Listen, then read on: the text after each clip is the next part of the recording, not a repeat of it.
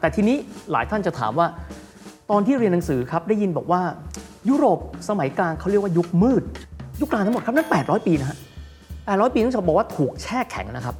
ไม่ได้จะมีเฉพาะประเทศที่กำลังพัฒนาเท่านั้นที่ที่เคยถูกแช่แข็งนะฮะดวงอาทิตย์หมุนรอบโลก เชื่อแบบนั้นก็จะต้องเป็นแบบนั้น บอกมาอย่างโลกแบนก็เชื่อว่าโลกแบนก็คือโลกแบนเข้าใจก็คือเท่านั้น เพราะฉะนั้นเนี่ยไม่ได้คิดออกนอกกรอบหลายคนรู้จักเลโอนาร์โด ดาวินชีในฐานะที่เป็น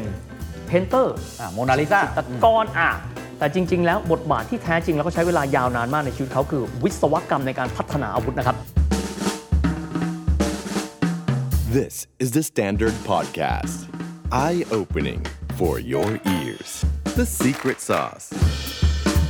Global economic background.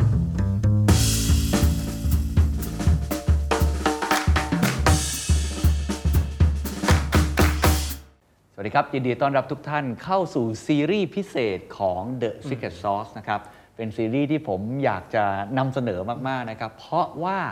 เราจะพูดถึงประวัติศาสตร์ เศรษฐกิจโลกสมัยใหม่ หรือเรียกอีกอย่างหนึ่งคือ พื้นเพ background ที่มาที่ไปของเศรษฐกิจโลก ที่เราเห็นอยู่ในวันนี้ มหาอำนาจสหรัฐ จีน ฝรั่งเศส เยอรมนี ญี่ปุ่น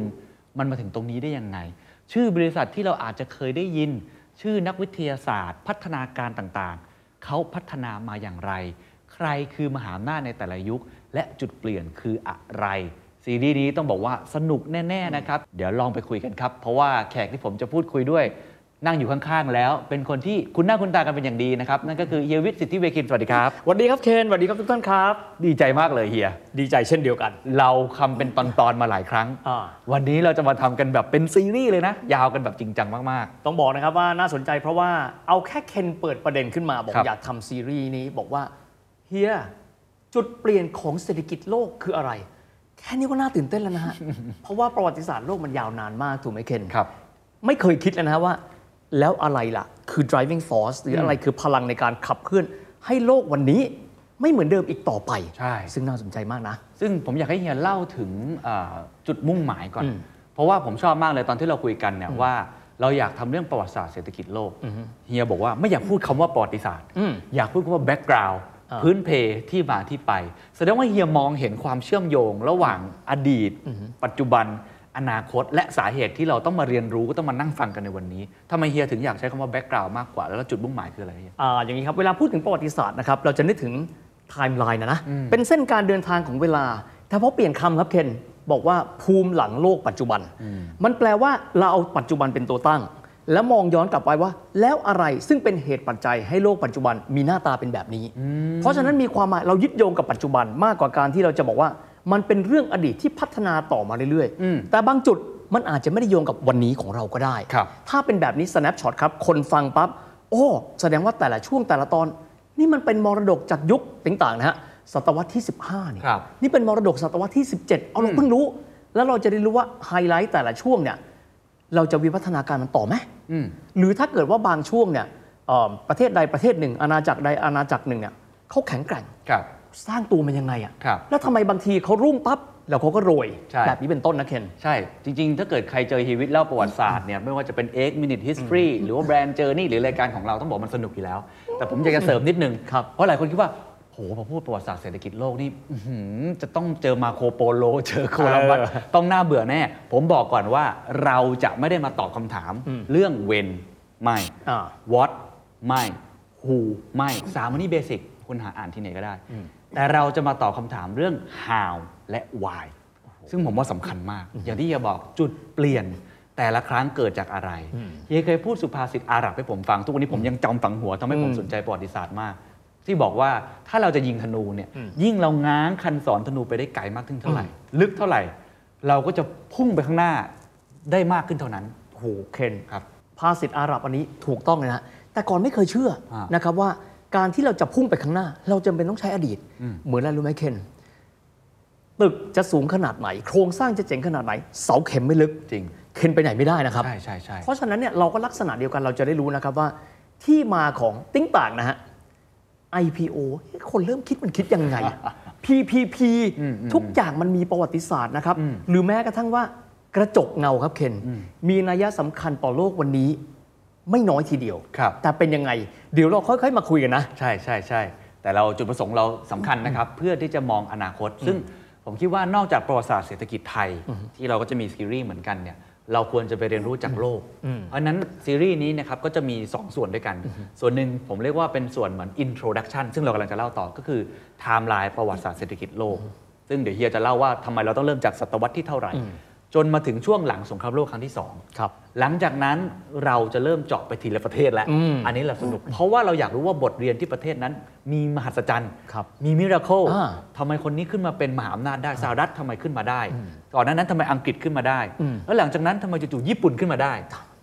แล้วแต่ละประเทศทำไมบางประเทศถึงลงด้วยอ่าฮะบางประเทศเคยยิ่งใหญ่ตุรกีเคยยิ่งใหญ่มากออตโตมัน หลายประเทศเคยที่จะขึ้นจุดสูงสุด ทำไมมันค่อยๆ ดีคลายลงอ่าอันนี้แหละเราจะเล่าเป็นซีรีส์เจาะไปทีละประเทศด้วย เพราะฉะนั้นเราเริ่มตอนนี้กันก่อนดีไหมครับพี่เฮียเอาเลยน่าสนใจครับ ผมขอถามพี่ก่อนอืมจุดเปลี่ยนเศรษฐกิจของโลกมันมีหลายยุคหลายสมัยมาครักบแต่ว่ามันน่าจะมีจุดร่วมกันว่าเหตุผลของการเปลี่ยนแปลงแต่ละครั้งที่บอกมีประมาณสามจุดด้วยกันครับมันมันมีอะไรบ้างครับพอเค้นถามมานะครับก็ลองดูว่าเริ่มต้นจากตรงนี้ก่อนว่า แล้ววันนี้เศรษฐกิจโลกเป็นยังไงกันบ้าง สามารถสรุปได้นะครับ จริง ๆ คงมีหลายปัจจัย แต่ว่า ผมขอเอามาสัก2-3สประการข้อแรกก่อนเลยนะครับ เป็นเศรษฐกิจที่เป็นอุตสาหกรรม และวางอยู่บนพื้นฐานของวิทยาศาสตร์ สังเกตไหมครับ ตอนนี้ใครมีเทคนะครับใครมีอินโนเวชันคนนั้นยังไงก็สามารถที่จะเดินหน้าต่อไปได้ครับสองครับ ก็คือเรื่องของการค้าขายระหว่างประเทศและระหว่างภูมิภาค ต้องยอมรับมองย้อนกลับไปไกลๆทางมันไกลนะฮะค้าขายไม่ได้ แต่ปัจจุบันคือต่างฝ่ายต่างเป็นของกันและกันครับส่วนที่3ครับอดีตเนี่ย มีสิ่งที่เป็นสงครามอืมแต่ปัจจุบันเขาเรียกคำใหม่ครับเคนครับ ภูมิรัฐศาสตร์ อ๋อ geopolitics นั่นเลยคือดุลอำนาจนะครับของมหาอำนาจโลก อดีตเป็นอย่างไร วันนี้ยังมีอิทธิพล แต่หลายครั้งเนี่ยสิ่งนี้ก็คือเรื่องของมาตรการทางด้านของการใช้อาวุธ การป้องปรามทางสงคราม การสร้างความมั่นคง มันซ่อนอยู่ลึกอืมๆอดีตมีวันนี้ยังมีอยู่นะครับครับถึงแม้ว่าจะเห็นไม่ชัดก็ตามแต่พอมาดูตรงนี้เสร็จปั๊บครับเคน ก็ลองไปทำกันบ้าน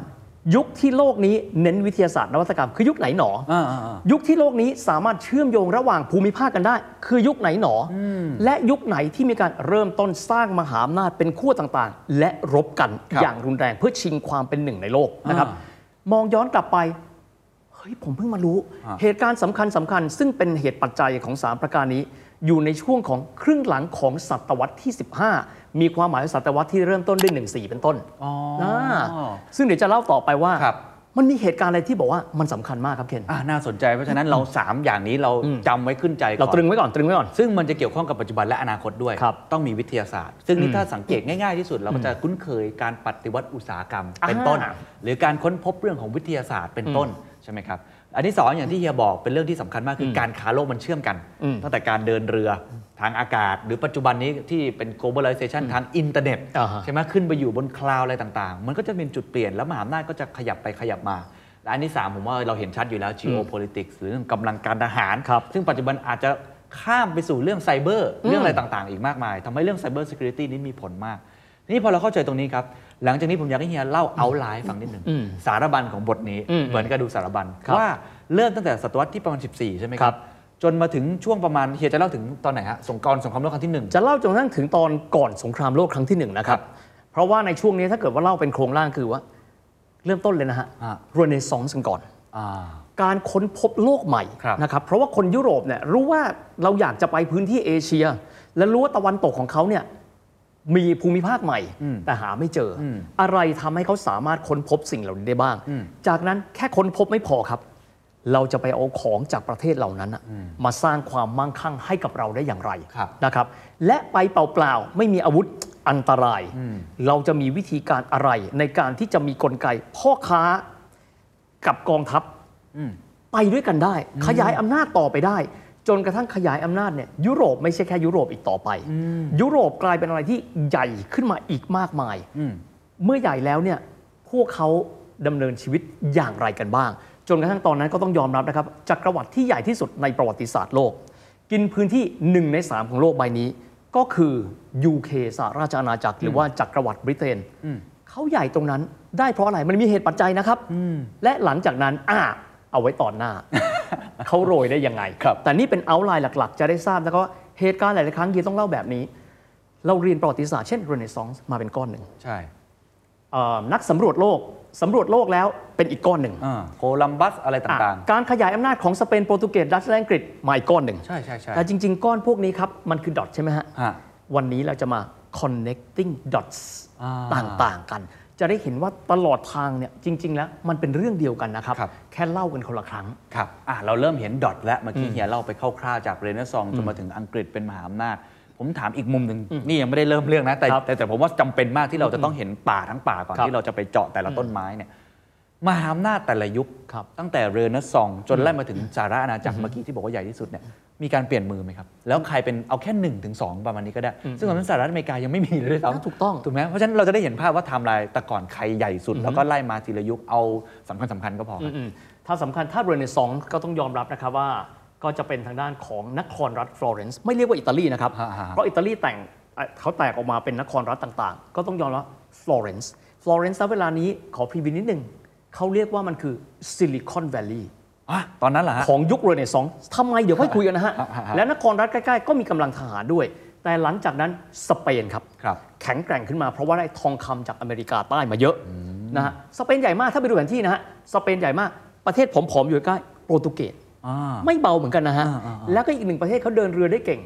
ก็คือดัตช์ อ่าแต่เสร็จปั๊บหลังจากนั้นมันมีเหตุสำคัญที่ทวิสต์ครับ ฮะ กลายเป็นอังกฤษครับอืมอ่าถ้าใครดูหนังเรื่อง Elizabeth the Golden Age ยุคทองของ Elizabeth วงเล็บที่หนึ่งเลยนะฮะครับนั่นคือจุดเปลี่ยนที่มีความสำคัญ แต่ว่าอย่างไรเดี๋ยวมาคุยกัน เพราะอังกฤษจะครองอำนาจอย่างยาวนานพอครับสมควรทีเดียว แต่ยังไงก็ตามครับทุกอย่างครับ อนัตตาครับ มาแล้วที่สุดก็ไป ไม่มีอะไรอยู่จีรังยั่งยืน ครับ โอ้โห ขอบคุณมาก เห็นภาพชัดเจน อะ เรามาเริ่มต้นเลย จุดที่หนึ่งที่วันนี้เราจะพลอตจุดแรกก่อน เริ่มต้นเฮียอยากเล่าตรงไหนก่อนครับศตวรรษที่ 14 ตอนนั้นเมื่อกี้บอกฟลอเรนซ์ใช่ไหมมันเกิดอะไรมันทำไมเรียกว่า Silicon Valley หรือก่อนหน้านั้นมันเป็นอะไรยังไงครับอ่านะครับอาขอเล่าแบบนี้แล้วกันนะครับว่า ถ้าเกิดว่าเรามองเฉพาะเอ่อเหตุการณ์สำคัญของโลกกันก่อนที่เราต้องคุยกันในวันนี้ครับนะครับ ครับครับเราเคยได้ยินเช่นลีโอนาร์โด ดาวินชีอ่าใช่ฮะเราเคยได้ยินคริสโตเฟอร์ โคลัมบัสค้นพบทวีปอเมริกา เราเคยได้ยินบอกว่าเอ่อทางด้านของโยฮันเนสนะครับกูเทนเบิร์ก สามารถที่จะประดิษฐ์แท่นพิมพ์กันได้นะครับเราได้ยินว่ามีบาทหลวงชาวเยอรมันนะครับก็คือมาร์ตินลูเทอร์อืมที่มีการประกาศนะครับเรื่องของการวิพากษ์วิจารณ์นะครับพระสันตะปาปาลีโอที่ 10 ในเรื่องการขายใบไถ่บาปนะครับทั้งหมดเป็นเหตุการณ์สะเทือนโลกหมดเลยครับรวมถึงนอกจากนี้ยังมีเรื่องของวาสโกดากามาที่สามารถที่จะล่องเรือผ่านแหลมพูดโฮปไปมหาสมุทรอินเดียได้ เหตุการณ์สำคัญของโลกทุกท่านเชื่อไหมครับว่ามันอยู่ในกรอบ 50 ปีเท่านั้นเองนะฮะ ที่พูดมาทั้งหมดเมื่อกี้ ที่พูดมาทั้งหมดเนี่ยอยู่ในกรอบเวลาเดียวกันเกือบทั้งหมด ตัวละครสำคัญสำคัญที่เรายังจำชื่อได้ทุกวันนี้ นักเรียนต้องเอาไปสอบอยู่ในช่วง 50 ปีเอง ถูกต้องก็คือตั้งแต่ปี 1452 ครับ จนกระทั่งถึง 1499 ลองคิดดูแล้วกันว่าเหตุการณ์ที่เปลี่ยนโลก อยู่ในช่วง grouping อะนะฮะ อ่า ผมคิดว่ามันกระจายนะ ตอนที่เราเรียนเราเรียนเป็นไซโลใช่ไหมฮะ ใช่ใช่ใช่ใช่ แต่พอมันอยู่ในช่วงเดียวกัน แสดงว่ายุคนั้นมันต้องมีอะไรที่บันดาลใจครับ ให้คนยุโรปเนี่ยคิดว่า เราหลับมา 800 ปีแล้วขอใช้คำว่ายุโรปถูกแช่แข็งมา 800 ปียุคกลางเดี๋ยวค่อยว่ากันนะฮะครับเราหลับมา 800 ปีแล้ว อยู่มาวันหนึ่ง เราเป็นมหาอำนาจอะเราตื่นขึ้นมา และค้นพบสิ่งต่างๆ มากมายในช่วงเวลาแบบนั้น ค้นพบแล้วหลังจากนั้นทำให้พวกเขากลายเป็นศูนย์กลางของยุโรป และศูนย์กลางของโลกในเวลาต่อมากันด้วยอ่านี่ลองคิดดูแล้วกันว่า ยุคนั้นมันยิ่งใหญ่มาก แต่ทีนี้หลายท่านจะถามว่า ตอนที่เรียนหนังสือครับได้ยินบอกว่า ยุโรปสมัยกลางเขาเรียกว่ายุคมืด ใช่ใช่แปลว่าอะไรวะ ผมผมก็ไม่เข้าใจนะฮะ ลองจินตนาการดูครับว่าตั้งแต่เอิ่มจักรวรรดิโรมันแตกจักรวรรดิโรมันตะวันตกแตกเลยนะครับ ประมาณศตวรรษที่ 5 เรื่อยมาเลยนะครับ จนถึงยุคก่อนเรเนซองส์ถ้าท่านสังเกต ท่านดูหนังในยุคนั้น ไม่มีวิวัฒนาการอะไรนะฮะแช่แข็งเลยเหรออัศวินใส่เกราะ ก็ยังใส่กรอบเหมือนเดิมเข้าไปในโบสถ์โกธิกเหมือนเดิมครับพัฒนาเทคโนโลยีอาวุธบ้าง แต่ที่เหลือจะเห็นว่าก็ยังเป็นตึกแบบเดิมอ่า ก็ยังมีอัศวินคล้ายๆเดิม แล้วก็จะมีการไปรบครูเสดสี่ครั้ง แต่ว่าลักษณะก็จะเห็นว่าอะถ้าเป็นอัศวินใส่เกราะเหล็กตัวหนักๆมาเนี่ยหรือว่าใส่เสื้อเขาเรียก chain mail นะฮะก็คือเสื้อที่เป็นเกราะแบบที่มันเป็นห่วงๆอะอ่าอ่าอ่าแล้วก็ใส่เช่น ใส่เอิ่มธงเซนต์จอร์จขาวแดงยุคกลางทั้งหมดครับนั่น800 ปีนะฮะ800 ปีต้องบอกว่าถูกแช่แข็งนะครับไม่ได้จะมีเฉพาะประเทศที่กำลังพัฒนาเท่านั้นที่ที่เคยถูกแช่แข็งนะฮะติดกับดักติดกับดัติกดกับดักอันนี้คือแช่แข็ง 800 ปี เพราะเพราะอะไรเฮียก่อนจะไปทำไมมันถึงยาวนานถึง 800 ปี 800 ปี เพราะว่าในช่วงนั้นเนี่ยนะครับก็คือว่ายุโรปเคยแข็งแกร่งมากครับนะครับ จากนั้นเนี่ยยุโรปเริ่มต้นมีแนวความคิดนะครับบอกว่าคือในช่วงเวลานั้นต้องบอกว่าเป็นยุคที่ศาสนาจักรเป็นใหญ่อ๋อ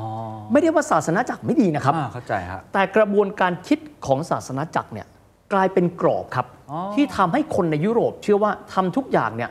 หากว่าเป็นสิ่งที่มีความเชื่อออ่าหรือว่าได้มีการถูกสอนมานะครับโดยศาสนาจักรสิ่งนั้นถูกเสมออ๋อเช่นข้าใจละดวงอาทิตย์หมุนรอบโลก เชื่อแบบนั้นก็จะต้องเป็นแบบนั้น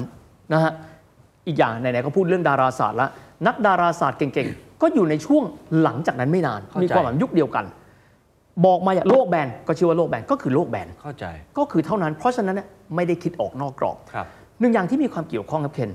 จะสังเกตว่าศิลปะในยุคนั้นอืม จะไม่มีรูปคนแก้ผ้า ถามว่ามันโปแล้วมันสำคัญยังไงอืมอนาโตมีครับ จะเกิดได้ก็ต่อเมื่อคนได้เห็นว่าร่างกายเป็นวิยังไงมีกล้าม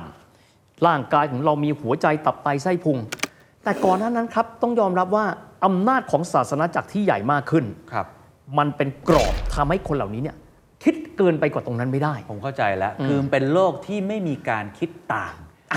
โลกนี่นะที่ครับไม่มีการคิดใหม่อืมโลกที่เป็นคอนเซอร์เวทีฟอ่ามากๆ ซึ่งไม่ได้บอกว่าผิดอืมแต่ว่ามันถูกกำหนดกรอบเอาไว้ นวัตกรรมก็เลยไม่เกิด ไม่เกิดขึ้นเลยการทดลองอะไรใหม่ๆโอ้ผมว่าเป็นเป็นบทเรียนที่น่าสนใจ ผมก็เพิ่งทราบว่ามันแช่แข็ง 800 ปีเพราะเหตุผลนี้เคนใช่ไหมและและยุคนั้นถ้าใครเห็นต่าง คือกลายเป็นพ่อมดอ๋ออย่างเช่น นักเคมีครับเขารู้ว่าสมมติเขารู้ว่าเคมี AR คือทองคำมีอะตอมเท่าไหร่ ใส่อะตอมเข้าไปอืมหรือลดอะตอมทำให้มันกลายเป็นทองเขาเรียกเล่นแร่แปรธาตุคืออัลเคมีอืมผิดครับ คุณกลายเป็นพ่อมดเข้าใจแล้วเพราะฉะนั้นเนี่ยแนวความคิดที่จะเกิดนวัตกรรมปั๊บเนี่ยมันถูกแบรนด์ไปเรียบร้อยแล้วว่าเข้าใจแล้วคุณเป็นพ่อมด คุณเป็นแม่มด คุณเป็นซาตานเหมือนกับเราที่อ่านตั้งแต่เด็กๆประวัติศาสตร์หรือว่าประวัติชีวิตของกาลิเลโออ่าตอนนี่แหละครับค้นพบอะไรใหม่อืมอืมๆต่างๆเนี่ยโอ้โหถูกศาสนาจักรโจมตีเยอะมากนี่แหละครับ อ๋อเข้าใจแล้วอืมอะพอเรามันผ่านมาแล้วมัน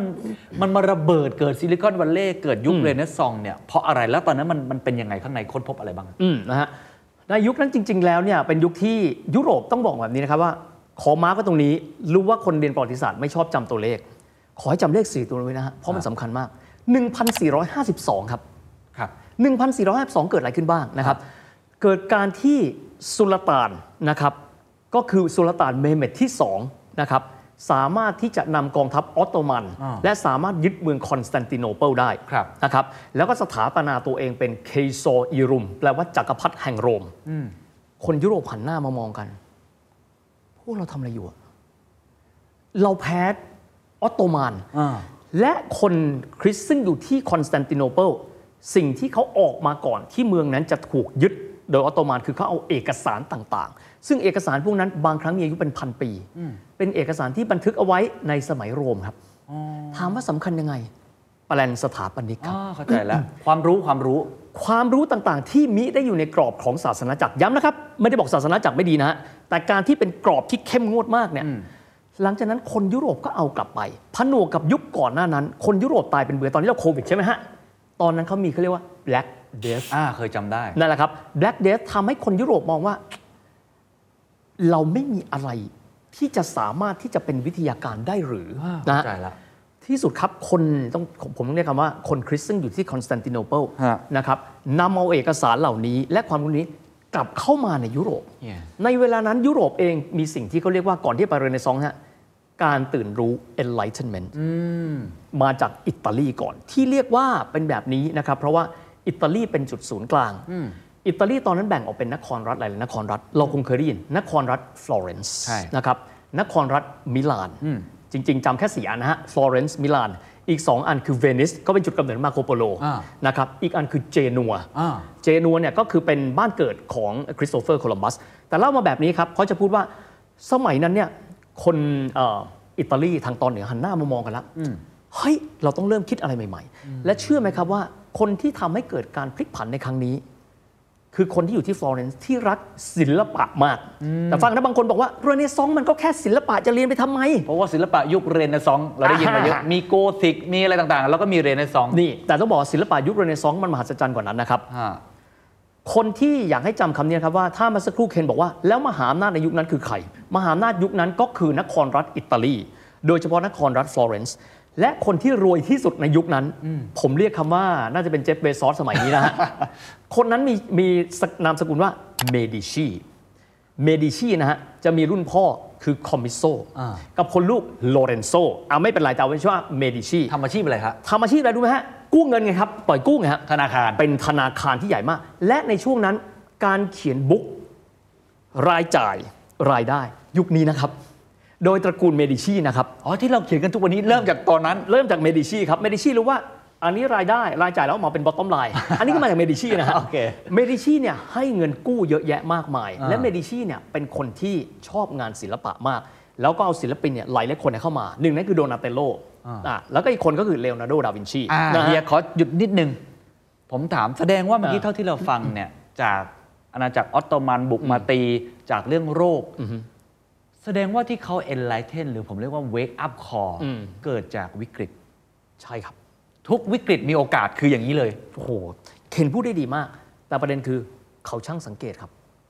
อิตาลีต้องยอมรับนะครับว่า อันนี้เป็นข้อที่เหมือนกันนะระหว่างไทยกับอิตาลีนะฮะอันนี้ต้องยอมรับไปถามคนอิตาเลียนเขาก็จะบอกเราเหมือนละเขาเหมือนเรา เราก็เหมือนเขา แต่สิ่งหนึ่งที่เราต้องเรียนรู้จากเขาคือความช่างสังเกตนะฮะเขาสังเกตหลายสิ่งหลายอย่างมาก อย่างเมดิชีบอกว่าเขารู้สึกว่า บ้านเมืองเขาเนี่ยทำไมอย่างเช่น จิตรกรรมหน้าตาแบบเดิมๆ ไม่มี perspective ไม่มีสามมิติ ภาพการวาด perspective ที่แบบนักเรียนที่เรียนศิลปะเนี่ยนะฮะเรเนซองส์ครับเขาบอกว่าเราอยากได้สิ่งใหม่นะฮะหรืออย่างหนึ่งนะครับ ใครก็ตามที่เห็นภาพฟลอเรนซ์แล้วเป็นวิหารซานตามาเรียโนเวลล่าอ่าๆๆนะครับต้องบอกว่ามันเกี่ยวข้องกับเศรษฐกิจนะครับ ต้องบอกว่าผมไม่ได้โยงไปศิลปะนะฮะ อดีตจะเป็นตัวตึกปัจจุบันจะเห็นโดมเห็นไหมฮะครับ โดมนั้นด้วยความที่ตระกูลเมดิชีรักศิลปะมากบอก อยากสร้างโดมที่มี diameter เส้นผ่าศูนย์กลางขนาดใหญ่ยกโดมขึ้นไปไม่ได้อะโดยเฉพาะยิ่งเลยตัวยอดซึ่งเป็นหินอ่อนกับเป็นเหล็กต้องยอมรับว่าคนที่รักศิลปะในสมัยนั้นเขารักศิลปะและเขามีวิทยาการเขาสร้าง tooling ครับ เครื่องมือในการชักรอกนำมันขึ้นไปข้างบนครับ และสามารถไปนำมันวางอยู่ข้างบน เพราะฉะนั้นใครไปที่ซานตามาเรียโนเวลล่าที่ฟลอเรนซ์อ่าบอกนะครับว่าตอนแรกเป็นตึกก่อน โดมและยอดมาทีหลังครับเพราะความต้องการของเมดิชีเข้าใจแล้วนะครับ และจากนั้นอีกส่วนเมดิชีบอกบอกกับโดนาเตโลบอกว่าโดนาเตโลอยากปั้นรูปอะไรอะโดนาเตโลบอกว่า เราไม่เคยปั้นคนที่แก้ผ้าเลยอะปั้นรูปเดวิดไหมคนละเดวิดกับคนละเดวิดกับอ่ากับ ไมเคิลแองเจโลนะฮะครับเป็นเดวิดที่เป็นรูปหล่อด้วยโลหะ ก็จะตัวเล็กนิดหนึ่งถามว่าสำคัญตรงนั้นสำคัญอะไรครับ เพราะเป็นครั้งที่มนุษย์บนโลกนี้โดยเฉพาะศูนย์กลางของเรเนซองส์คือฟลอเรนซ์ได้สนใจเรื่อง anatomy โอ้โห แล้วก็โดนาเตโลไม่ได้หยุดแค่นั้นนะฮะฮะ เห็นข้างนอกแล้ว เส้นเลือดมันเป็นไงวะ ผ่า ตับไตเส้นเข้าไปในคุกครับ นักโทษคนไหนตาย เอาศพมาผ่า โอ้ ทำให้ยุคนั้นนะเป็นยุคที่คำว่าศิลปะ มันไม่ใช่แค่ศิลปะในตัวมันเองนะฮะอ่าอ่าเข้าใจแต่มันเป็นครับศิลปะที่พวกเนี้ยเขาได้รู้ว่าเขาต้องทำอะไร เข้าใจเข้าใจคือคืออย่างนี้ผมจะเบรกนิดเดียวคำว่า art ในยุคนั้นเนี่ยอืมมัน X กับ science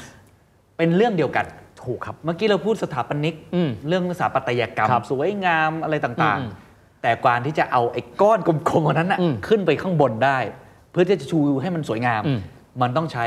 engineering ถูกต้องครับวิศวกรรม เพราะฉะนั้นเขาก็เลยพัฒนา เช่นเดียวกันกับเรื่องอาร์ตในเชิงอนาโตมีอืมความสวยงามสครับเจอร์อะไรครัต่างบๆไม่มีทางสวยงามได้ ถ้าไม่เข้าใจเรื่องของชีววิทยา หรืออย่างน้อยเข้าใจอนาโตมีของร่างกายเรา ถูกต้องมันก็เลยยุคนั้นก็คือรวมกัน รวมเคยกันเคนเคยได้ยินคำว่าเรเนซองส์แมนไหมครับ เคยได้ยินว่าเป็นเหมือน generalist หรือว่าจะเป็นคนที่แบบเก่งทุกอย่างอะไรอย่างงี้ใช่ไหมเรียกว่าสหสาขาแล้วกันครับเพื่อนเพราะยุคนั้นน่ะเขายังไม่ได้มีการแยกอ๋ออันนี้ engineerิเนียร์อันนี้เอ่ออันนี้ศิลปะ อันนี้เพนติ n งอันนี้ส c ล p เจอร์ประติมากรรมจิตรไม่มี ก็เลยครับทุกอย่างมันเกียร์ไปหา art อีกอย่างนะครับที่จะจบในส่วนของซิลิคอนแวลลีย์คืออะไรรู้ไหมครับอ่าณเวลานั้นฟังดูแล้วเหมือนกับเมดิชีนั่งเฉยๆและ enjoy งานศิลปะไม่ใช่นะครับเมดิชีถูกแวดล้อมไปด้วยนครรัฐต่างๆ ซึ่งมีความ ทะเยอทะยานในการครองฟลอเรนซ์ทั้งนั้น เพราะฉะนั้นสิ่งที่ต้องทำคืออะไรครับ ป้อมปราการนะครับป้อมปราการต้องแข็งแกร่งอืมเทคโนโลยีอาวุธต้องแข็งแกร่งอืมเพราะฉะนั้นเรื่องของการทหารซึ่งนำไปสู่ engineer เนี่ยมันมาในยุคนั้นเช่นเดียวกัน อ๋อ เริ่มในยุคนั้น เริ่มในยุคนั้น เพราะว่ามีศัตรูต้องการจะมายึดครอง ถูกต้องครับก็เลยแล้วต้องพัฒนา แล้วซึ่งต้องบอกอันนี้นิดนึงนะฮะแปะไว้นิดหนึ่งคือครับหลายคนรู้จักเลโอนาร์โด ดาวินชีในฐานะที่เป็น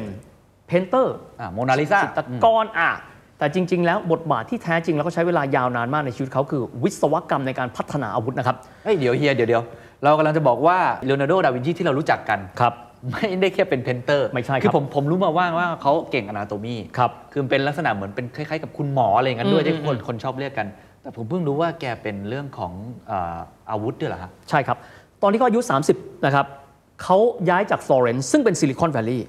แล้วย้ายขึ้นเหนือไปที่มิลานนะครับนครรัฐมิลานณเวลานั้นเจ้านครมีชื่อว่าลูโดวิโกสฟอร์ซานะครับเป็นคนที่ชอบทำสงครามมาก เชิญเลโอนาร์โดดาวินชีไปทำเลยรู้ไหมครับ ไปทำแบบแปลนในการพัฒนาอาวุธสงคราม เช่น แปลนรถถังโอ้ไม่ตลกนะฮะแปลนรถถังนะครับหน้าไม้ขนาดยักษ์ ซึ่งใช้แทนคาตาพัลส์นะครับยังมีปืนซึ่งสามารถยิงได้ทีเดียว 10 นัด และสามารถหมุนได้ 3 ครั้งนะครับในการที่จะยิงโดยที่ไม่จำเป็นต้องโหลดกระสุนเสียเวลาในการโหลดกระสุนเฮลิคอปเตอร์ครับเพราะฉะนั้นเนี่ยช่วงเวลาที่เขาอยู่ที่มิลานเขาเป็นช่วงเวลาที่เขาใช้ทักษะ engineer เยอะมากโอ้โหหลังจากนั้นกลับมาจากฟลอเรนซ์ไอ้ยกลับมาจากมิลานมาทำอะไรต่อไหมฮะฮะ มาสร้างป้อมปราการในการป้องกันอาวุธของตัวเองที่ฟลอเรนซ์ต่อครับ เพราะฉะนั้นทุกอย่างมันมันมันมันเป็นสิ่งที่เรเนซองส์ไม่ใช่แค่เรื่องของการทำศิลปะ สวยงาม แต่เป็นวิทยาการโดยรวม คือถ้าฟังก็คือเรเนซองเป็นซิลิคอนวัลเลย์อ่าเป็นคลัสเตอร์ของคนเก่ง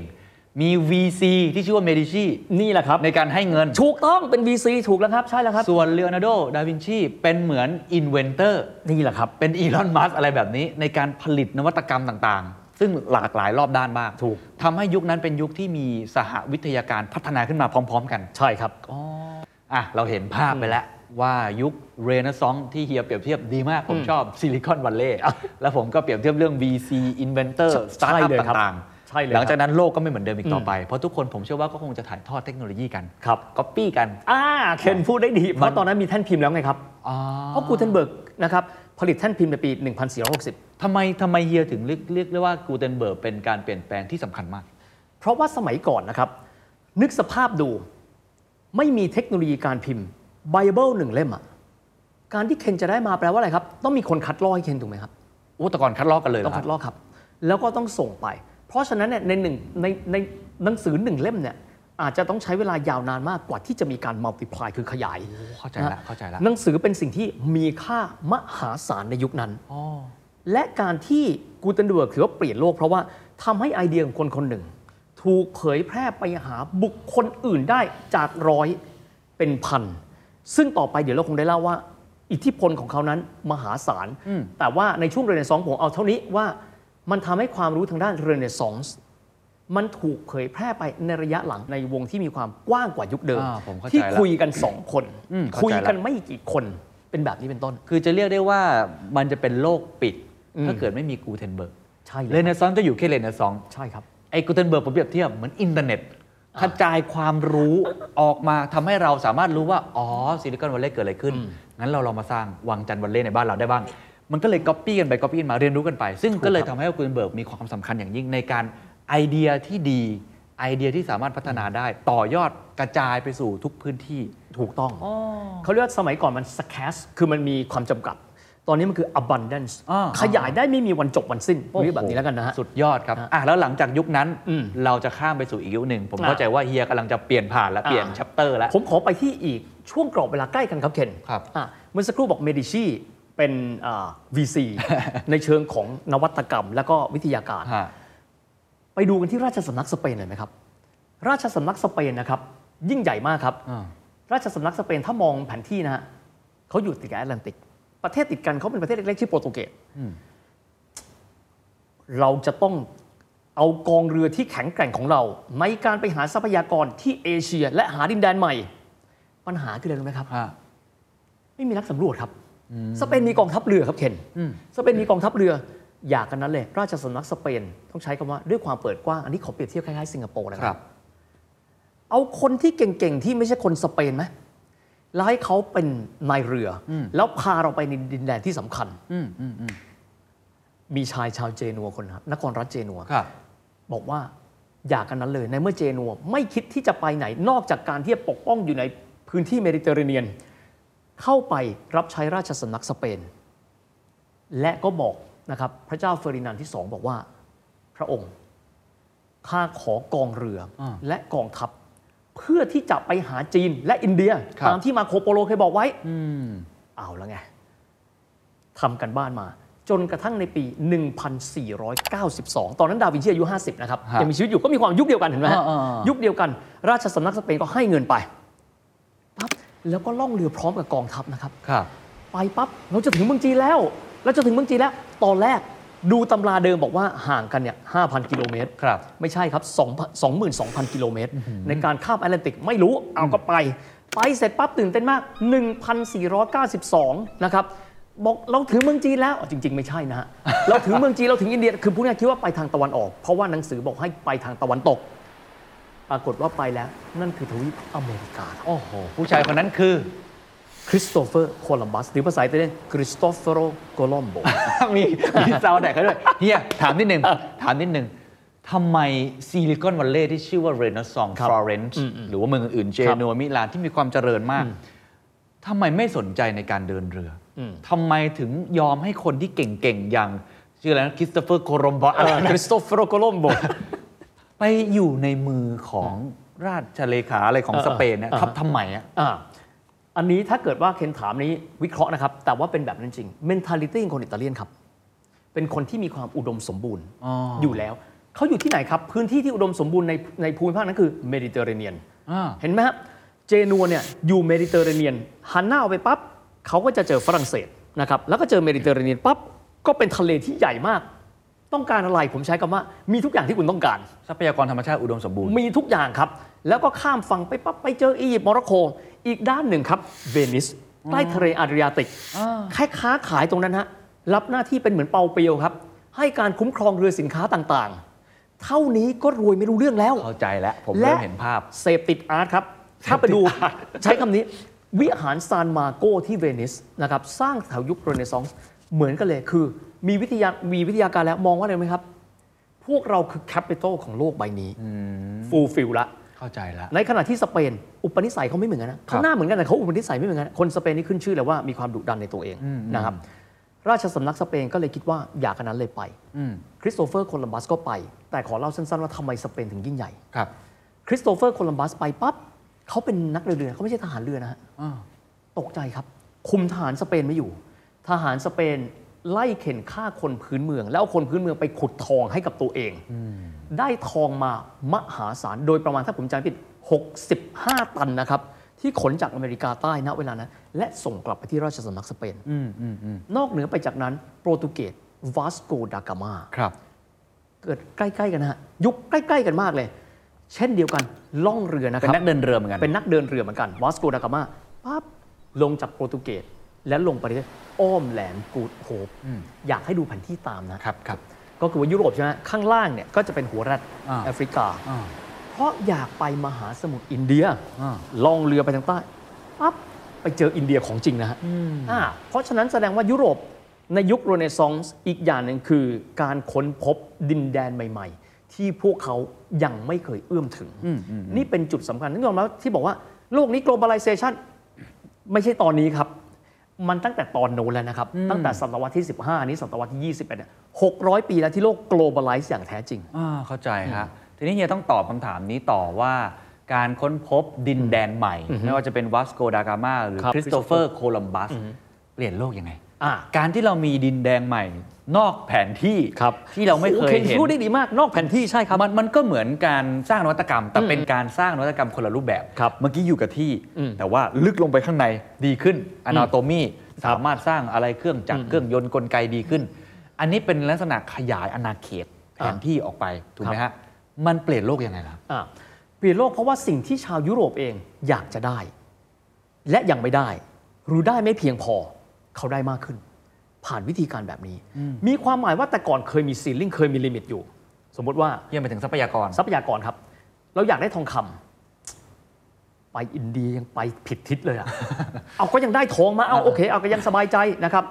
ในขณะที่อีกส่วนหนึ่งนะครับ ก็คือบรรดาเครื่องเทศอืมผ้าฝ้ายอืมน้ำตาล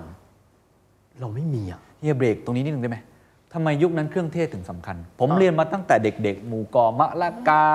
หรือว่าการขนส่งอะไรที่มันเป็นการพลูหรือว่าเนี่ยเออไอ้สไปซ์อะไรพวกเนี้ยมันมันทำไมยุคนั้นมันถึงแพงเหมือนกับทองเหรออ่าทำไมมันถึงแพงเหมือนกับสินแร่ต่างๆ ที่เรารู้จักกันในปัจจุบัน คุยกับเคนแล้วมันสนุกตรงเนี้ยเพราะว่าเฮียก็เคยสงสัยแบบเดียวกันครับอ่าจนกระทั่งตอนที่ไปอยู่ต่างประเทศนะครับเคนเคนลองคิดดู ประเทศเขาปลูกพืชเหล่านี้ได้ไหมครับ ไม่ได้ไม่ได้ เอาง่ายๆนะครับ คนรัสเซียจะกินกล้วยอะต้องสั่งมาจากสเปนถูกไหมฮะแพงมากด้เอาวยเท่านี้เลยนะครับว่าอยากได้น้ำตาล ไปปลูกอ้อยที่เยอรมันอะขึ้นไหมครับ ไม่ขึ้น ถูก เพราะฉะนั้นเนี่ยบรรดาสไปซ์มันไม่ได้มีเฉพาะสไปซ์แต่เพียงอย่างเดียวอ่านะเข้าใจฮะอะไรก็ตาม เช่นฝ้ายฝ้ายปลูกต่างๆนะฝ้ายไปปลูกฟินแลนด์มันก็ไม่ขึ้นนะถูกไหมฮะหรือไม่ต้องมากหรอกครับเอาข้าวหอมมะลิไปปลูกที่ลอนดอนมันก็ไม่ขึ้นหรอกครับ เพราะฉะนั้นมันเป็นสิ่งที่ ยุคนั้นเนี่ยไม่มีพอยุคนั้นไม่มีก็ต้องไปประเทศที่มีภูมิอากาศเหมาะสมโอ้โหใช่ไหมสุดยอดอย่างเช่นน้ำตาล บางคนบอกว่าบ้าหรือเปล่าวะ import น้ำตาลไปเนี่ยใช่สู้แทบตายเพื่อน้ำตาล ก็เพราะว่าเขาไม่มีน้ำตาลกินไงฮะยุคนั้นยังไม่ได้มีการปฏิวัติเกษตรกรรมนะครับ โอ้อ่าเข้าใจแล้วผมขอเล่าตรงนี้นิดนึงครับหลายคนบอกว่าทำไมคนเยอรมันไม่เคยกินเนื้อวัวตอบได้ง่ายๆผมเคยถามคนอิตาลีก็ตอบง่ายมากด้วยเหตุผลแบบเนี้ย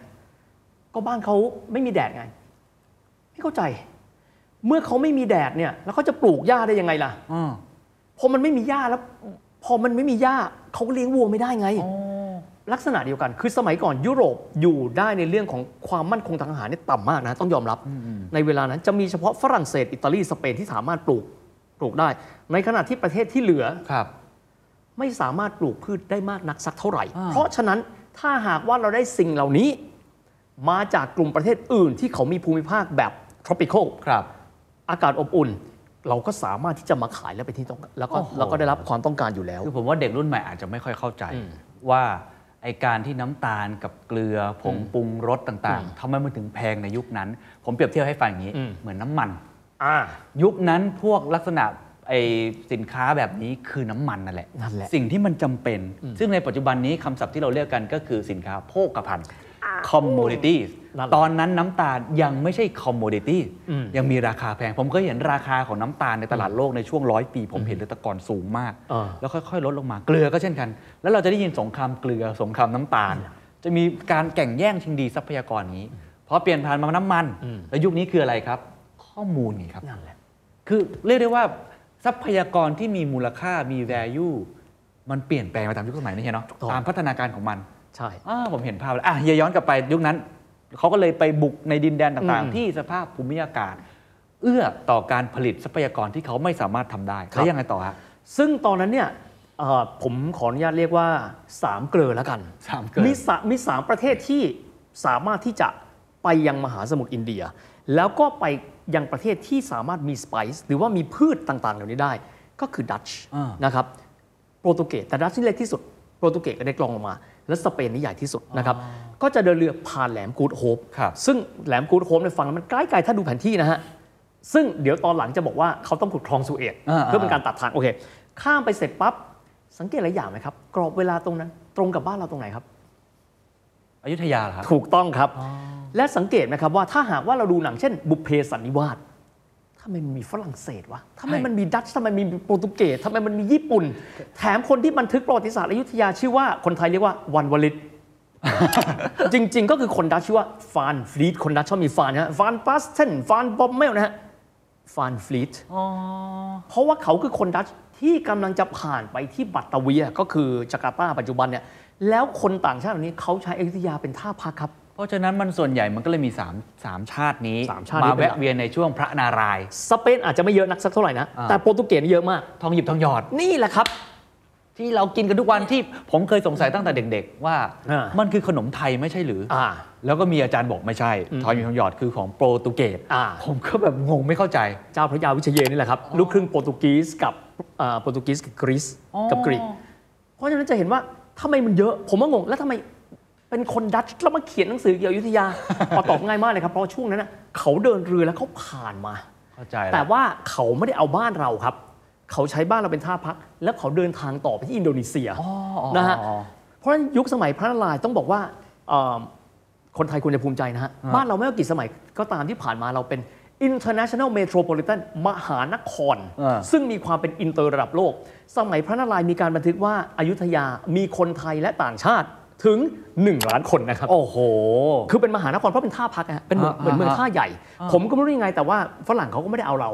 แต่แต่ก็เอาเป็นว่าเราเป็นท่าพักที่เราอินเตอร์ ญี่ปุ่นเวลาเขาค้าขายตอนเขาเริ่มต้นค้าขายแล้วเขาก็มาแวะพักที่บ้านเราด้วยเช่นเดียวกันครับ เนี่ย เพราะฉะนั้นแสดงว่า 3 ชาติเมื่อกี้ที่เฮียบอก ไม่ว่าจะเป็นดัชโปรตุเกสสเปนสเปนรุ่งเรืองขึ้นมา อืม เพราะเขาสามารถเชื่อมโลกได้ เขาเดินเรือได้ นี่คือนวัตกรรมที่เขากลุ่มอำนาจเอาไว้ถูกครับ แล้วเขาเดินเรือเก่งกว่าคนอื่นถูกเขาไหมฮะต้องบอกสองอย่างนะเคนสำคัญมากอ่าเดินเรือเก่งและต้องมีกองทัพหนุนนะครับ ลองคิดดูครับว่าถ้าเกิดว่ามาเปล่าๆนะฮะอ่าโดนโจรสลัดล่าตั้งแต่กลางทางมาเรียบร้อยแล้วนะฮะไปปั๊บสมมุติว่าเรือโปรตุเกสเห็นเรือดัตช์ไม่ชอบน่านหรอจริงแม่งเลย สมมติไม่ได้นะครับเพ ราะฉะนั้นไปโดยธรรมชาติของฝรั่งเลยคือพ่อค้าไปกองทัพไปควบคู่กัน เพราะฉะนั้นทัพเรือครับจึงมีความสำคัญมาก ก็จะเป็นเรือที่ไปพร้อมกันตลอดทาง เพื่อย้ำให้มั่นใจนะครับว่าไปแล้วกลับมาต้องปลอดภัยด้วย ไปเจอคนพื้นเมืองไม่รู้ว่าใจดีหรือใจร้ายอ่าอ่าอย่างน้อยไปปั๊บครับเรามีปืนอืมชั่วดีคือฉันสามารถเอาสินค้าจากคุณได้ โดยที่คุณขัดขืนไม่ได้อืมอืมอืมเข้าใจแล้ว เพราะฉะนั้นมันเป็นการค้า คู่กับในแง่ของกองทัพนั่นแหละครับไปด้วยกัน ไปคู่กันเลยครับ ซึ่งเดี๋ยวจะเล่าต่อไปว่า รูปแบบแบบเนี้ยที่เขาที่เขาสนที่กำลังกันเนี่ยมันก็มีอยู่หลายที่เหมือนกันอ๋อนะครับแต่ยุคนั้นต้องบอกเป็นยุคครับที่รุ่งเรืองมากนะครับของสามชาตินี้นำโดยสเปน แต่สเปนสนใจอเมริกาใต้มากกว่า เพราะทองคำอืมชัดเจนเลยฮะเข้าใจแล้วอะหลังจากยุคนั้นไม่มีความเปลี่ยนแปลงอะไรอืมอีกหลังจากนั้นที่เป็นจุดเปลี่ยนสำคัญสำคัญของเศรษฐกิจโลกครับอ่าฮะทางสเปนครับ มีการประกาศสงครามกับอังกฤษในเวลานั้น เป็นสงครามทัพเรือออและส่งกองเรือที่มีชื่อว่าอาร์มาดาอาร์มาดาเนี่ยคือเรือรบ 150 ลำ คือมืดฟ้ามัวดินนะครับ ขึ้นไปที่อังกฤษยังไม่ทันถึงกองทัพอังกฤษเลยนะฮะเจอคลื่นลมของทะเลอังกฤษครับ แล้วเจอโขดหินครับ จนกระทั่งพวกอังกฤษชอบพูดเล่นเสมอๆว่า nothing can beat English sea and English stones in our sea ทางด้านของรัฐบาลของเนเธอร์แลนด์บอกว่า เอางี้ไหม PPP พี่มีตั้งแต่ยุคนั้นแล้วแปลว่าอะไรอะ list ครับ IPO ด้วยนะครับฮะคนแรก ๆ ที่เดินทางตะวันตกไกลมาก อ่าคนนั้นมีชื่อว่าพระถังซัมจั๋งครับ เฮ้ยไซอิ๋วอ่า This is the Standard Podcast. Eye opening for your ears. The secret sauce. Global economic background.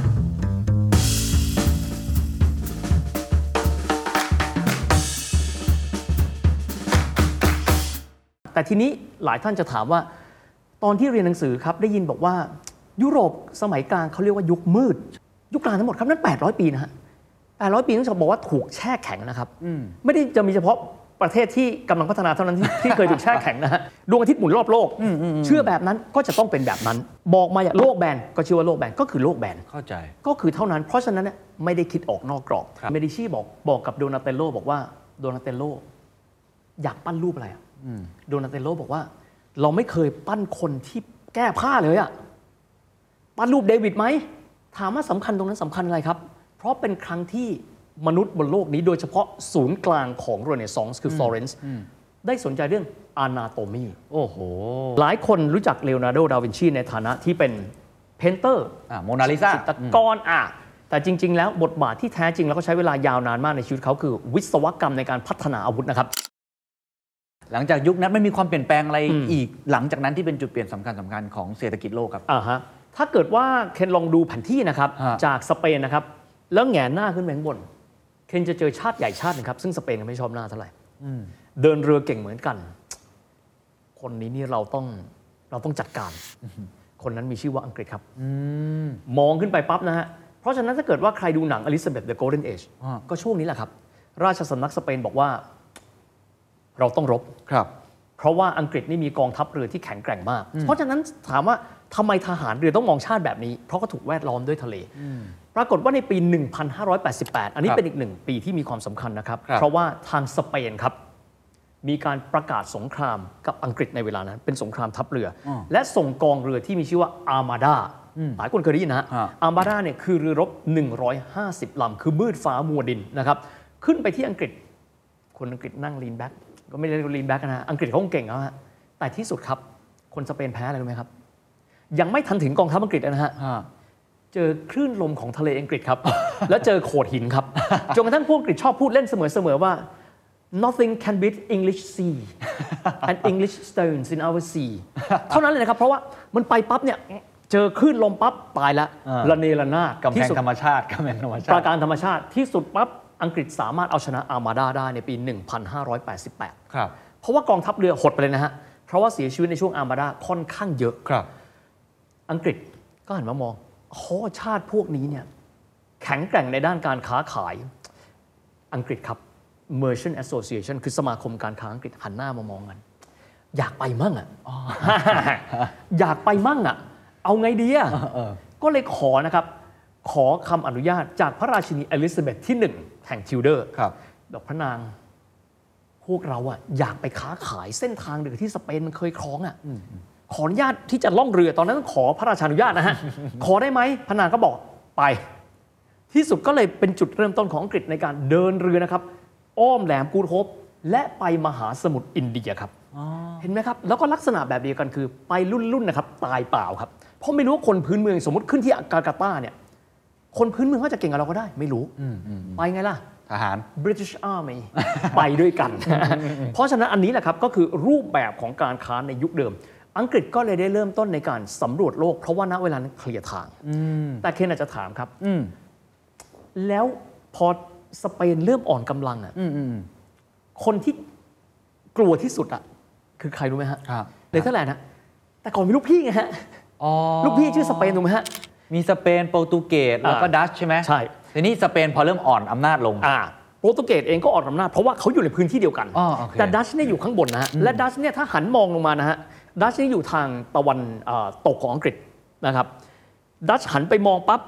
ก็จะเจออังกฤษครับเพราะคือมันใกล้กันมากถ้าดูแผนที่นะฮะ เพราะฉะนั้นท่านจะพบว่าจะมีบริษัทแองโกลดัชหลายแห่ง เพราะว่าเขาใกล้กัน แต่ก่อนหน้าที่เขาจะใกล้กันเขารบกันมาก่อนนะฮะ พวกดัชก็บอกตายแล้ว พวกเราเนี่ยฟลีดพวกเรานี่เล็กมากอะถ้าเทียบอะถ้าอังกฤษมาทำอะไรเราระหว่างทางอะเราพ่อค้าโดยที่ไม่มีเรือป้องกันเราแย่ เอาไงดีอะ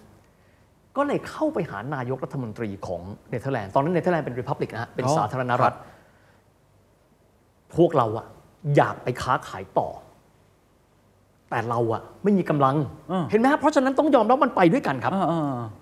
ทางด้านของรัฐบาลของเนเธอร์แลนด์บอกว่า เอางี้ไหม PPP พี่มีตั้งแต่ยุคนั้นแล้วแปลว่าอะไรอะ Public Private Partnership ร่วมทุนกันสิ รัฐกับเอกชน ชื่อว่าบริษัทคนไทยเรียกกันหรือว่าต่างชาติเรียกกัน Dutch East India Company ภาษาเขาคือ VOC ก็เป็นภาษาเขา Verenigde Oost-Indische Company อ๋อ แปลว่า United East India Company อ๋อเป็น PPP ครับพูดขึ้นมาอ่าผู้ดัชนี่เรามาตั้งในปี 1600ดัชเป็นคนแรกดัชเป็นคนแรกครับ ที่เราได้เคยได้ยินชื่อบริษัทนี้บ่อยมากในเวลาเรียนใช่หรือว่าจริง ๆ ต้องบอกว่าในประเทศไทยก็อาจจะมีที่เราเคยเห็นซากของมันอยู่บ้างแต่นะเราอาจจะไม่รู้ว่ามันยิ่งใหญ่ขนาดไหนอ่ามัมันคือรูปแบบ PPP นะครับเราเราพูดได้ไหมว่านั่นคือบริษัทแห่งแรกของโลก ผมว่าเป็นบริษัท ผมจะกันว่าบริษัทในสเกลนั้นแห่งแรกของโลก บริษัทข้ามชาติแห่งบแรริษัทข้ามชาติแห่งแรกของโลก เพราะว่าข้ามชาติจริง ๆ และร่วมกันครับ เพราะว่าถ้าไม่มีเรือรบไปไม่ได้นะครับอ่าหันหน้ามองกันปั๊บ list ครับ IPO ด้วยนะครับฮะเขาทำเป็นเป็นบริษัทมหาชนนะฮะ ตอนนั้นมีตลาดหุ้นแล้วเหรอฮะ ตอนนั้นเขามีเขามีตลาดหุ้นของเขาอาจจะยังไม่ได้แบบมีรูปแบบเหมือนปัจจุบันอ่าอ่าแล้วเคนเชื่อไหมครับว่าช่วงที่พีคที่สุดของ Dutch East India หรือว่า VOC เนี่ยนะฮะ เขาให้ดีเวเดนหรือเงินปันผล มีเงินปันผลเลยนะ มีเงินปันผลแล้วนะอ่าเขาให้เงินปันผลเท่าไหร่รู้ไหมฮะฮะ40%ของมูลค่าหุ้นที่มี โอ้โห รวยเลยอะรวยเลย เพราะไม่ต้องลงทุน ทุนของเขาคืออะไรครับ เรืออ๋อกำลังพล เข้าไปปั๊บไปอินโดนีเซียปั๊บนี่ของเราอ๋ออ๋ออ๋อเข้าใจ ทุกอย่างกลับมาได้หมด คือมันไปไปในแง่ของปืน กับในแง่ของพ่อค้าไปพร้อมกัน นั่นเลยครับ เพราะฉะนั้นมันไม่ต้องมีความสามารถในการแข่งขันนี่อะไร นี่คือการสนที่กำลังที่ลงตัว แล้วดัชเขาก็เลยยิ่งใหญ่มาก อะทีนี้ถามว่า เดี๋ยวเย็นนิดนึง แล้วทำไมต้องชื่อนั้นฮะ Dutch East India อะจริง ๆ เนี่ยอีสอินเดียชื่อชัดเจนเลย คือกำลังจะไปมหาสมุทรอินเดียทางตะวันออกถูกไหมฮะอ๋อส่วนดัชเนี่ยคนเรามาเติมเอง แต่ว่าจริง ๆ แล้วเนี่ยเขาใช้ชื่อกันว่า Vereenigde เป็นภาษาดัชซึ่งแปลว่า United อ๋อ แค่ว่าเรารวมกันนะ เพราะพ่อค้าหลายคนครัเขาตกลงกันไม่ได้อ๋อคนหนึ่งอาจจะบอกว่าอยากจะไปแบบนี้อีกคนบอกเอาอย่างนี้เอาตกลงผลประโยชน์ไม่ได้ เข้าไปคุยรัฐบาลเกลี่ยปั๊บทำ PPP เดินหน้า VOC แสดงว่าไม่เกี่ยวกับอินเดีย ไม่ไม่เกี่ยวกับอินเดีย อินเดียไม่ได้ร่วมทุน ผมเรียนแต่เด็กผมก็คิดว่ามีอินเดีย มหาสมุทรอินเดีย คือข้ามมหาสมุทรอินเดียไปนะฮะโอเคทีนี้ทางอังกฤษเห็นครับ เอาละอ่าแหมไอ้ดัตช์นี่มัน เก่งนะเก่งปานะดหน้าออเค้กเลยต้องไม่ลืมเอาเอาวันนี้นะฮะ วันนี้อังกฤษมีพลเมืองประมาณ 68 ล้านคนครับดัตช์มี 16 ล้าน ต่างกัอนเยดีตอะก็คงเป็นสัดส่วนประมาณนี้แหละครับเออเออต่างกัน3ามสี่เท่าอะอังกฤษก็หันหน้ามองกัน เอาไงดีอะหารัฐบาลอังกฤษหน้าตาเหมือนกันนะครับ เอาไงดีอะ PPP ตั้งชื่อแล้วกัน British East India เฮ้ย นี่มันเรียกได้ว่า copycat เลย คือมันเอาตรงๆเลยแต่เป็น copycat จากคนที่มีทุนใหญ่กว่านะครับ อ๋อ คือคือลองคิดดูกันว่า ดัตช์เนี่ยยังไงก็ตามดูไซส์ประเทศนะครับ เล็กมาก ในขณะที่อังกฤษโอเค อาจจะเล็กกว่าบ้านเรานะฮะ ก็คือประมาณสัก 3 5 0 0 0 0 ตารางกิโลเมตร บ้านเรา 5 0 0 0 0 0กว่า แต่อานุภาพของอังกฤษเนี่ยเรือรบเนี่ยอ่าไม่ต้องพูดถึงอ่าสู้กันเนี่ยดัตช์เละแน่ๆนะครับแต่ที่สุดในช่วงเวลาแบบนั้นครับผมไม่ลงรายละเอียดแต่เอาเป็นว่า ในช่วงเวลานั้นครับสองฝั่งรบกัน4ครั้ง รบกันระหว่างตรงนั้นนะครับอ่าลบลบกันในทะเลที่ยุโรปอะนะฮะอ่า เพราะต้องการที่จะตัดกำลังอีกฝ่ายหนึ่งในการที่จะเดินทางไปทางตะวันตกเขาเรียกว่า Anglo Dutch Wars ทั้งก็มีทั้งหมด 4 ครั้ง ที่สุดก็ต้องยอมรับว่าก็เหมือนแบ่งกันแหละอะดัตช์คุณก็ไปไกลๆเลยเพราะศูนย์กลางของคุณอยู่ที่ปัตตาเวีย ปัตตาเวียคือจาการ์ตาปัจจุบันอินโดนีเซีย อังกฤษก็บอกว่าไปไหนดีล่ะ หันหน้ามองกัน เคยได้ยินว่าราชวงศ์โงกุลของอินเดีย โคตรรวยเลย เอาไหม นั่นแหละครับคือเป้าหมายของอังกฤษ และนั่นคือจุดเริ่มต้นที่ยิ่งใหญ่มากนะครับของอังกฤษในการที่เขาเริ่มขยายอำนาจมา เพราะว่าตอนที่อังกฤษใหญ่ที่สุดเนี่ยครับกินพื้นที่หนึ่งในสามของโลกอะสิ่งที่เขาเรียกว่าเป็นมงกุฎเอ่อเป็นเพชรที่อยู่บนยอดมงกุฎ crown jewel ก็คืออินเดีย สิ่งที่ยิ่งใหญ่ที่สุด ถึงแม้ว่าพื้นที่เขาจะมีเขาจะมีอาณานิคมที่ใหญ่กว่านั้น เช่นแคนาดาครับนะครับ แต่อินเดียถือเป็นจุดที่มีความสำคัญ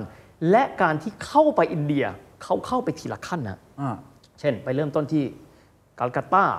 เบงโกลมาดรัสแบบเนี้ยก็ค่อยๆเริ่ม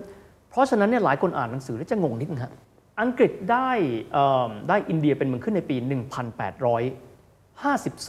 หรือ 48 แถวเนี้ยจริงๆ ไปตั้งนานแล้วนะตั้งแต่ศตวรรษที่ 17 แล้วเนอะเพราะนี่ที่เราคุยกันอยู่ยังอยู่นี่ช่วงศตวรรษที่ 17 อยู่ฮะเพราะอะไรรู้ไหมครับเพราะช่วงแรกในการที่เข้าไปเนี่ย ในการค่อยๆกินอินเดียทีละน้อยไปในฐานะของบริษัทครับ ไม่ได้ไปในฐานะของสหราชอาณาจักรก็คือ British East India British East India ก็เลยกลายเป็นนี่แหละครับ คือการเริ่มต้นสถาปนาอำนาจนะครับของจักรวรรดิอังกฤษ ผ่านบริษัทที่เป็นเป็น PPP แต่เขาไม่ได้บอกนะฮะ ผมลองไปทำรีเสิร์ชนะดีเวเดนเท่าไหร่ผมไม่รู้ แต่รู้ว่าในแง่ของคนพูดถึงบริษัทข้ามชาติที่มีลักษณะแบบนี้ ก็คือ PPP อย่างเงี้ย Dutch East India หรือว่า VOC ถ้าจะเป็นคนนะ VOC ปั๊บมันก็จะขึ้นมาเนี่ยนะฮะ ก็คือว่า i n i c d e r Ost Indischer ครับ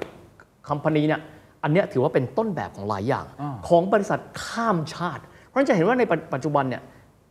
ฮอลแลนด์เองอาจจะมีประชากรไม่เยอะอ่าแต่ที่สุดอิทธิพลทางการค้า เพราะเขาวางพื้นฐานเอาไว้นี่เข้าใจเป็นอย่างดีจากวันนั้นนี่แหละครับ ครับเฮียขยายความนิดนึงตอนที่อังกฤษเริ่มแผ่ขยายอำนาจตัวเองมากขึ้นเรื่อย ๆ ก็คือเขามีด้านกำลังการอาหารครับ เรื่องของอ่าเรือที่เก่งมากอืมอืมใช่ไหมครับการค้าก็เก่งด้วย แล้วก็ไปบุกในสถานที่ต่างๆ เหตุผลที่ทำให้มันเปลี่ยนมือเปลี่ยนอำนาจในตอนนั้นอย่างรวดเร็วอะนอกจากสองอย่างนี้มันมีอะไรอีกไหมครับ คือเขาไม่หยุดที่จะไปหาดินแดนใหม่ๆล่าอาณานิคมใหม่ๆ หรือมันมันเกิดจากอะไรในตอนนั้นเอ่อจุดหนึ่งนะครับของอังกฤษเลยนี่ต้องยอมรับว่าความเป็นชาตินิยม มันเป็น soft factor นะครับเคนอาจจะฟังแล้วแบบ มันสำคัญขนาดนั้นเลยเหรออสำคัญมากนะครับ ผมขอยกตัวอย่างนิดหนึ่งนะครับอืมรู้จักมาการ์เร็ตแทชเชอร์นะเคนต้องรู้จักอยู่แล้ว อดีตนายกรัฐมนตรีอังกฤษเสื่อมความนิยมมากในในในสมัยที่หนึ่งนะครับเพราะมีการขึ้นภาษีตัดสวัสดิการเยอะแยะมากมาย แต่เธอได้รับการเลือกตั้งสมัยที่สองเพราะอะไรรู้ไหมครับครับ เพราะเธอประกาศสงครามกับอาร์เจนตินาครับ คนอังกฤษอันดับที่หนึ่งนะครับฟอล์กแลนด์ถูกต้อง the pride of British มาอันดับที่หนึ่งไม่ว่าจะเกิดอะไรขึ้น ชาติมาอันดับที่หนึ่งเพราะฉะนั้นอังกฤษจะเป็นประเทศที่แม้กระทั่งคาร์ลมาร์กซ์ใช้เวลาอยู่ที่อังกฤษก่อนตายนะครับประมาณ 20 ปี แต่อังกฤษซึมซับ Marxism น้อยมากๆมาร์กซ์เนี่ยในเรื่องคลาสถูกไหมฮะฮะก็ต้องมีสองอย่างอะถ้าคุณไม่ยึดคลาสครับแล้วเป็น international คลาสเดียวกันรวมกันนะฮะฮะก็ชาติคาร์ลมาร์กซ์ไม่ชอบชาตินิยมแต่สำหรับอังกฤษคือไม่มีอะไรสำคัญไปกว่าความเป็นชาติโอ้เข้าใจแล้วเขารวมกันเขามีความ proud มาก ต้องไม่ลืมนะครับว่าอังกฤษถ้าจะสามารถขยายอำนาจได้ เพราะคนยอมไปเป็นทหารเยอะ เพราะเขาคนอังกฤษเวลาถ้าถ้าดูตามหนังนะฮะใส่เสื้อน้ำเงินมาปั๊บฝรั่งเศสใส่เสื้อสีแดงมาปั๊บอังกฤษเขาเรียก red coats นะฮะ the red coats the British Empire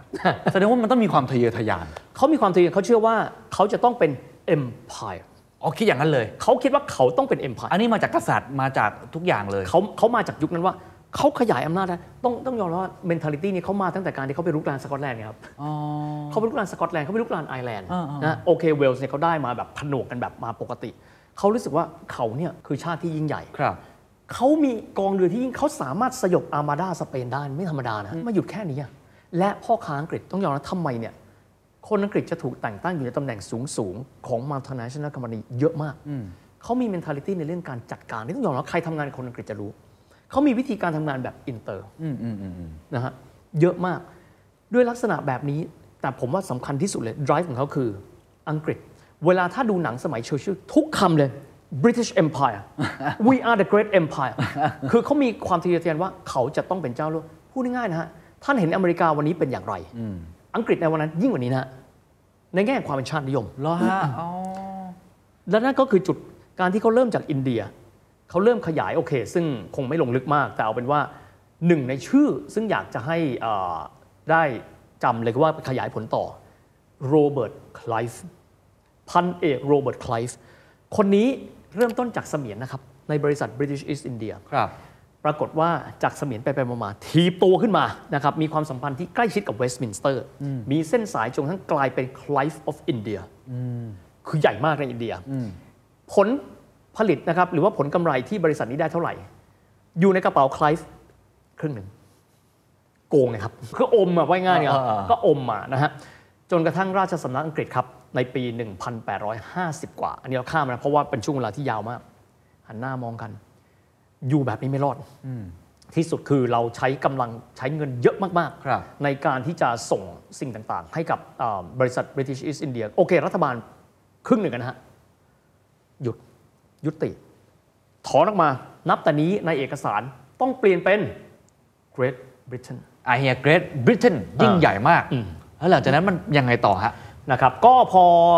เออทางด้านของอังกฤษเอง รัฐบาลอังกฤษนะฮะฮะก็ราชสำนักอังกฤษอะ เป็นผู้ยึดครองอินเดีย อย่างเป็นทางการคือปี 1858 ก่อนหน้านั้นก็คือ British East India นะฮะมีความหมายก็ครอบงำอยู่แล้ว เริ่มต้นเป็นทีละท่อนทีละท่อน ต้องบอกหนึ่งอย่างครับว่า ในช่วงที่อังกฤษครองอินเดียอยู่ อังกฤษเนี่ยเอาฝ้ายไปค่อนข้างเยอะ น้ำตาลแล้วก็บรรดาทรัพยากรธรรมชาติไปค่อนข้างเยอะ และหนึ่งอย่างครับ อังกฤษให้คนอินเดียที่กัลกัตตาปลูกฝิ่นเยอะๆขายใครวะอ่า ไม่ได้ขายคนอังกฤษ เพราะอังกฤษรู้ว่าโอเปียม มันเป็นยาเสพติดครับอ่าอ่าอ่าเพื่อที่จะเอาสิ่งเนี้ยให้พ่อค้าอังกฤษครับอ่า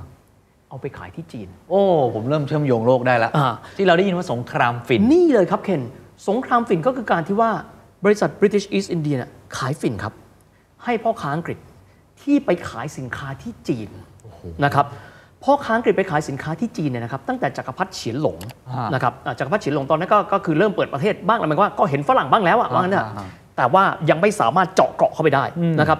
ผ่านมาสองรัชสมัยครับในช่วงตั้งแต่หลังเฉียนหลงนะครับก็คือเจียชิงอืม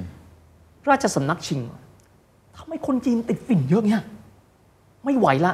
รัชสมัยต่อมาจักรพรรดิเต้ากวงครับ เฮ้ย มันติดจนงอมข้าราชการก็ติดฝิ่น จักรพรรดิเต้ากวงบอก เราอยู่แบบเนี้ยบ้านเราไม่มีความมั่นคงแล้ว อย่ากันนั้นเลย เอาฝิ่นมาเผาทำลายให้หมดเลยอ่าอ่าอ่าตอนแรกนะครับไม่สำเร็จเพราะอะไรข้าราชการติดฝิ่นเองอ๋อก็เลยส่งเจ้าหน้าที่จากปักกิ่งนะครับ ชื่อหลินเจ๋อสวีนะครับ ลงใต้ไปที่กวางตุ้ง เผาทำลายฝิ่นทั้งหมด ตรงนี้เจ็บมากครับอ่าทางด้านพ่อค้าอังกฤษอึดอัดมากทำแบบนี้แล้วเผาต่อหน้าทูตทั้งหมดเลยนะฮะ เพราะนี่คือขุมทรัพย์ของเขา คือใช้คำนี้นะว่าถ้าเกิดว่าถ่ายทอดสดได้จากรพรรดิเต้ากวงทำไปแล้วอะฮะว่าเขาใช้คำนี้ว่าฉีกหน้าเลยในในหนังสงครามฝิ่นนะเขาบอกว่าให้ทั่วโลกรับรู้ยกย่องแผ่นดินเราคือปราบนาโคติกส์คือยาเสพติดให้หมดเลยนะปรากฏพ่อค้าอังกฤษครับ หันหน้ามอง you treat British Empire badly ปฏิบัติกับเราเร็วมากทำไงล่ะ ทหารเรืออังกฤษคือเอเลียดครับ เอเลียดเข้ามาบอกว่า เซ็นเอกสารฉบับนี้ซะพ่อค้าเห็นแล้ว ทำไมอะอ่าเซ็นขอให้มีการยกฝิ่นทั้งหมด ให้เป็นของรัฐบาลอังกฤษอืมไอ้นี่ก็งง มันเป็นเงินของเราอะเราเป็นคนซื้อมาไม่ใช่ มันเป็นเงินของเรา รัฐบาลอังกฤษเซ็นเดี๋ยวนี้ ไม่เซ็น อีกอย่างก็ฟินถูกเผาไปหมดแล้วอะเซ็นเดี๋ยวนี้ทำไมรู้ไหมครับฮะถ้าเกิดว่าพ่อค้าโอนความเป็นเจ้าของฝิ่นให้รัฐบาลอังกฤษ มีความหมายรัฐบาลอังกฤษมีสิทธิอันชอบธรรมในการประกาศสงครามนะครับ อ๋อ เข้าใจแล้วดูเพราะนี่เล่ห์คือเหลี่ยมการทำลาย นี่คือการทำลายทรัพย์สินของรัฐบาลอังกฤษ โอ้โห โหดมากเลยเนี่ย เสร็จปั๊บ ก็เลยได้มีการนำเรื่องนี้ให้กับลอร์ดพาล์เมอร์สตันก็คือเอ่อรัฐมนตรีต่างประเทศของอังกฤษนะครับ ก็ส่งอันนี้เนี่ยให้กับพระราชินีวิกตอเรีย ยุควิกตอเรียนี้ก็คือยุคที่เอ่อกินเวลายาวนานมากของอังกฤษครับ นะครับ เป็นยุคที่ล่าอาณานิคมกันตลอดเวลาเลย บอกว่า ขอพระราชานุญาตในการให้สภาพิจารณาในการทำสงครามกับจีน และก็เริ่มต้นทำสงครามฝิ่นกับจีนนะครับ 1842 จบในเวลาอันสั้นครับ เพราะจีนคือจักรวรรดิที่ไม่เคยโมเด r n ไนซ์ตัวเองเลย และนั่นก็คือการขยายอำนาจ แล้วก็อังกฤษอาจจะไม่ได้เป็นเจ้าของจีนนะฮะครับก็ได้เกาะเล็กๆ ชื่อฮ่องกงมานะครับ แต่กันนั้นก็ตามแต่ ตอนนั้นอังกฤษมี British Raj อังกฤษชอบเรียกชื่ออาณานิคมเนี้ย British America ครับซึ่งตอนหลังก็ก็อเมริกาก็ได้ไปนะฮะครับ อินเดียก็ British Raj Raj ก็คือราชาอ๋อ British Burma ได้ไปแล้วนะฮะ อ๋อก็คือเมียนมา ก็มีความหมายว่าก็รวมกันไปก็จะเป็นก้อนใหญ่ ๆ เลย โอ้ใหญ่มากเลยและใหญ่มากครับ แล้วก็ไปที่จีน แต่จีนเนี่ยก็ได้แค่ British Hong Kong แต่นั่นคือการขยายในพื้นภูมิภาคตะวันออก และตอนนั้นต้องถือว่าอังกฤษถือว่าอยู่ในพีคที่สุดแล้วเข้าใจแล้ว ของความไม่ต้องถามนะครับมหาอำนาจที่ไหนอันดับหนึ่ง ถ้าอดีตมีโรมันอืมอันนี้คือยืนหนึ่งครับอืมอืมอืม British Empire เขาก็เลยภูมิใจกันมากเนาะจนวันนี้นะครับอ่าจนวันนี้เขาก็ยังภูมิใจกันอยู่ เมื่อกี้ที่ฟังมาทั้งหมดเนี่ย ผมว่าเราเห็นภาพประติดประต่อได้ว่าทำไมอังกฤษถึงขึ้นมาเป็นมหาอำนาจที่ยิ่งใหญ่มาก ไม่ว่าจะเป็นเรื่องของการเดินเรือที่เก่งกาจในเรื่องของทางทหารความทะเยอทะยานของตัวเขาแล้วยิ่งขยายก็คงยิ่งขยายไปเรื่อยๆได้ทรัพย์สินเงินทองทำมาค้าขายเก่ง แต่ผมทราบมาว่ามีอย่างหนึ่งที่อังกฤษก็เป็นคนที่ปฏิวัติครั้งใหญ่เหมือนกันอืมนั่นก็คือการปฏิวัติอุตสาหกรรมครับใช่ไหมมันตรงนี้มันอยู่ในช่วงเวลาไหนที่ทำให้ผมไม่แน่ใจว่าทำให้อำนาจอังกฤษนั้นมันเชื่อมต่อแล้วก็ขยายไปจนกระทั่งมันถึงจุดสูงสุด แล้วก็ลงมาเฮียวิทย์เล่าตรงนี้ให้ฟังหน่อยโอเคครับเมื่อสักครู่เราคุยถึงเรื่องเรเนซองส์ใช่ไหมฮะอ่าเรื่องของการที่มีการวิจัยนะครับเรื่องการใช้วิทยาศาสตร์เป็นพื้นฐานที่ออกนอกกรอบนะครับออกนอกกรอบของอาศาสนาจักรเนี่ย เริ่มต้นตั้งแต่สมัยเรเนซองส์ครับนะครับช่วงนั้นก็จะมีการคิดค้นวิทยาการกาลิเลโอ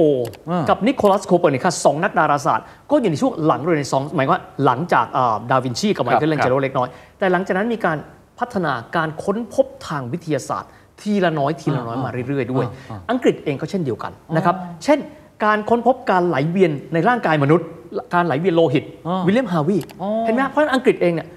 ทุกคนเขาก็ค่อยๆมีการคิดเรื่องของนวัตกรรม เครื่องจักรไอ้น้ำอ่านี่ไงการปฏิวัติมาแล้วเจมส์วัตต์เพราะฉะนั้นเราจะเห็นได้เลยนะครับว่าในช่วงนั้นน่ะเรื่องสงครามก็ดำเนินไป เรื่องการขยาย แต่เรื่องของการวิจัยนวัตกรรม R&D เคมีฟิสิกส์เราจะพบว่าช่วงก็จะเจอเช่น นักคณิตศาสตร์เก่ง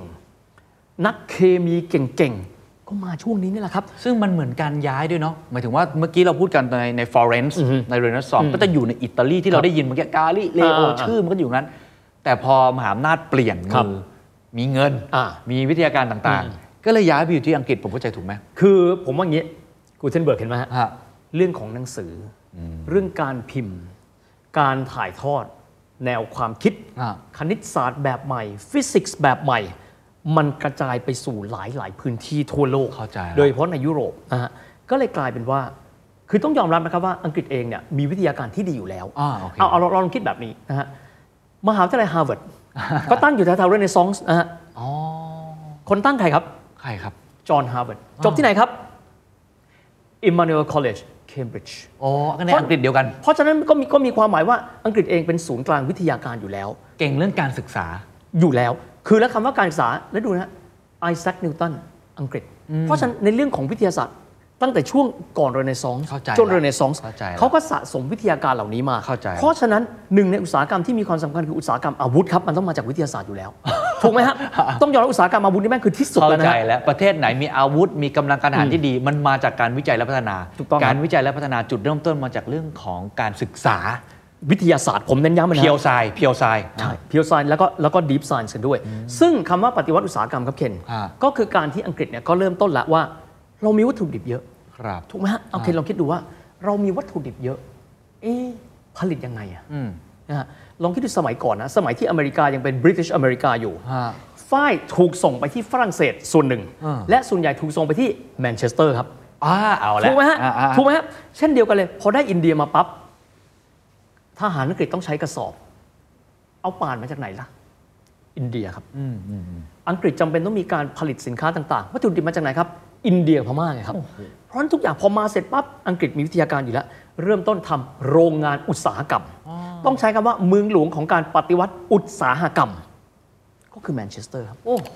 เห็นภาพฮะเนี่ยเข้าใจถ้าเกิดว่าเคนลองดูนะฮะสิ่งทอสมัยนั้นทำไมบอกว่าทำไมคานธีต้องทอผ้าใช้เอง อันนี้เปรียบเทียบคฟัรังบนะครับครับ ไม่เราจะไม่ใส่เสื้อ cotton ที่ทอจากแมนเชสเตอร์ใช้คำว่าแมนเชสเตอร์และลองคิดดูแล้วกันว่านักธุรกิจในยุโรปจะไปผลิตสิ่งทอต้องไปที่อังกฤษนะครับหนึ่งในนั้นคือพ่อของฟรีดริชเองเกลส์คู่หูคาร์ลมาร์กซ์โอ้พ่อของเขาเป็นเศรษฐีชาวเยอรมันที่ไปตั้งโรงงานที่แมนเชสเตอร์ครับเพราะว่ามีอุตสาหกรรมที่ดีฮะก็อันนั้นเป็นศตวรรษที่ 19 ละครัก็คือศตวรรษที่ 19 นี่จะจะจะเป็นช่วงที่ อังกฤษถือว่ามีวิทยาการในด้านการผลิตเนี่ยสูงมากๆ เสื้อผ้า Umbro ฟุตเสื้อฟุตบอลเห็นไหมฮัมฟรีสบราเ h อร์หรืออัมโบรฮัมฟรีสบราเ h อร์อ่านแบบสำเนียงเขานะฮะแมนเชสเตอร์โหเก่าแก่มากเนาะเก่าแก่มาก คือแม้อันอันนั้นอาจจะหลังมานิดนึงแต่ นั่นคือเมืองหลวงของการปฏิวัติอุตสาหกรรม รถไฟนะครับ การที่ใช้รถไฟที่ไปใช้เครื่องจักรไอ้น้ำก็เป็นที่อังกฤษ เห็นไหมครับมันมันมันต่อเนื่องกันมาเรื่อยๆครับ มันเป็นครับ เส้นที่เชื่อมต่อกัน ก็คือเหมือนกับว่าเมื่อกี้เราพูดกันเล่น ๆ ว่าเป็นซิลิคอน v วล l ์อ่า ย้ายที่แล้ว ย้ายที่ไปละ เพราะมันก็เปลี่ยนไปเรื่อยๆถูกไหมครับครับ วันหนึ่งซิลิคอน v วล l ์ยังไม่เกิดก็เป็นที่อื่นใช่ไหมหลังจากนี้ใครคิดได้มันอาจจะไปอยู่ที่สมมตินะฮะอาจจะไปอยู่ที่เอิ่มหลันโจวใครจะไม่รู้ใช่ใช่ถูกไหมใช่ คือคือโลกก็เปลี่ยนเพียงแต่ว่าการเปลี่ยนเนี่ยเขาเปลี่ยนเขามีอะไร แต่ผมเชื่ออย่างนะครับว่าครับที่สุดแล้ว deep science deep tech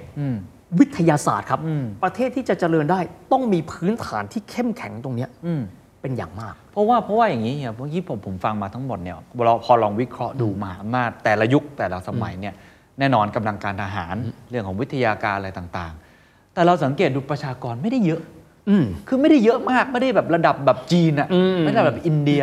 ผมก็สงสัยมาตั้งแต่เด็กว่าทำไมคนเนี่ยหกกว่าล้านคน มันถึงสามารถครองโลกได้ในยุคนั้น เมื่อกี้เฮียตอบคำถามเลย deep science deep science deep tech เทคโนโลยีต่างๆ และการศึกษา การศึกษาครับเคนเอ่อเคนเคยได้ยินมหาวิทยาลัยในอังกฤษที่ชื่อว่า SOAS นะครับ School of Oriental and African Studies อยู่ภายใต้มหาวิทยาลัยลอนดอนครับ ผมงงมากครับตอนที่ผมไปเรียนที่อังกฤษแล้วผมก็จะงงว่าทำไมเราจะต้องมาเรียนเรื่องของภูมิภาคเราจากฝรั่งเคนลองคิดดูนะครับ พวกเขาเชื่อว่าในการที่เขาจะไปประเทศใดได้ เขาต้องรู้จักประเทศนั้นเป็นอย่างดีนะฮะมีอยู่ส่วนหนึ่งครับ ตอนที่อ่าอังกฤษจะไปบุกไปที่จีนทำสงครามฟินนะครับ ตอนนั้นคนอังกฤษสปลิตเป็นสองฝ่ายนะครับ กลัวจีน เพราะไม่เคยเห็นนะครับว่าคนจีนเป็นยังไงเฮ้ยถ้าเราไปลบอะกับคนซึ่งมันมีประมาณแบบหลายตอนนั้นคงไม่น่าจะเป็นหลักร้อยล้านแล้วอะครับ อังกฤษจะสู้อะไรได้ คนถึงพูดอย่างนี้ Admiral คือแม่ทัพเรือของอังกฤษพูดบอกว่า กองทัพเรือจีนมีค่าเท่ากับกองเรือประมง พวกเรามีแผนที่น่านน้ำของจีน ทุกโขดหิน ทุกกระแสน้ำดีกว่าทุกทุกแผนที่ที่จีนพัฒนามา 5,000 ปีโหโหดมาก ชัดไหมครับ ชัดฮะเพราะฉะนั้นเมื่อไปเสร็จปั๊บอย่างที่บอกว่าสเปนอาร์มาดาสเปนแพ้อังกฤษเพราะไม่รู้ว่าโขดหินอยู่ตรงไหน เพราะฉะนั้นเรื่องของความรู้ไม่ใช่ความรู้ตัวเองนะฮะครับโซแอสครับครับ ผมขออนุญาตใช้คำนี้ เพอเพอๆเขารู้จักเรามากดีกว่ากว่าเรารู้จักตัวเราเองครับ นี่แหละครับ คือความหมายคำว่าความรู้คืออำนาจ ผมเข้าใจวันนี้นี่เอง ก่อนหน้านี้คิดว่าเรามีความรู้เราสามารถที่จะทำงานได้เก่งไม่ใช่ ความรู้คืออำนาจจริง ๆ เข้าใจแผนที่จีน มากกว่าคนจีนอาจจะเข้าใจตัวเอง เพราะฉะนั้นก็มีโอกาสที่จะไปรบแล้วชนะมากกว่า ถูกต้องและอีกส่วนหนึ่งเคนต้องขออนุญาตพูดคำหนึ่ง เอิ่มเคนรู้ไหมครับว่าประเทศยุโรปจะมีอยู่ศูนย์การแพทย์จะมีศูนย์การแพทย์อันหนึ่ง ซึ่งผมไม่รู้ว่าจะมีไปทำไม ครับ ศูนย์การแพทย์โรคเมืองร้อนครับ tropical medicine อืมเพราะว่าเมืองเขาไม่เห็นจะร้อนตรงไหนเลยอืมอย่างผมไปเจอ Trop Trop Med ที่แรกเนี่ยอ่าที่ฮัมบวร์กทำไมต้องมี Trop Med แต่ผมไม่เข้าใจ คนเยอรมันพูดไงรู้ไหมฮะฮัมบูร์กเนี่ยอยู่ทางตอนเหนือ แล้วก็จะล่องเรือเนี่ยแล้วก็มาค้าขายในประเทศทางตอนใต้เช่นแอฟริกาหรือว่าหรือว่าเอเชีย ก็เวลาที่ลูกเรือของเราเดินทางไปค้าขายในประเทศอยู่ไง เราจะได้ฉีดวัคซีนให้เขาก่อน ป้องกันโรคเมืองร้อน เพราะฉะนั้นคำว่าความรู้ที่เคนตบมาเมื่อกี้นี่มันถูกคืออาเขาต้องรู้ไม่ใช่แค่รู้โลกนะฮะอ่ารู้ตนและรู้โลก และรู้ว่าจะต้องรู้อะไร บางครั้งเราเลียนแบบเราอาจจะไม่รู้นะว่า อันไหนสำคัญ แต่พวกก็เตรียมพร้อมแล้ว เช่นฝรั่งที่จะมาฉีดป้องกันมาลาเรียเพราะเขาแพ้ยุงเพราะฉะนั้น SOAS ก็ดี Trop Med ที่ฮัมบูร์กก็ดี มันเป็นการบอกแล้วว่า พวกนี้เขามี mentality ที่พร้อมที่จะเดินออกไปนอกบ้าน อืม และไปค้าขาย โอ้โห ผมนึกถึงหนังสือเล่มหนึ่งของ Jared Diamond ชื่อ Guns Germs Steel อธิบายแบบที่เฮียบอกเลย Guns คืออาวุธ อ่าฮะ มีอาวุธ อ่ามีกำลังทหาร อืม เจิมคือเชื้อโรค หนอน อ่าเชื้อโรคโอเคดิซิป้องกันโรคได้ อ่าฮะ ป้องกันโรคได้ก็เออมีโอกาสที่ประชากรจะสุขภาพดีกว่า อืม มีโอกาสที่ประชากรจะมี productivity อ่า steel ก็คือวิทยาศาสตร์ การปฏิวัติอุตสาหกรรม เรื่องของเครื่องจักรไอ้น้ำอุตสาหกรรมทอผ้าสามอย่างนี้เป็นสาเหตุหนึ่งที่ทำให้มหาอำนาจแต่ละที่ขึ้นมามีอำนาจอ้อผมเริ่มเห็นภาพ นี่แหละครับเคนแล้วก็ขอฝากไว้อีกส่วนนะครับ ฮะ คือเรื่องของ mentality ในการออกไปเผชิญโลกครับ อ่า ถ้าเกิดว่าเมื่อสักครู่เคนถามได้ดีมากเคนบอกว่าทำไมนครรัฐอิตาลี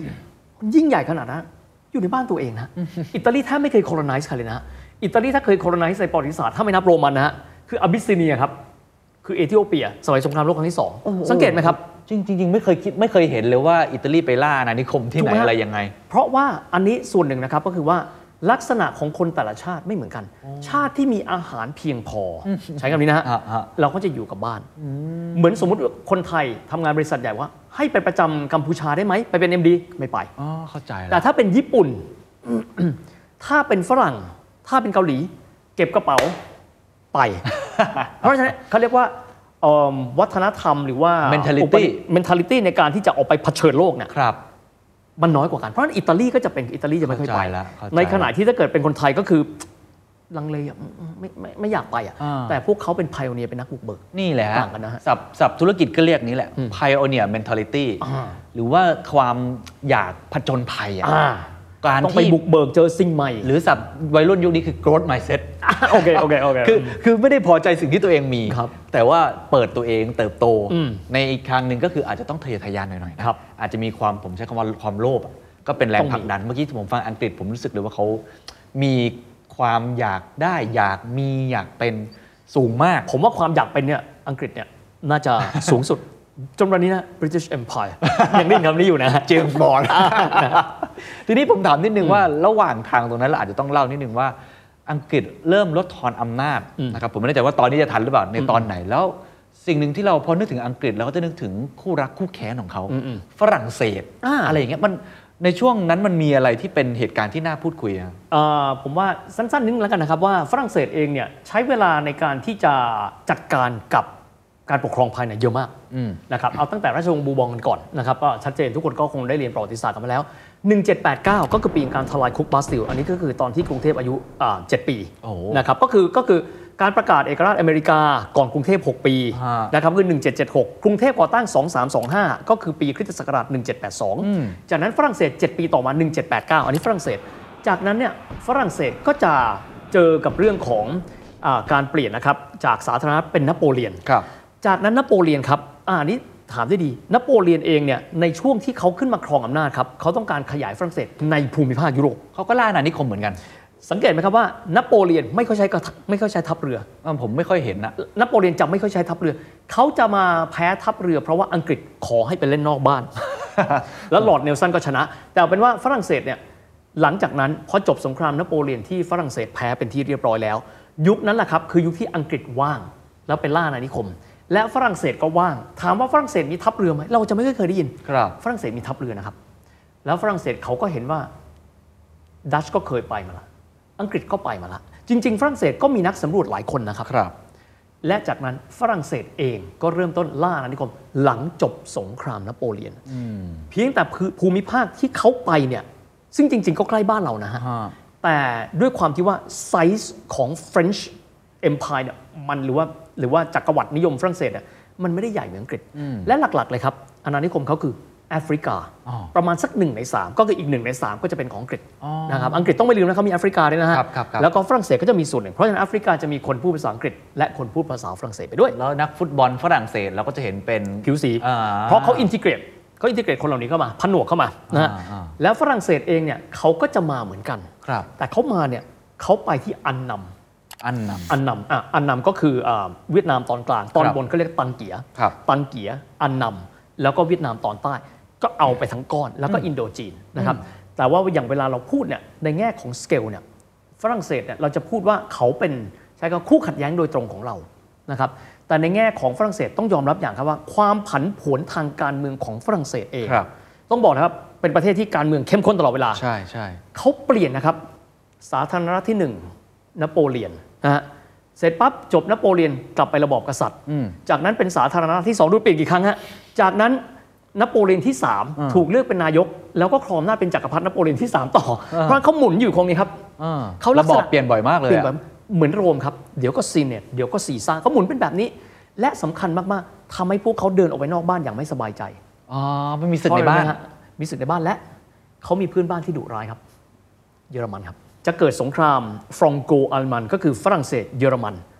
บ่อยครั้ง และในยุคจักรพรรดินโปเลียนที่ 3 เยอรมันซึ่งรวมชาติเสร็จปั๊บเข้าไปโจมตีฝรั่งเศส เพราะฉะนั้นฝรั่งเศสเนี่ยจะทำอะไรห่วงหน้าพะวงหลังครับโอ้ผมผมผมผมเข้าใจเลย แล้วผมเข้าใจเลยว่าทำไมอังกฤษถึงเป็น British Empire ได้ เพราะมี British Sea ถูกต้องครับเขาเลยไม่ต้องพะวงในบ้านตัวเอปงราการธรรมชาติเขาทำให้เขาสามารถไปไหนได้ค่อนข้างสบาย แทบไม่มีใครที่สาถ้าไม่นับโรมันฮะฮะ แทบไม่มีใครยกพลขึ้นบกบนสหราชอาณาจักรได้เลยฮิตเลอร์ทำไม่ได้ อันนั้นก็เลยเป็นปราการธรรมชาติ แต่ฝรั่งเศสครับจะทำอะไร ลองดูนะ เดี๋ยวตอนหน้าที่เราคุยสงครามโลก ฝรั่งเศสเผลอไม่ได้ครับ เพราะกลัวเยอรมันตลอดเวลาอ๋อกลายเป็นตัวหน่วงไปโอ้โห เห็นภาพมาก ๆ เพราะฉะนั้นนี่คือภาพรวมทั้งหมดในภูมิภาคยุโรปอืมการเปลี่ยนผ่านของวิทยาการ การเปลี่ยนผ่านของซิลิคอนวัลเลย์ไปแต่ละที่ วิธีการทำมาค้าขายเศรษฐกิจที่เปลี่ยนแปลงไปเรื่อย ๆ ทีนี้ คงจะต้องแวะเอเชียนิดหนึ่งอืม เมื่อกี้เราพูดถึงสงครามฝิ่นก็คือจีน ครับ จีนผมก็ได้ยินว่าเขาก็มีวิทยาการที่สุดยอดมากเหมือนกันนะอืม ตั้งแต่อดีตเลยครับ เราไล่คู่ขนานกันไปได้ไหมว่าจีนมีบทบาทตอนไหน แล้วเขามีวิทยาการอะไรยังไงครับ โอเค ขอที่แบบนี้แล้วกันนะครับว่าถ้าหากว่าดูจักรวรรดิโรมันนะครับเขาเรียกจักรวรรดิโรมันเนี่ยกับในช่วงของจีนก็จะเป็นยุคแบบพวกเอ่อเลียดก๊ก จักรวรรดิฉินเขาเรียกว่าอินทรีและมังกร เป็นจักรวรรดิที่ยิ่งใหญ่ที่สุดของโลกในช่วงเวลาเดียวกันนะฮะ ครับแต่โชคดีมากครับเขาเดินทางไม่เจอกัน เพราะถ้าก็เจอกันคงเละไปตั้งแต่ตอนนั้นแล้วครับนะเพราะฉะนั้นต้องใช้คำว่าแต่ก่อนอารยธรรมจีนพัฒนาด้วยตัวเขาเอง ก็มาเรื่อยๆ พัฒนากันมานะครับจนกระทั่งถึงราชวงศ์ถัง ศตวรรษที่ 7 คือขึ้นต้นด้วยเลข6นะฮะอืม ยุคนั้นถังไทจงมหาราชผมต้องบอกว่า ช่วงที่ยุโรปถูกแช่แข็งอยู่ อืม นะครับก็คือยุคกลางจีนมีการพัฒนาศิลปะวิทยาการ อย่างยิ่งใหญ่ในสมัยราชวงศ์ถังนั้น จะพบว่าทุกอย่างเป็นทองเหลืองอร่ามมาก เขาบอกว่าเศรษฐกิจดีขนาดว่า ของตกอยู่ที่พื้น ไม่มีใครเอาไปนะ เพราะมันรุ่งเรืองมาก และที่บอกเป็นอเมริกา เพราะว่าผมเรียกว่าพวกอนารยชนคือหูเขาเรียกว่าหูนะชาวฮั่นเขาคือคนจีนครับชาวหูคือคนที่ไม่ใช่ฮั่นอ่าเช่น อุยกูร์อืมอืมอืมเปิร์กและอื่นๆที่อยู่รอบเนี่ยต้องมาสวามิภักดิ์กับต้าถังอืมนะครับ และถังครับมีความรุ่งเรืองแล้วก็มองไปไกลบอกว่า เราอยากที่จะสร้างเส้นทางทางการค้า ไกลที่สุดไปในทางตะวันตก เพราะตะวันออกเขาหันไปเขาเจอทะเลถูกไหมฮะครับ เขาก็รู้แล้วโอเคจบแค่นี้ เราอยากจะไปที่ตะวันตก คือเขาก็มีแนวคิดเหมือนเหมือนฝั่งยุโรปเหมือนกันเนาะเขามีแนวคิดครับ อยากจะไปดินแดนใหม่ แต่ว่าศตวรรษที่7เนี่ยพัฒนาการยังไม่เยอะฮะนะครับ แล้วก็คนแรก ๆ ที่เดินทางตะวันตกไกลมากๆอ่าคนนั้นมีชื่อว่าพระถังซัมจั๋งครับ เฮ้ยไซอิ๋วอ่าเขาได้โปรดประทับตาในหนังสือเดินทางด้วยเพียงมีตัวจริงนะครับ แต่ว่าไม่มีเฮ่งเจียนะฮะ ตัวจริงชื่อว่าติดถังโป๊ยไก่ไม่มี ไม่มีครับ อันนี้มาตัวรุ่นๆเลยนะฮะ เป็นพระธุดงค์ครับ มุ่งมั่นมาก อยากเดินทางจากฉางอัน เพื่อที่จะไปอัญเชิญพระไตรปิฎกที่เมืองนาลันทาที่อินเดียนะครับ ก็เดินธุดงค์ไปองค์เดียวนะครับอ๋ออันนี้คือมีเรื่องจริง มีใช่ไหเรื่องจริงครับ เดินธุดงค์ไปองค์เดียวนะครับ เดินไปถึงอัฟกานิสถานครับ ที่เราเห็นกันมีสงครามที่กันในปัจจุบันเนี่ยเพราะฉะนั้นจะไม่แปลกใจถ้าอัฟกานิสถานจึงมีพระพุทธรูปนะฮะ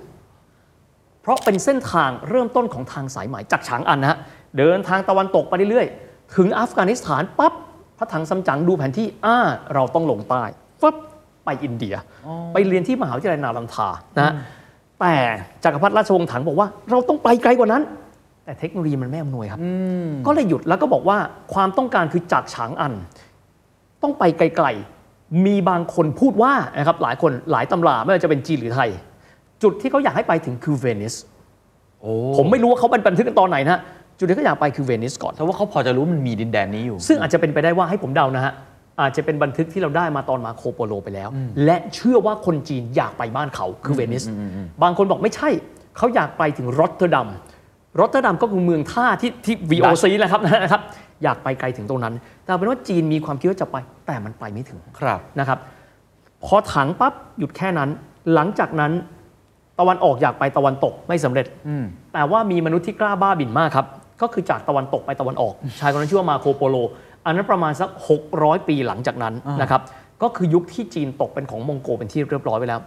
พ่อค้าชาวเวนิสชื่อมาโคโปโลเดินทางครับ เดินเท้าไปจริงๆไปกันสามคนนะฮะปรากฏว่าพี่ชายกับน้องชายทิ้งกันไปกลางทาง แกก็เดินไปคนเดียว เดินเหรอฮะ เดินและขี่อูฐและขี่ม้าครับคิวคิวโอ้โหคือโหดคือมาก คือคือถูกปล้นทุกอย่างกลางทางไปหมดแล้ว คือตอนไปเหลือแต่ตัวแล้วฮะโอ้โหเรื่องมันมีความมุ่งมั่นมากนะ มุ่งมั่นมาก ไปปั๊บก็จับพลัดจับผลูมากก็คือไปเจอคนในราชสำนัก เพราะฉะนั้นเขาก็เลยเข้าตรงครับ ไม่ต้องใช้ชีวิตเป็นคนพเนจรฮะเข้าตรงไปแล้วเจอกุบไลข่านหยวนซื่อจู่คือจักรพรรดิหยวนซื่อจู่ฮูปีเรียก็คือกุบไลข่าน ไปก็เลยได้เจอแล้วก็ได้เห็นวิถีชีวิตของชาว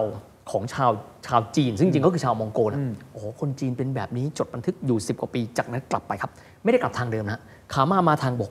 ขากลับกลับทางน้ำอ้าวอ่าแล้วกลับไปที่เวนิสอ๋อปรากฏว่าความซวยครับครับ ตอนที่กลับไปอะครับ สาธารณรัฐเวนิสครับพ่ายแพ้สงครามต่อสาธารณรัฐเจนัวไปแล้วครับอ้าวบ้านเขพังเขาก็เลยถูกจับไปเป็นเฉลย แล้วก็เลยต้องเขียนบันทึกอันเนี้ยในคุกที่เวนิสบ้านเกิดในช่วงที่ทหารเจนัวเนี่ยครองเมืองอยู่ ก็เลยเขียนว่า คนยุโรปก็เลยรู้มันมีอาณาจักรที่ร่ำรวยมาก อันนั้นก็เป็นจุดเริ่มต้นส่วนหนึ่งที่ทำให้ยุโรปมองว่าเราอยากไปแต่ต้องไม่ลืมนะครับว่า อินเดียคืออยู่ทางใต้ จีนอยู่ทางเหนืออแต่ที่สุดพวกเขาไม่ได้ไปทางบกครับ พวกเขาไปทางน้ำแทนนี่แหละครับ โอ้โห ผมเพิ่งรู้ว่าพระถังซัมจั๋งกับมาโคโปโล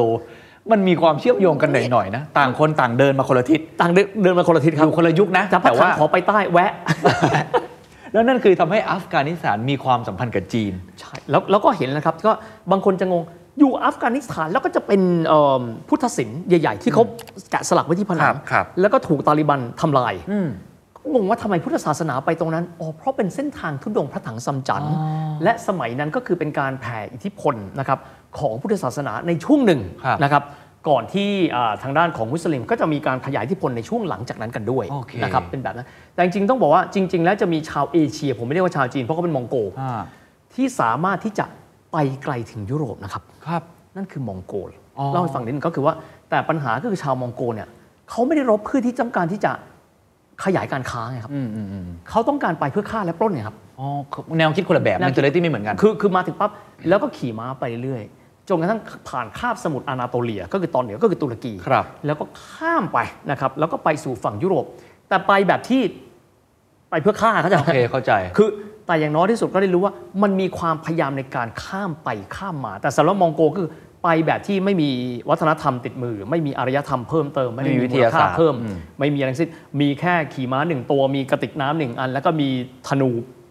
ก็ประมาณนั้นอ่าอ่าฮะโอเคเห็นแต่จะได้ภาพพอรู้ครับว่ามัน cross กันไปแล้วแล้วกัมเส้นทางยังไสายไหมนี่มันช่วงไหนอะไรยังไงฮะช่วงเส้นทางสายไหมคำนี้เลยครับซีโฉจือลู่แปลตรงๆเลยว่าเส้นทางสายไหมเกิดขึ้นสมัยราชวงศ์ถังอ๋อเขาตั้งใจแบบนี้ เพราะป้าถังต้องการจะเอาผ้าไหมของตัวเอง ไปขายเพื่อให้ได้มาซึ่งสินค้าที่ตัวเองไม่รู้ว่ามีอะไรครับ แต่ว่าในช่วงนั้นต้องยอมรับมีชาติที่ ณเวลานั้นเนี่ยอาจจะยังไม่ได้ฟอร์มขึ้นมาเป็นประเทศ แล้วก็มีสินค้าของเขาเช่น รู้จักหยางกุ้ยเฟยไหมฮะ เป็นเอ่อหนึ่งในสี่สาวงามของจีนนะฮะอ่าหยางกุ้ยเฟยเนี่ยเป็นชายาของพระจักรพรรดิเอ่อพระจักรพรรดิถังหมิงหวงนะครับและเธอก็มีลูกบุญธรรมที่เธอชอบมาก เป็นคนต่างชาติ เป็นชาวอุยกูร์ชื่อว่าอันลู่ซาน ชาวอุยกูร์กับชาวเติร์กมีความใกล้ชิดทางชาติพันธุ์มากอ่าใช่ใช่นะครับตอนนั้นราชวงศ์ถังก็มีความชอบอะไรก็ตามที่ exoticก็เหมือนกับของฝรั่งแปลกฝรั่งชอบของแปลกชอบชอบใช้ของพื้นเมืองอะเขาใจปะอ่าอ่าอ่าอ่าเขาก็ชอบคนจีนก็แบบเราเหมือนอเมริกา เรายิ่งใหญ่เหมือนโรมันเลยณเวลานั้นอะ ใครก็ต้านทานเราไม่ได้ เราต้องการของจากประเทศอื่นๆเข้ามาที่บ้านเรา เพราะฉะนั้นเนี่ยเขามีผ้าไหม อยากเอาไปเอาผ้าไหมไปขาย แล้วเขาก็ได้อยากได้สิ่งที่เขาไม่เคยเห็นเนี่ยอ่าเอามาที่บ้านเขา ก็เลยกลายเป็นซีโฉจือลู่ก็คือเอ่อเส้นทางสายไหม ซึ่งในปัจจุบันครับ รัฐบาลจีนภายใต้สีจิ้นผิงผู้นำรุ่นที่ 5 ครับ ก็ตั้งชื่อ Belt and Road Initiative BRI อะอันเนี้ยเขาใช้ชื่อนี่เลยก็ผมเคยคุยกับอาจารย์สุรชาติบำรุงสุขนะแกบอกว่า คนตั้งนี่ไม่รู้ว่ามันมีความตั้งใจหรือเปล่านะฮะเออสืออีซื่อจี้แปลว่า 21st century อ่าซีโฉจือลู่แปลว่าทางสายไหมแห่งศตวรรษที่ 21 โอ้โห ทางทับทางกันเลยฮะทับฮะทางกันเลยฮะฮะแต่เขาจะเป็นทางทางบกด้านบนครับผ่านอัฟกานิสถานและไปครับเรื่อยๆกับทางอีเรืกอทางคือทางเรือคือทางใต้ เป็นครับเส้นใต้อืมเป็นสองทาง ซึ่งเส้นบนมันคือทางที่พระถังซัมจั๋งเดินไป และหยุดก่อนแล้วลงแต่เขาไม่ลงใต้เขาเดินหน้าต่อไป ผ่านพวกบรรดาประเทศหลาย ๆ สถานเนยนะฮะครับ แล้วก็ไปประเภทว่าอิหร่าน อิรักแบบนี้เป็นต้นไปครับอานาโตเลียแล้วก็ไปกันที่ยุโรป นี่ก็คือแผนการที่เขาอ่า คิด ซึ่งผมเชื่อว่ามันคงไม่ใช่เหตุบังเอิญหรอกครับ คือแสดงว่าเขาเรียนรู้ประวัติศาสตร์ของเขา เส้นทางนี้เคยประสบความสำเร็จในการทำมาค้าขายเป็นโลจิสติกที่ใหญ่มากในตอนนั้น เขาก็เลยต่อยอด แต่ว่าอืมเอาวิทยาการสมัยใหม่แทรกซึมเข้าไป นี่แหละฮะคือประวัติศาสตร์ก็เลยสำคัญตรงนี้ แล้วผมเชื่อว่าอังกฤษเองฝรั่งเศสโปรตุเกสหรือหลายประเทศที่กำลังจะขึ้นมาเป็นมหาอำนาจหลังจากนี้ ก็ศึกษาประวัติศาสตร์ตัวเอง ศึกษาประวัติศาสตร์โลก ศึกษาประวัติศาสตร์คนอื่น เพื่อที่จะแข่งขัน ให้ตัวเองสามารถผมไม่ใช้คำว่าอาจจะแบบโอ้เก่งมากแต่อยู่รอดได้ ในโลกยุคปัจจุบันที่มันอยู่ยากขึ้นเรื่อยๆ แต่ผมไม่อยากจะจบตอนนี้อืมด้วยการสรุปบทเรียนบางอย่างเฮียครับที่จะส่งต่อไปในตอนหน้าอืมผมเห็นเลยว่าคนที่จะขึ้นมาเป็นมหาอำนาจ เรามองในด้านดีแล้วกันนะ ที่เขาอืมเจริญประสบความสำเร็จอะไรก็ตามเนี่ยต้องมีหลายจุดด้วยกันอืมหนึ่งอย่างที่เราพูดกันเยอะการศึกษาวิทยาศาสตร์อ่าวิทยาการในทุกมิติ ตั้งแต่เพียวไซอืมจนไปถึงระดับที่ต่อยอดขึ้นมา เอามาเป็น commercialize ได้สำคัญมาก 2. การค้าอืมต้องมีการค้าเหมือนที่เฮียเปรียบเทียบเรื่องของมองโกอะไรต่างๆ โอ้โหไปไกลมากเลยนะ ไปปล้นจบไม่มีหัวการค้าไม่มีหัวการหัวการค้าไม่มีหัวการค้าก็ได้ขนาดนั้นนะครับสาม กำลังทหารกำลังทหารต้องแน่นมากๆ ต้องมีอำนาจทางแสนยานุภาพอืมเพราะว่าค้าอย่างเดียวไม่ได้ ต้องมีกำลังซึ่งต้องใส่วิทยาศาสตร์ และอันที่สี่คือ soft soft side ในตัวเองอะคือผมเรียกว่ามันคือความทะเยอทะยานโอ้โหใช่ mentality ถ้าแบบสบายๆ กินพิซซ่า อะไรอยู่ในอิตาลีเพราะอุดมสมบูรณ์เมดิเตอร์เรเนียน มีมะกอกน้ำมันมะกอกมีเต็มไปหมดเลย ซึ่งคล้ายๆไทยเหมือนกันนะ ผมว่าตรงนั้นก็คือเราเราอุดมสมบูรณ์เขาไม่มีแรงกดดันนะ มันก็ไม่จำเป็นต้องย้ายสถานที่ ซึ่งไม่ได้ผิดเป็นเรื่องของภูมิศาสตร์ครับ ก็สำคัญเหมือนกันสร้าง mentality บางอย่างให้เขาทะเยอทะยานได้ แต่ผมทราบมาว่าเราจะส่งต่อไปตอนหน้าว่าบางครั้งอืมความทะเยอทะยานมากจนเกินไป ก็อาจจะส่งผลเสียเหมือนกันใช่ไหมเฮียนะครับ ถ้าเกิดว่าเราคุยมาตรงนี้หลายหลายคนจะถามว่า ประเทศที่เศรษฐกิจใหญ่ที่สุดในยุโรป เยอรมันหายไปไหนเหรออ่าเขาไม่ทะเยอทะยานเหรอนะฮะเดี๋ยวตอนหน้ามาฟังกันนะครับว่าเขาทะเยอทะยานอย่างไร และความทะเยอทะยานของเขาเนี่ย นำไปสู่การเปลี่ยนแกนมหาอำนาจโลกได้ และการเปลี่ยนในครั้งหน้าในตอนหน้าที่จะคุยกัน ต้องใช้คำนี้นะครับเคนมันเปลี่ยนไปแบบที่ไม่มีใครเคยคิดถึง ไม่มีใครเคยคิดถึงว่าประเทศที่ยากจนจะกลับมาได้ ไม่มีใครเคยคิดถึงว่าประเทศที่มีซากปรักหักพังจะกลับมาได้ ไม่มีใครเคยคิดว่าเศรษฐีเก่า จะกลายเป็นคนที่ไม่รวยอีกต่อไปแล้ว มันเปลี่ยนอย่างไรต่อหน้าเรามาคุยครับ ญี่ปุ่นชาติเล็กนิดเดียวเองอะ สามารถเอาชนะจักรวรรดิรัสเซียได้ แน่นอนจักรวรรดิรัสเซียในช่วงนั้นกำลังถดถอยอย่างรุนแรงนะครับ ปรากฏว่าอเมริกันครับถอดรหัสได้ว่าโทรเลขนั้นนะเขียนว่าอะไรวูดโรวิลสันเลยบอกว่าเยอรมันเราเก็บเอาไว้ไม่ได้แล้ว เลยประกาศกระโดดเข้าร่วมสงครามโลกครั้งที่หนึ่งและกลายเป็นตัวพลิกเกมที่ทำให้ที่สุดแล้วเนี่ยเยอรมันออสเตรียฮังการีแล้วก็ออตโตมันเนี่ยคนเยอรมันก็มองละพักสายกลาง ทำได้ก็แค่เนี้ยปราสาททรายสร้างมาอย่างดีเลย เอาเท้าผลักก็ล้ม พอได้ไหมสนธิสัญญาแวร์ซายน์พอได้ไหมทุกอย่างเราเริ่มต้นกันใหม่ ก็เลยกลายเป็นจุดเริ่มต้นของการที่พักของฮิตเลอร์คือนาซีเนี่ย The secret sauce. Global economic background.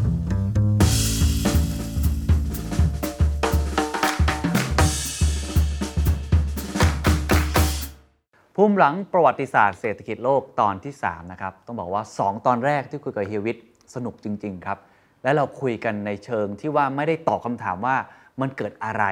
เมื่อไหร่แค่นั้น แต่เราช่วยกันถอดรหัสตั้งคำถามว่าทำไม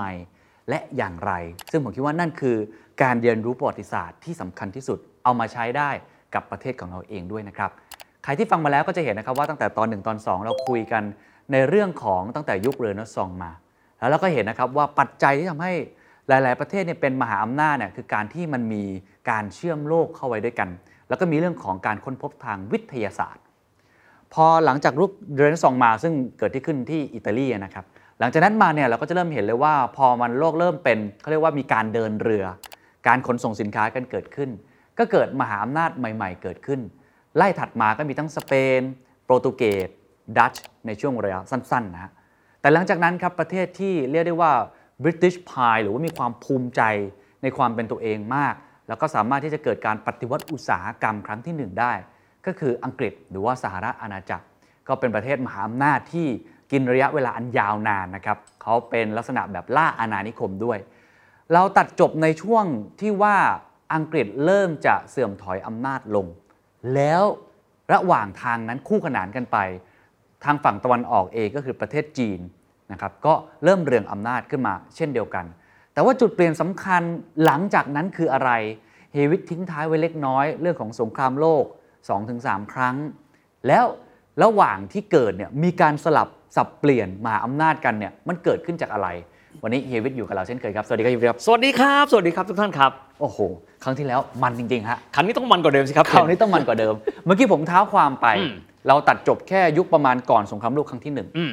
ครั้งนี้ก็คงจะไล่เลียงให้ฟังอีกสักครั้งหนึ่งอืมว่า มีประเทศมหาอำนาจอะไรขึ้นมาบ้างเฮียบอกว่าก่อนที่จะเริ่มสงครามโลกครั้งที่หนึ่งเนี่ยอืมมันต้องเล่าแบ็กกราวด์บางประเทศก่อน หรือว่าบางเหตุการณ์ก่อนใช่ไหมครับอืมเฮียอยากจะเล่าเรื่องอะไรก่อนนะครับที่จะเล่าสองเรื่องครับ เรื่องแรกเลยก็คือไม่พูดถึงประเทศนี้นี่มันคันปากเนาะญี่ปุ่นไงครับอ่าก็คือเศรษฐกิจอันดับที่ 3 ของโลกในเวลานี้ครับนะครับเอ่อ ในช่วงที่อังกฤษแล้วก็ฝรั่งเศสเนี่ยนะครับเขาได้มีการขยายอำนาจล่าอาณานิคมครับแต่ครัละบประเทศก็จะไม่เหมือนกันนะฮะเช่นฮะบางประเทศครับเคนก็จะเป็นประเทศที่ยังไม่สามารถปรับตัวได้อยู่ดูง่ายๆนะฮะอย่างเช่นกรณีของจีนครับไม่ปรับตัวที่สุดแล้วต้าชิงก็เสื่อมสลายไปเรื่อยๆนะครับเดี๋ยวเราคงเล่าถึงต้าชิงในโอกาสข้างหน้าด้วย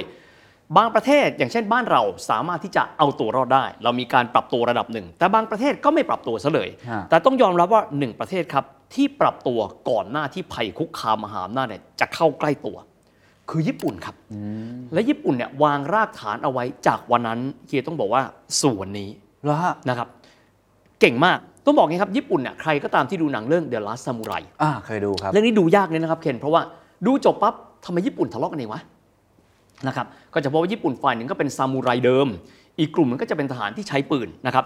ว่าง่ายๆในยุคสมัยเออของจักรพรรดิเมจินะครับจักรพรรดิเมจิเนี่ยก็จะครองราชย์ในช่วงเดียวกัน แทบจะเรียกว่าช่วงเดียวกันเลยกับรัชกาลที่ 5 บ้านเราโอ้เพราะบาทสมเด็จพระเอ่อปิยมหาราชนะฮะครับก็คือดูง่ายๆเลยนะครับพระปิยมหาราชปี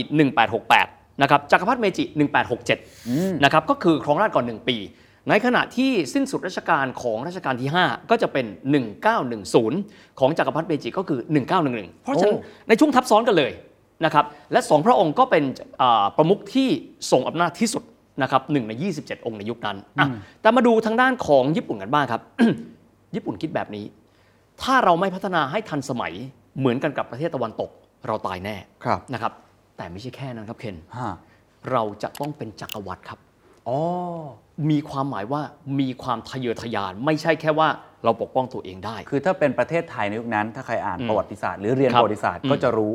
ว่าเราพยายามเอาตัวรอดอืมยอมเสียดินแดงบางส่วน มีการต่อรองอ่าใช่ไหมเรื่องสนธิสัญญาต่างอืมๆรวมทั้งก็มีการเขาเรียกว่ารวมอำนาจอ่าเข้าสู่ศูนย์กลาง มีการตั้งทบวง กระทรวงกรมอะไรต่างๆ ในยุคนั้นที่เริ่มเกิดขึ้น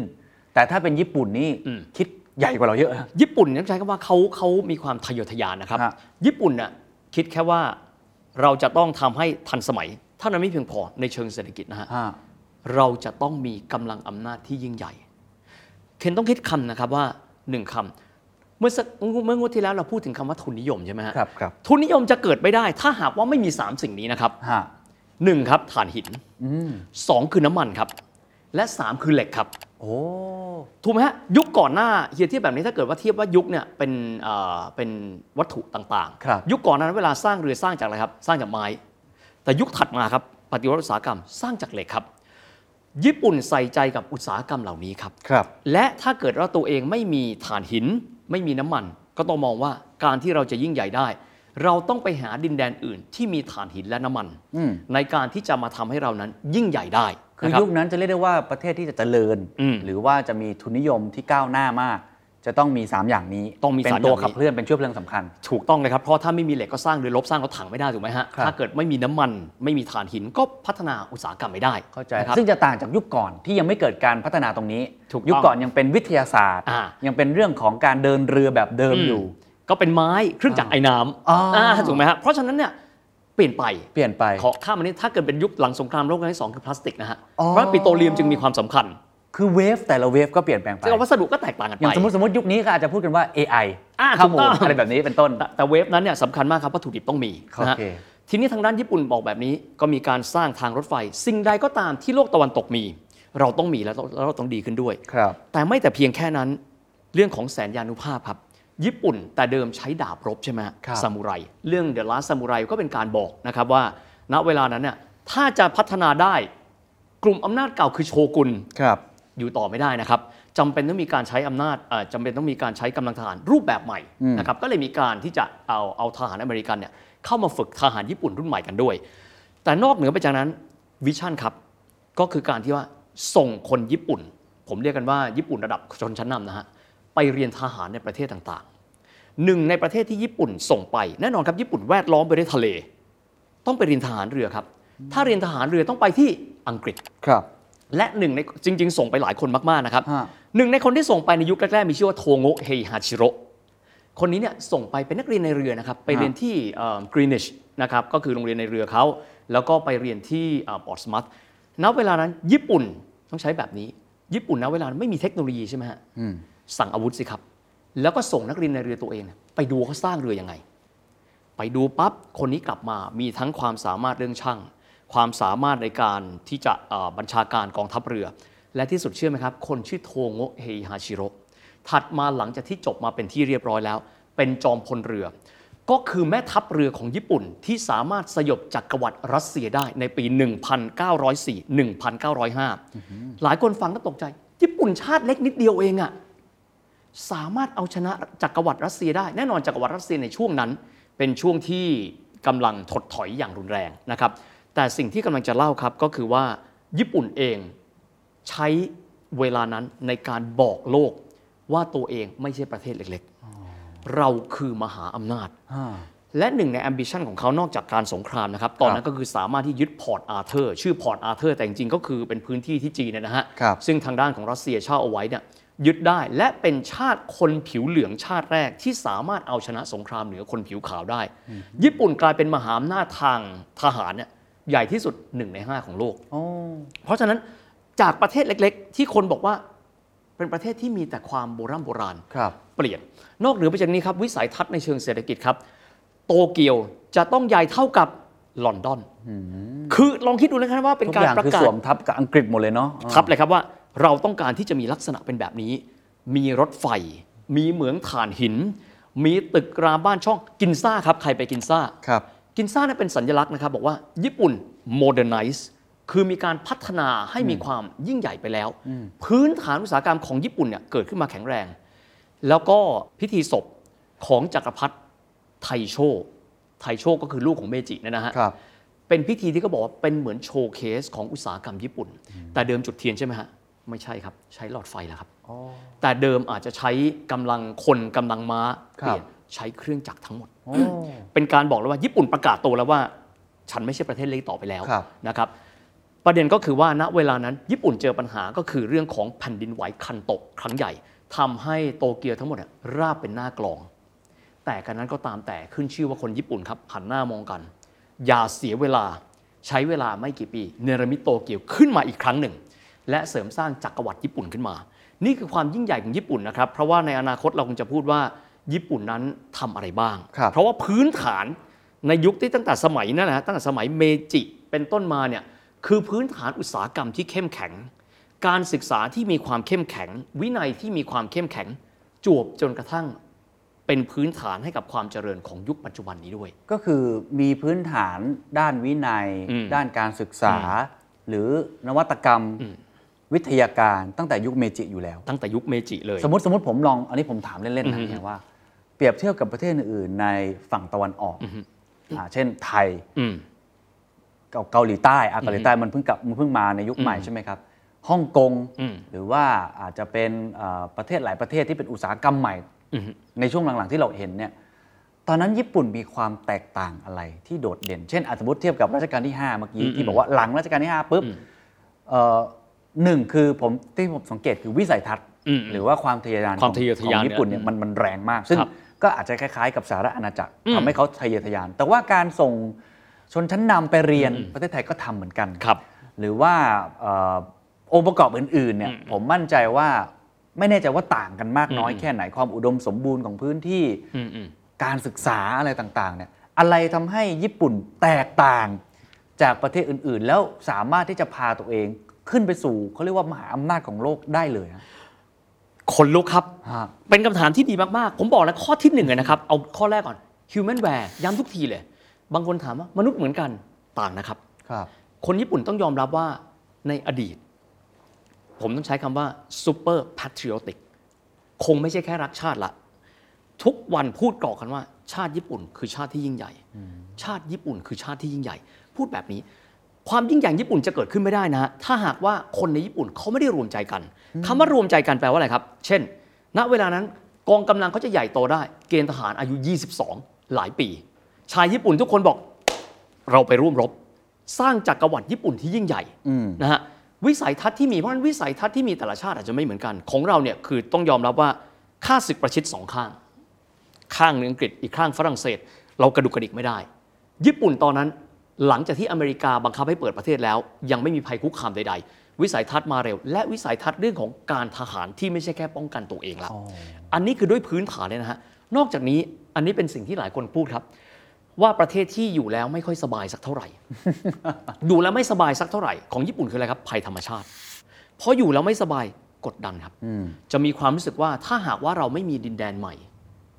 เป็นหลังพิงเอาไว้ เราแล้วเราจะอยู่บนโลกใบนี้ได้อย่างไรถ้าแผ่นดินไหวคันโตะอืมซึ่งลองคิดดูว่าญี่ปุ่น มีวิทยาการสูงมาก แต่ไม่สามารถที่จะต่อสู้กับภัยธรรมชาติได้ การที่พวกเขาคิดว่าจำเป็นต้องมีการขยายพื้นที่มหาเอเชียบุรพาครับวันหนึ่งเขาคงจะมีพื้นที่อื่น ๆ ต้องยอมรับนะครับว่าประเทศที่เราพูดมาหลาย ๆ ประเทศเลยเนี่ยด้วยพื้นฐานไม่ใช่ประเทศสบายอืมอย่างเช่นอังกฤษ เยอรมันปลูกพืชบางประเภทไม่ได้อืมถูกไหมฮะถูกครับเพราะด้วยด้วยด้วยอากาศของเขาอย่างอิตาลีนี่ไม่ใช่นะฮะกลายเป็นประเทศที่แบบอุดมสมบูรณ์อืม สะดวกสบายอ่าอยู่แล้วมีความสุขดี อืม ความทะเยอทะยานก็อาจจะน้อยลงน้อยกว่า น้อยกว่าโอ้ไม่นะน่าเชื่อว่าเกี่ยวมาก เกี่ยวอย่างยิ่งครับ แล้วอีกส่วนที่ต้องบอกนะครับว่าครั้งใดก็ตามที่เราพูดถึงจักรพรรดิเมจิ ต้องยอมรับว่าจักรพรรดิญี่ปุ่นเนี่ยเขาเป็นจักรพรรดิแต่เพียงในนามมาแต่ไหนแต่ไร จริง ๆอำนาจณเวลานั้นน่ะก็คือไม่ได้ว่าพระจักรพรรดิเมจิ เป็นคนบัญชาการนะฮะทั้งหมดคือเกิดจากคนญี่ปุ่นรุ่นใหม่ อ๋อเหรอฮะ ตั้งแต่ซึ่ยุคโอนั้นเลยเหรอฮะ ตั้งแต่ยุคนั้นเลยครับ ซึ่งบางทีก็จะเห็นนะครับสวมชุดจอมพลเรืออย่างอังกฤษ แต่เป็นเจ้าชายญี่ปุ่นนะฮะเพียงแต่ว่าเป็นอำนาจอีกขั้วหนึ่ง ซึ่งแตกต่างไปจากอำนาจของโชกุนซึ่งอยู่ที่เช่น เอโดะหรืออยู่ในเกียวโต หรือว่าอยู่ในพื้นที่อื่น ๆ เพราะฉะนั้นจะเป็นเรื่องชนชั้นนำจักรพรรดิญี่ปุ่นที่ก็เรียกว่าเทงโน เป็นสัญลักษณ์ที่ให้อำนาจกับเมื่อดุลอำนาจเป็นยังไงก็ให้อำนาจไปตามนั้น เพราะฉะนั้นตอนนั้นถ้าเกิดว่ามองไปแล้วจะพบว่าการรวมกลุ่มญี่ปุ่นรุ่นใหม่ จะพบว่าเป็นชนชั้นนำของญี่ปุ่น นอกเหนือไปจากนี้ ตระกูลอุตสาหกรรมใหญ่ของญี่ปุ่น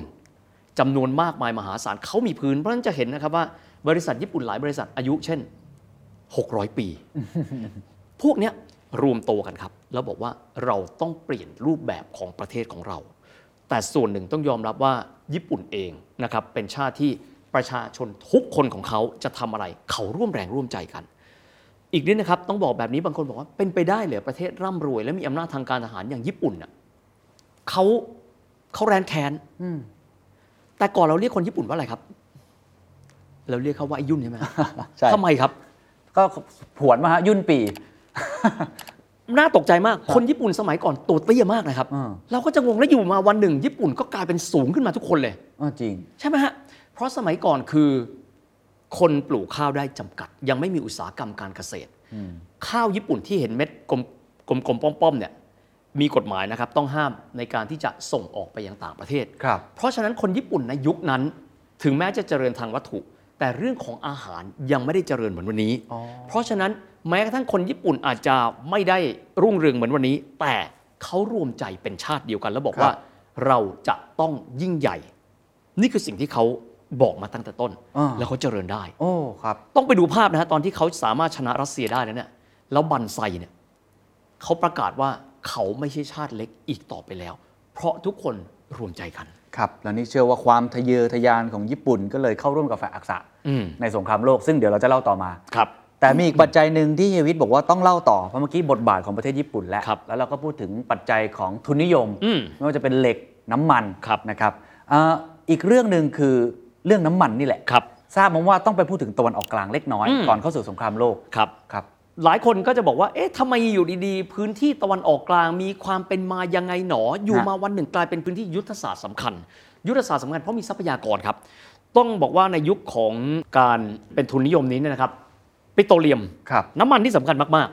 ๆ ในยุโรปเองไม่ได้มีน้ำมันนะฮะในยุโรปเองเนี่ยจะมีถ่านหินค่อนข้างเยอะ ครับเหมืองถ่านหินเช่นในเยอรมัน ลองคิดดูแล้วกันฮะ อดีตนายกเยอรมันชื่อเฮลมุตโคล โคลแปลว่าถ่านหินน่ะ ก็ตรงไปตรงมานะฮะ เหมืองถ่านหินเพียบเลย แต่ว่าต่อมามนุษย์ค้นพบครับว่าปิโตรเลียมครับน้ำมัน มันมีความเป็นเชื้อเพลิงที่มีความสำคัญมากกว่า จริง ๆ แล้วเนี่ย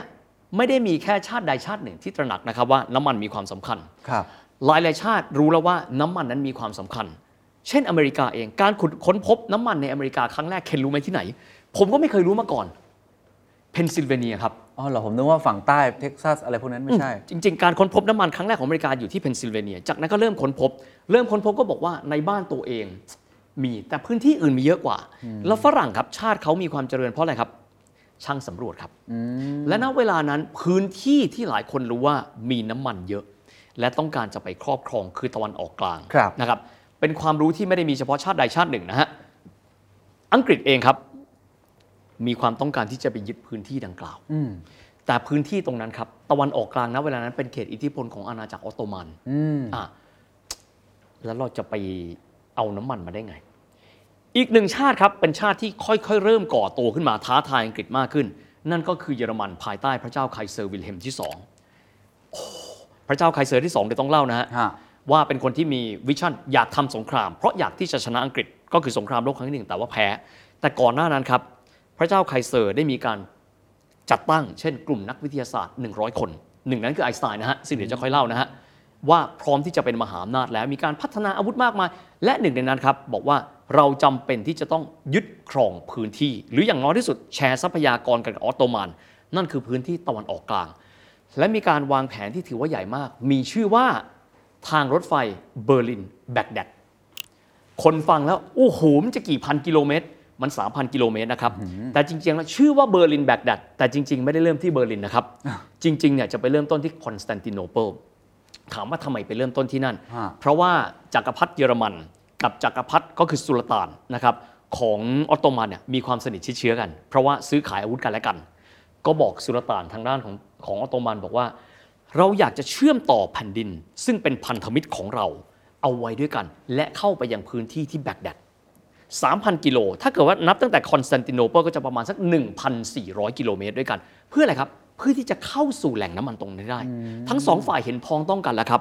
เพราะฉะนั้นเนี่ย ช่วงนั้นเลยกลายเป็นช่วงที่ในช่วงสงครามโลกครั้งที่หนึ่งจะมีการรบในพื้นที่ดังกล่าว และเรื่องหนึ่งครับ ซึ่งต้องบอกว่าเป็นภาพยนตร์ที่ทำให้เราได้พอเห็นนะครับ ว่าการสู้รบกันเพื่อแย่งชิงทรัพยากรหรือแย่งชิงความเป็นเจ้าอิทธิพลในพื้นที่ดังกล่าวเนี่ยครับคือหนังเรื่อง Lawrence of Arabia อ่าเคยเห็นฮะปีเตอร์โอทูนั้นเป็นหนังเก่ามากนะฮะฮะฮะส่วนใหญ่เช่นเดียวกันเลย คือคนดูหนังเรื่องนี้จะบอกว่า ใครรบกับใครวะ เอาคู่สงครามยังไม่รู้นะฮะแต่มันสำคัญมากนะฮะ เรื่องของเรื่องครับจริง ๆ แล้วเนี่ยในช่วงเวลานั้นประเทศอาหรับครับตกเป็นส่วนหนึ่งของอาณาจักรออตโตมัน ต้องบอกว่าชาวอาหรับกับชาวเติร์กนับถือศาสนาเดียวกันก็จริง แต่เขาเป็นคนคนละชาติพันธุ์นะ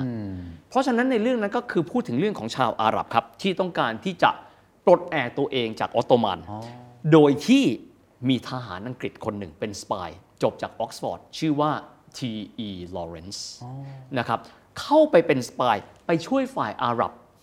นะครับในการโจมตีทางรถไฟของฝ่ายออตโตมันที่ใช้ในการลำเลียงพล ครับ เพื่อที่อังกฤษจะได้บอกว่า หลังจากถ้าหากว่าออตโตมันแพ้สงครามแล้ว คุณอย่าลืมเรานะ จักรวรรดิบริติช และคุณก็ให้เราเนี่ยไปช่วยดูแลบริหารจัดการพื้นที่หลังสงครามโลกครั้งที่หนึ่งเพราะมันมีเรื่องของน้ำมันครับอ๋อ เข้าใจแล้ว นี่แหละครับ แล้วสุดท้ายก็เป็นไปตามแผนนั้นจริงๆ สุดท้ายเป็นไปตามแผนคือในสงครามโลกครั้ครังบ ที่หนึ่งซึ่งเดี๋ยวเราจะเล่าเนี่ยนะครับ ก็คือว่าเยอรมัน ออตโตมันนะครับอ่า ซึ่งจริงแล้วก็จะมีทั้งหมดเนี่ยเขาเรียกว่าสภาสามจักรพรรดิก็คือจักรพรรดิออสเตรียฮังการีกันด้วย แต่ฝ่ายนั้นเรียกว่า Mittelmächte หรือว่า Central Power พ่ายแพ้ต่อฝ่ายอังกฤษฝรั่งเศส อเมริกาแล้วก็รัสเซียนะครับแต่จุดนั้นเองครับ เป็นจุดที่ทำให้พอออตโตมันสลายกำลัง ปกป้องพื้นที่ก็คือตุรกีเดิมเอาไว้ครับแต่พื้นที่อาหรับเดิม ซึ่งรวมถึงซาอุดิอาระเบียด้วยนะครับพื้นที่ตรงนั้น กลายเป็นพื้นที่ใหม่ ซึ่งแน่นอนว่ายังไม่มีขั้วอำนาจใดสถาปนาได้ แล้วก็กลายเป็นพื้นที่ที่เรียกกันว่า British Mandate French Mandate มันก็เหมือนปาเลสไตน์ที่เราเคยคุยกันฮะฮะฮะเป็นพื้นที่ที่ประเทศมหาอำนาจเข้าไปดูแลจัดการ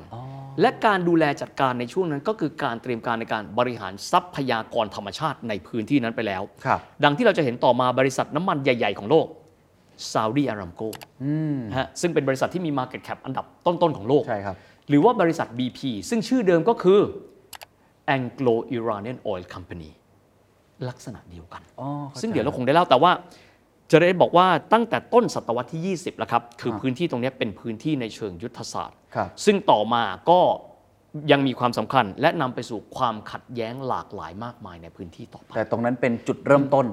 ใช่ที่เลยครับฝั่งของตะวันตกหรือมหาอำนาจเนี่ยเข้าไป เรียกว่าไปแบ่งเค้กอะครับแบ่งเค้กไปแบ่งเค้กนะครับจัดว่าเตสรีรยรมทรัตัวพเนี่ยยากรต่างๆ ถูกต้องโดยครับที่การล่มสลายของอาณาจักรออตโตมันเหลือแค่ตุรกีตรงนั้น มันก็เปลี่ยนผ่านมาเรื่อยถูกต้องครับๆอ๋อที่สุดตุรกีก็เลยกลายเป็นประเทศที่อยู่โดยลำพังของตัวเองครับแทนที่เราไม่สามารถที่จะขยายอำนาจของตัวเองออกไปได้เลยและในยุคนั้นก็จะทำให้เห็นว่าหลาย ๆ ชาติก็เข้าไปมีอิทธิพลในพื้นที่ดังกล่าว ซึ่งถ้าจะเล่าเดี๋ยวคงอีกยาวพอสมควรครับแต่ว่าให้ให้ทราบว่า พื้นที่ตรงนั้นมีความสำคัญในช่วงต้นศตวรรษที่ 20 นี่แหละครับครับเอาเราเห็นภาพของญี่ปุ่นและอืมเราเห็นภาพของแหล่งน้ำมันของโลก ที่ตอนนั้นแบ่งเค้กกันพอสมควร มาถึงสงครามโลกครั้งที่หนึ่งครับซึ่งก็จะเป็นการขึ้นมาของมหาอำนาจอีกเจ้าหนึ่งเมื่อกี้อืมที่พีวิทย์เกรินไปคร่าวครับๆก็คือเยอรมนีครับซึ่งตอนนั้นเนี่ยมันเกิดอะไรขึ้นครับทำไม British Empire ที่ดูยิ่งใหญ่เนี่ยอืมมันเริ่มโดนสั่นคลอนอำนาจลงแล้วเยอรมนีมาจากไหนอ่า น่าสนใจผมบอกงี้ก่อนนะครับว่า หลายคนเวลาที่ดูถ้าสมมติเราชอบเศรษฐกิจเนาะเคนครับเราอาจจะมองว่าสงครามโลกสองครั้งมันสำคัญยังไงเหรออผมบอกนะครับสงครามโลกสองครั้งนี้เนี่ยมันสำคัญเพราะว่ามันเป็นการทำให้มหาอำนาจเดิม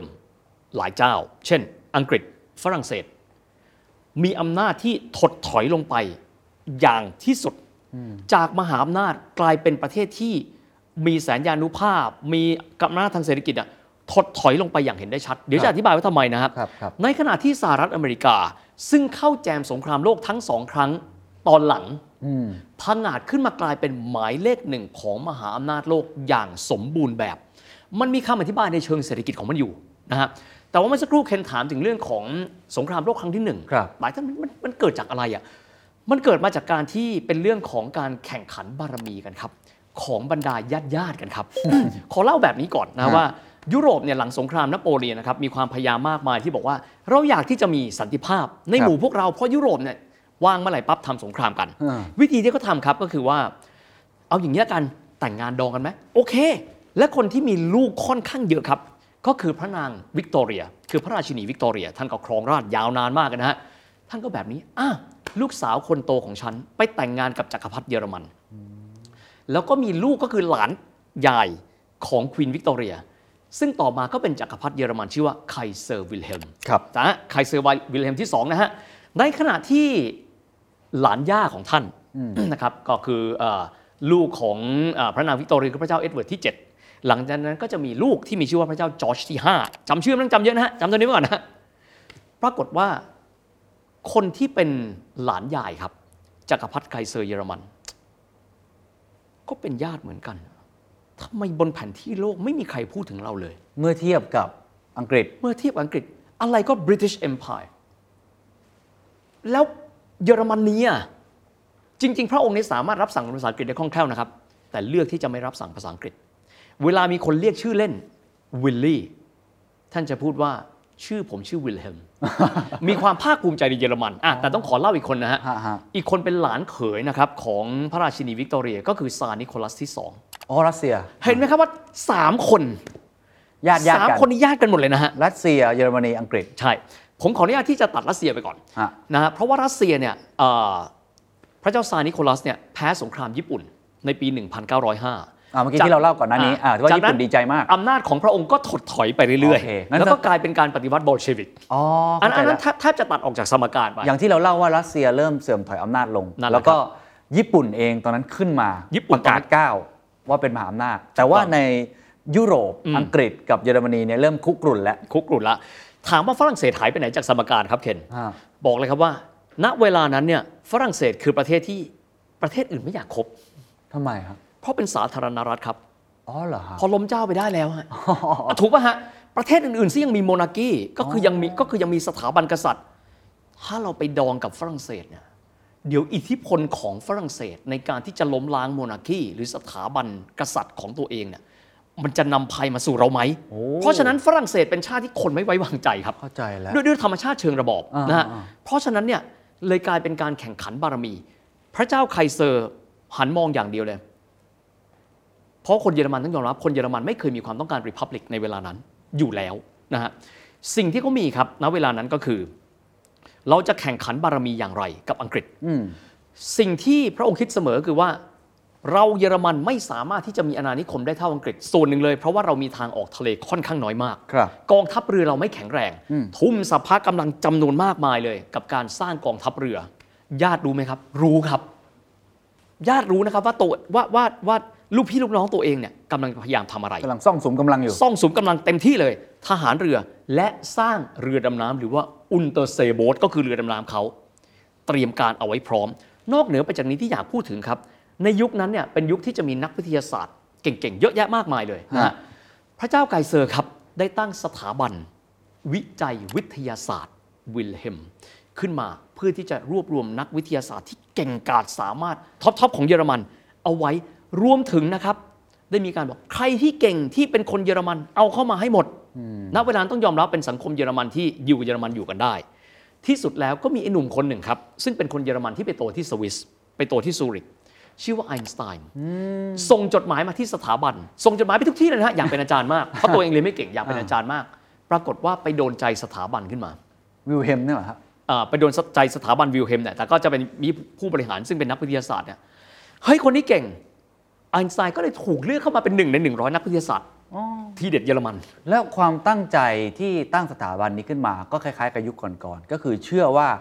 วิทยาศาสตร์ วิทยาการนวัตกรรม คือหนทางถูกต้องในครับ การไต่เต้าตัวเองขึ้นมาเป็นมหาอำนาจ ถูกต้องครับ ไม่ว่าจะเป็นเรื่องของการผลิตอาวุธก็ดี ครับ ไม่ว่าจะเป็นเรื่องของการพัฒนาประเทศก็ดี หรือเรื่องของการใช้พลังงาน เพราะฉะนั้นทุกคนรวมอยู่ในนั้นหมดอืมนะครับทีนี้ตัดเข้ามาที่ภาพสงครามโลกครั้งที่หนึ่งเลย ฮะ ที่สุดประกาศสงครามโลกกันคงไม่เล่าอาร์ชดยุกฟรานซิสเฟอร์ดินานด์นะฮะแต่เอาเป็นว่าสุดท้ายทวนอันนี้นึงก็ได้ครับพี่เหี่ยวว่ามันเกิดได้ยังไงเอางี้สำหรับอะบางคนที่อาจจะมองข้ามไปหน่อยเอางี้ง่ายๆคือเยอรมันเองนะครับมีความพยายามในการที่จะประกาศสงคราม แต่หาตะเข็บเข้าไปไม่ได้ครับ มันจะพูดว่ายังไงอยู่ดีๆประกาศสงครามมันไม่มีเหตุไม่มีผลแล้วนะฮะแล้วเหตุผลที่อยากประกาศสงคราม อยากจะทำสงครามเพื่อที่อยากจะเป็นผู้ชนะถูกต้องครับ อยากจะเป็นผู้ชนะและปักหมุดโลกว่าเยอรมันคือหนึ่งในชาติที่ยิ่งใหญ่ที่สุดในโลก โอเค คือตั้งใจเลยนะครับว่า ขอแค่ชนะอังกฤษก็เหมือนสมัยนโปเลียนนะครับอ๋อชนะรัสเซีย ชนะออสเตรียสมัยนั้นคือถือเป็นเกียรติประวัติโอเคนะเข้าใจละทีนี้หาตะเข็บอยู่หาตะเข็บอยู่หาตะเข็บอยู่หาไม่ได้ เอาไงดีวะอ่าพอดีว่ามกุฎราชกุมารของจักรวรรดิออสเตรียฮังการีครับอาร์ชดยุกนะครับฟรานซ์เฟอร์ดินานด์ถูกลอบสังหารโดยนักศึกษาเซอร์เบียครับเอาเป็นแค่ว่าเยอรมันเนี่ยก็เป็นผู้ที่มีความใกล้ชิดกันกับออสเตรียฮังการีครับในขณะที่อีกฝ่ายหนึ่งก็คืออังกฤษฝรั่งเศสเนี่ย คอยดูแลเซอร์เบียอยู่ห่างพูดง่ายๆถือหางกันคนละกลุ่มเข้าใจเหมือนเป็นสงครามตัวแทนไกลๆอ่าแบบนี้หันหน้ามองกัน เฮ้ย คุณทำแบบนี้ เราต้องไปปกป้องออสเตรียฮังการีหันมาออสเตรียฮังการีบอก เอ้า ไปด้วยกัน แล้วหันไปหาเพื่อนที่สนิทกันมาก ก็คือออตโตมัน ก็เลยเขาเรียกกันว่า Dreikaiserbund แปลว่าสมาพันธ์สามจักรพรรดิสมาพันธ์สามจักรพรรดิรวมกันหนึ่งขั้วครับ อีกขั้วหนึ่งหันหน้ามองกัน ฮะ ถึงจะไม่ชอบสาธารณรัฐ แต่เราต้องเป็นมิตรกับเขา อืม อังกฤษครับ โดยพระเจ้าจอร์จที่ 5 ครับ บอกฝรั่งเศสเราต้องร่วมรบละเพราะถ้าเกิดว่าเขารวมตัวกัน ประเทศท่านซึ่งอยู่ตรงกลางระหว่างเรากับเขา ครับ ท่านไม่รอดแน่ อืม ฝรั่งเศสบอกรวมกัน เรียบร้อย เลยกลายเป็นรัสเซียก็รวมกับเขามาด้วย เลยกลายเป็นสงครามโลกครั้งที่หนึ่งนะครับแต่ต้องบอกว่าสงครามโลกครั้งที่หนึ่งเนี่ยบางคนจะบอกว่า มันดูไม่เร้าใจไม่เหมือนสงครามโลกครั้งที่สองผมบอกเลยครับว่า ด้วยเทคโนโลยีอาวุธ มันยังไม่ได้ advance ขนาดนั้น ยังมีการใช้ม้าครับ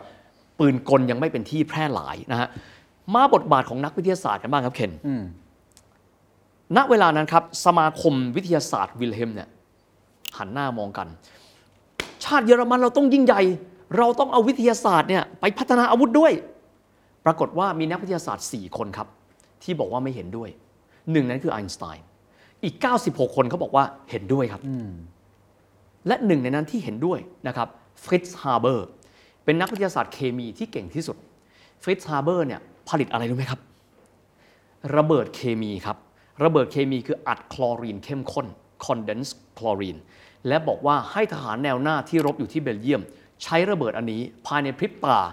ทหารเบลเยียมหายใจไม่ออก ตายไป 5,000 กว่าคนไอน์สไตน์ช็อกมากบอกฟริตซ์ คุณเป็นเพื่อนที่ดีที่สุดของผมอะคุณฆ่าคนด้วยผลงานวิจัยของคุณอะคุณไม่รู้สึกยังไงบ้างอะไอน์สไตน์ก็เลยไม่สามารถที่จะอยู่ในสมาคมนั้นได้ต่ออะแต่โอเค เรื่องไอน์สไตน์ก็แยกกันไปฮะแต่จะบอกว่าความสำคัญของวิทยาศาสตร์ครับ ที่เยอรมันต้องยอมรับว่าณเวลานั้นนะไม่ว่าไคเซอร์วิลเฮมจะเป็นยังไง แต่ตระหนักครับว่า องค์ความรู้ และวิทยาศาสตร์ และการรวบรวมนักวิทยาศาสตร์ คือสิ่งที่มันโคตรสำคัญต่อต่อต่อเขาเลย แต่ที่สุด สงครามโลกครั้งที่หนึ่งครับลบกันไปลบกันมาผมใช้คำว่าเป็นการลบแบบสูสีมากๆครับไม่มีใครแพ้ไม่มีใครชนะ แต่ปรากฏว่าด้วยความที่แผนการเยอรมันครับเคนคิดคิดการใหญ่มาก เยอรมันได้มีการส่งเรือดำน้ำครับ ไปที่บริเวณเอ่อทะเลไอริชครับนะครับแล้วก็พบเรือโดยสารแค่เรือโดยสารธรรมดานะฮะซึ่งเดินทางจากอเมริกาเข้ามาที่ไอร์แลนด์ ก็คือเรือโดยสารอเมริกานะครับบรรจุผู้โดยสารประมาณ800 กว่าคน คนอเมริกันโดยสารในนั้นไม่น้อยกว่า 500 กว่าคน ปรากฏว่าไอเรือดำน้ำยิงเรือดำน้ำเยอรมัน ยิงเรือลำนั้น ชื่อว่าลูซิตาเนีย คนตายไปประมาณ 800 กว่าคนคือเกือบหมด คือยิงไอเรือโดยสารลำนั้น ยิงเรือโดยสารทั้งนั้นเขาไม่ได้เกี่ยวไม่ได้ข้องกันนะฮะแล้วยิงทำไมฮะ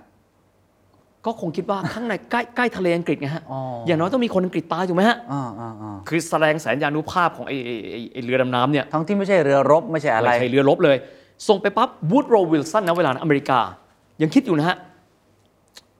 เฮ้ย พลเมืองเราตายว่ะ แต่เราไม่ใช่คู่สงครามเยอรมันน่ะ ไม่เกี่ยวเลย เอาไงดีวะ อะ ก็คิดอยู่ แต่เชื่อไหมครับว่าความเล่นใหญ่ของเยอรมันมันไม่ได้หยุดแค่นั้นครับ เยอรมันนะครับได้มีการส่งโทรเลขอาร์ทัวซิมเมอร์มันเป็นนายกรัฐมนตรีอยู่ภายใต้พระเจ้าไคเซอร์ ส่งโทรเลขไปหาประธานาธิบดีเม็กซิโก เคนถามว่าส่งไปทำไมวะ เคนเคนเคนดูความความ ความทะเยอทะยานของเขาคิดใหญ่นะอ่าส่งไปแล้วครับ ชื่อว่าเวนุสติอาโนอะไรสักอย่างเลยนะฮะส่งไปปั๊บบอกแบบนี้ ถ้าหากว่าเม็กซิโกประกาศสงครามที่ตะเข็บชายแดนของอเมริกาตอนใต้ หากเราหากว่าเราชนะสงคราม และท่านสามารถก่อกวนอเมริกันสำเร็จ ถ้าอเมริกันแพ้ เราจะยกสามมลรัฐของอเมริกากลับคืนให้กับท่าน โอ้โห ก็คือเท็กซัสนิวเม็กซิโกอีกมลรัฐผมจำไม่ได้แต่ว่า สามมลรัฐนั้นจะต้องตกเป็นของเม็กซิโก ประธานาธิบดีนะเวลานั้นของเม็กซิโกหันหน้ามอง สถานภาพทางการเมืองของเราก็ไม่มั่นคงอยู่แล้วว่ะคิดก่อนเอาไง ปรากฏว่าอเมริกันครับ ถอดรหัสได้ว่าโทรเลขนั้นนะเขียนว่าอะไรวูดโรวิลสันเลยบอกว่าเยอรมันเราเก็บเอาไว้ไม่ได้แล้ว เลยประกาศกระโดดเข้าร่วมสงครามโลกครั้งที่หนึ่งและกลายเป็นตัวพลิกเกมที่ทำให้ที่สุดแล้วเนี่ย เยอรมัน แล้วก็สมาพันธ์สามจักรพรรดิก็คือฝ่าย Mittelmächte ที่ว่าถึงเนี่ยนะฮะเยอรมันออสเตรียฮังการีแล้วก็ออตโตมันเนี่ยครับพ่ายแพ้สงคราม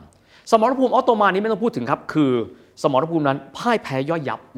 ไหนๆเราปัจจุบันเราพูดถึง AUKUS ใช่ไหมฮะต้องพูดนิดนึงครับว่า สมรภูมิที่อังกฤษยกพลขึ้นบกที่ตุรกี ชื่อสมรภูมิแกลลิโปลีเป็นสมรภูมิที่ต้องบอกเป็น masterpiece ของทหาร ANZAC ออสเตรเลียนิวซีแลนด์ เพราะส่งกองกำลังจากตะวันออกไกลเข้าไปช่วยทหารอังกฤษในการบุกแกลลิโปลีด้วย เพราะฉะนั้นทุกครั้งที่พูดถึงประวัติศาสตร์ history ของออสเตรเลียก็จะนึกถึงแกลลิโปลีว่าเขาร่วมรบกันมาโดยตลอด เพราะฉะนั้นออคัสไม่ใช่เรื่องแปลกนะครับครับครับ เพราะว่าชาติที่พูดภาษาอังกฤษ 3 4 ชาตินี้เขารักกันมาแต่ไหนแต่ไรแล้ว ออตโตมันพ่ายแพ้ไปออสเตรียฮังการีล่มสลาย ในขณะที่เยอรมันครับ ต้องบอกว่าทหารที่รบอยู่ที่ที่ตะเข็บชายแดนงงมากครับ มีโทรเลขมาจากเบอร์ลินพูดว่าเราแพ้สงคราม ทหารเยอรมันที่รบกันอยู่บอกว่า เรายังไม่แพ้เลยนะ เรากับมันตายพอๆกันอะแต่ปรากฏว่าที่เบอร์ลินคิดว่าอย่ารบเสียจะดีกว่าก็เลยทำก็เลยเป็นการประกาศอายอมรับความพ่ายแพ้ แล้วก็สิ้นสุดสงครามโลกแบบทหารเยอรมันงงเหรอฮะนี่คือสาเหตุที่ว่าทำไมคนเยอรมันถึงได้มีความรู้สึกว่า โกรธแค้นที่ตอนหลังพวกเขาต้องยอมเซ็นสัญญาอัปยศ คือสนธิสัญญาแวร์ซายน์ซึ่งเดี๋ยวจะเล่าต่อไป ในการที่จะไปรีดเงินจากผู้ก่อสงคราม ที่เขาเรียกกันว่า reparations คือค่าปฏิกรรมสงครามจำนวนมากมายจนเยอรมันล้มละลายอ๋อเข้าใจละอันนั้นเพราะนั้นเยอรมันก็เลยแค้นมากก็นำไปสู่สงครามโลกครั้งที่สองคือความรู้สึกของคนเยอรมันหรือทหารเยอรมันรู้สึกว่ายังไม่แพ้ขาดยังเลยไม่แพ้เลยทำไมถึงหยุดถ้าเป็นฟุตบอลก็อาจจะเหลืออีก50 นาที แล้วก็เสียไปแค่ลูกเดียวนะอ่ายัยังมีเวลาตีเสมอ แต่ว่าเขาเลยบอกว่า ที่สุดแล้วเนี่ยประเทศนี้ต้องกลับมาคิดใหม่ว่า เราต้องการเผด็จการที่มีความเข้มงวดมากกว่านี้ และชนะสงครามเอาให้เด็ดขาดไปเลย เด็ดขาดแม้กระทั่งตอนที่พระเจ้าไกรเซอร์ไปเขาไม่ได้มองว่าเขาอยากให้เขาอยากให้โมนาคีไปนะ ไม่ใช่นะณเวลานั้นเขามองว่าเขาอยากได้เผด็จการคนใหม่ที่มานำเขาและชนะสงครามเข้าใจแล้วเขาเขาเขาไม่ได้ต้องการสิ่งอื่นนะเขาไม่ได้สนใจกระบวนการเขาสนใจเป้าหมาย เป้าหมายว่า อังกฤษครับฝรั่งเศสทำกับเขาเจ็บช้ำ แต่คำว่าความเจ็บช้ำเดี๋ยวต้องมาดูนะว่า มันเป็นความเจ็บช้ำในเชิงเศรษฐกิจที่ทำให้เยอรมันแทบจะไม่เหลืออะไรเลยนะโอ้อะผมผมถามนิดนึงว่า ตอนนั้นอีกฝั่งหนึ่งฝั่งอเมริกาที่กระโดดเข้ามาเนี่ครัยบชนะได้ยังไง เพราะอะไรแสนยานุภาพมากกว่ากลยุทธ์ดีกว่าหรืออะไรฮะอ่าข้อแรกนะฮะสงครามโลกครั้งที่หนึ่งและสองคล้าย ๆกันครับ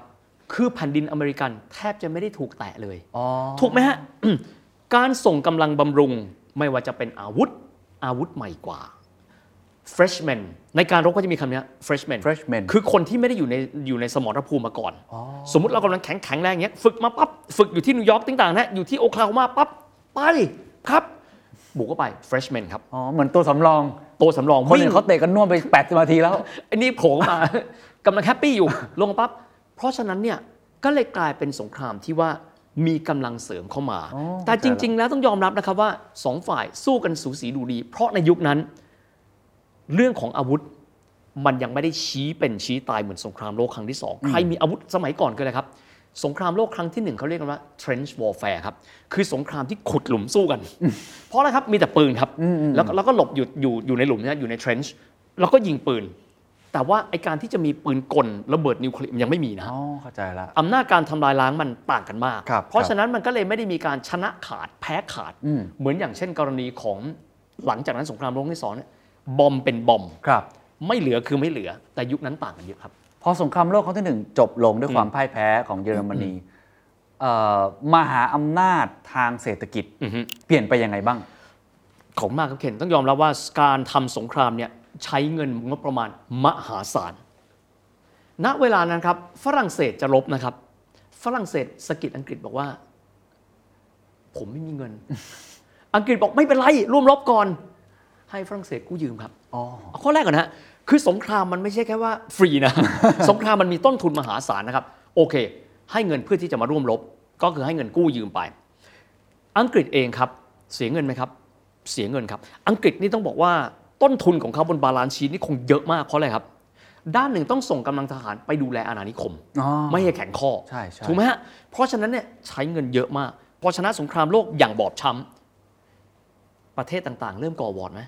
เริ่มต้นก่อวอร์ดอันเป็นเรื่องปกติเลยเพราะนะเห็นแล้วแล้วว่าหัวเนี่ยอ่อนแออ่อนแอแล้วเดี๋ยวต้องเละแน่ๆเลยทำยังไงดีล่ะ ชนะสงครามนะครับ ที่สุดเงินเหลือน้อยละอเมริกาเข้ามาครับบริเตนอยากยืมเงินป่ะ เอาไหม เอายืมเงินไป เท่านั้นไม่ว่าต้องบอก architect ที่ทำหน้าที่ในการ จัดการเรื่องการเงินให้กับประเทศมหาอำนาจสามประเทศในยุโรปคืออเมริกาโอ้เข้าใจอะละอธิบายอย่างนี้ก่อนนะฮะว่าสองประเทศนี้ยังบุบสลายน้อยหน่อยก็คืออังกฤษกับฝรั่งเศสอะอะไปดูเยอรมันนะครับ ทางด้านของผู้ชนะจริง ๆ ก็คือผู้ชนะหลายชาติ แต่ว่าหัวโจกเลยคือฝรั่งเศสกับอังกฤษ บอกกับเยอรมันแบบนี้ คุณก่อสงคราม คุณจะต้องจ่ายค่าปฏิกรรมสงครามก็คือ reparations นะครับนอกจากนี้ยังมี เป็นหางว่าวเลย ต้องคืนดินแดนนี้คืนเข้ามา ทหารจากเดิม5อะ6 5 0 0 0 0 คน ถูกดรอปเหลือแค่ 1 0 0 0 0 0 คนนะครับห้ามสร้างเรือรบที่มีขนาดใหญ่เท่านี้เป็นต้น แต่หนักที่สุดครับก็คือเรื่องของเศรษฐกิจครับ จะต้องจ่ายเงินค่าปฏิกรรมสงครามจำนวนมากมายมหาศาล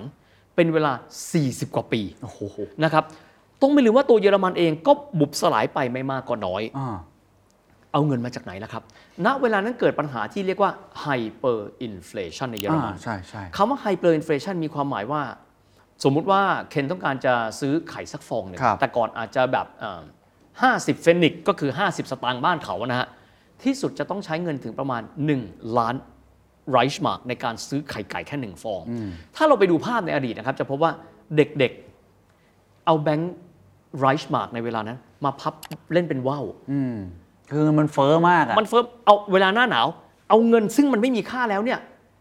เอาไปเผาแทนท่อนฟืนครับ คือมันไม่เหลือเงินแล้วครับ อ่าอ่าที่สุดอเมริกาบอกว่า ถ้ามันเป็นแบบนี้ต่อไปเนี่ย เยอรมันก็ไม่รู้ว่าจะเกิดอะไรขึ้น อยากกันนั้นเลยครับ step in เข้ามานะครับ เพราะฉะนั้นในเวลานั้นก็เลยได้มีการส่งชา l ลส์โดสนะครับเป็นหนึ่งในคณะเศรษฐกิจนะครับของสหรัฐอเมริกาในเวลานั้น ในการที่จะเข้ามาครับ แล้วก็มาคุยกับเยอรมันว่า เยอรมัน ผมให้เงินคุณยืมเอาไหมกลายเป็นกลายเป็นเจ้าหนี้ของหลายชาตินะฮะเยอรมันบอกโอเคครับถ้างั้นขอยืมเงินอเมริกาก็เลยให้เงินยืม ให้เงินเยอรมันไป นอกเหนือไปจากนี้ ไปพูดคุยกับอังกฤษและฝรั่งเศส บอกว่าการผ่อนชำระค่าปฏิกรรมสงคราม ขอให้ผ่อนชำระแบบหน้าต่ำได้ไหมหน้าต่ำมีความหมายว่าแทนที่จะกระจายทุกงวดเท่ากัน งวดแรกๆอาจจะเป็นเงินจำนวนน้อยมาก พอเศรษฐกิจเยอรมันฟื้นตัว ก็ค่อยจ่ายในสัดส่วนที่เยอะขึ้นกลายเป็นอเมริกาเดินเข้ามาครับ เท่ๆเลยนะฮะนอกเหนือไปจากเราจะให้เงินพวกคุณยืมแล้ว เราจะให้คุณเนี่ยบริหารจัดการให้เศรษฐกิจทุกประเทศไปได้ครับนอกเหนือไปจากนี้สิ่งที่ดีมากคืออะไรไหมครับ อเมริกาบอกกับเยอรมัน ฝรั่งเศสและอังกฤษว่า เราจะขอเป็นลูกค้ารายใหญ่ในการซื้อสินค้าจากพวกคุณ โอ้โหกลายเป็นผู้นำเข้ารายใหญ่ โอ้โหคือตอนนั้นให้ยืมเงินด้วย เป็นผู้บริโภคให้ด้วยซื้อสินค้าเข้ามา คือครบถ้วนเลย เพราะฉะนั้นก็มีความหมายทั่วโลกในเวลานั้นน่ะระบบเศรษฐกิจของยุโรปกับอเมริกาก็เลยมีความแนบแน่นกันและกัน ส่วนเยอรมันเองขอพูดเล็กน้อยนะครับ เพราะว่าหลายคนจะลืมบุคคลคนนี้ไปเลยนะครับฮะในเวลานั้นเนี่ยระบบการเมืองเยอรมันครับเอ่อคนเยอรมันเองเนี่ย ไม่พอใจมากครัๆบในการที่จะต้องมีการปกครองระบอบประชาธิปไตยครับอืมแล้วก็เป็นเรียกว่าเป็นสาธารณรัฐไวมาร์สาธารณรัฐไวมาร์ก็มีความหมายว่าอยู่ดีๆ แต่ก่อนเคยมีกษัตริย์ใช่ไหมฮะฮะพอพระเจ้าไกเซอร์ต้องไปลี้ภัยทางการเมืองไปอยู่ที่เนเธอร์แลนด์ประเทศเพื่อนบ้าน ในเวลานั้นครับก็ต้องมีพรรคการเมืองเกิดขึ้นมาใหม่มากมาย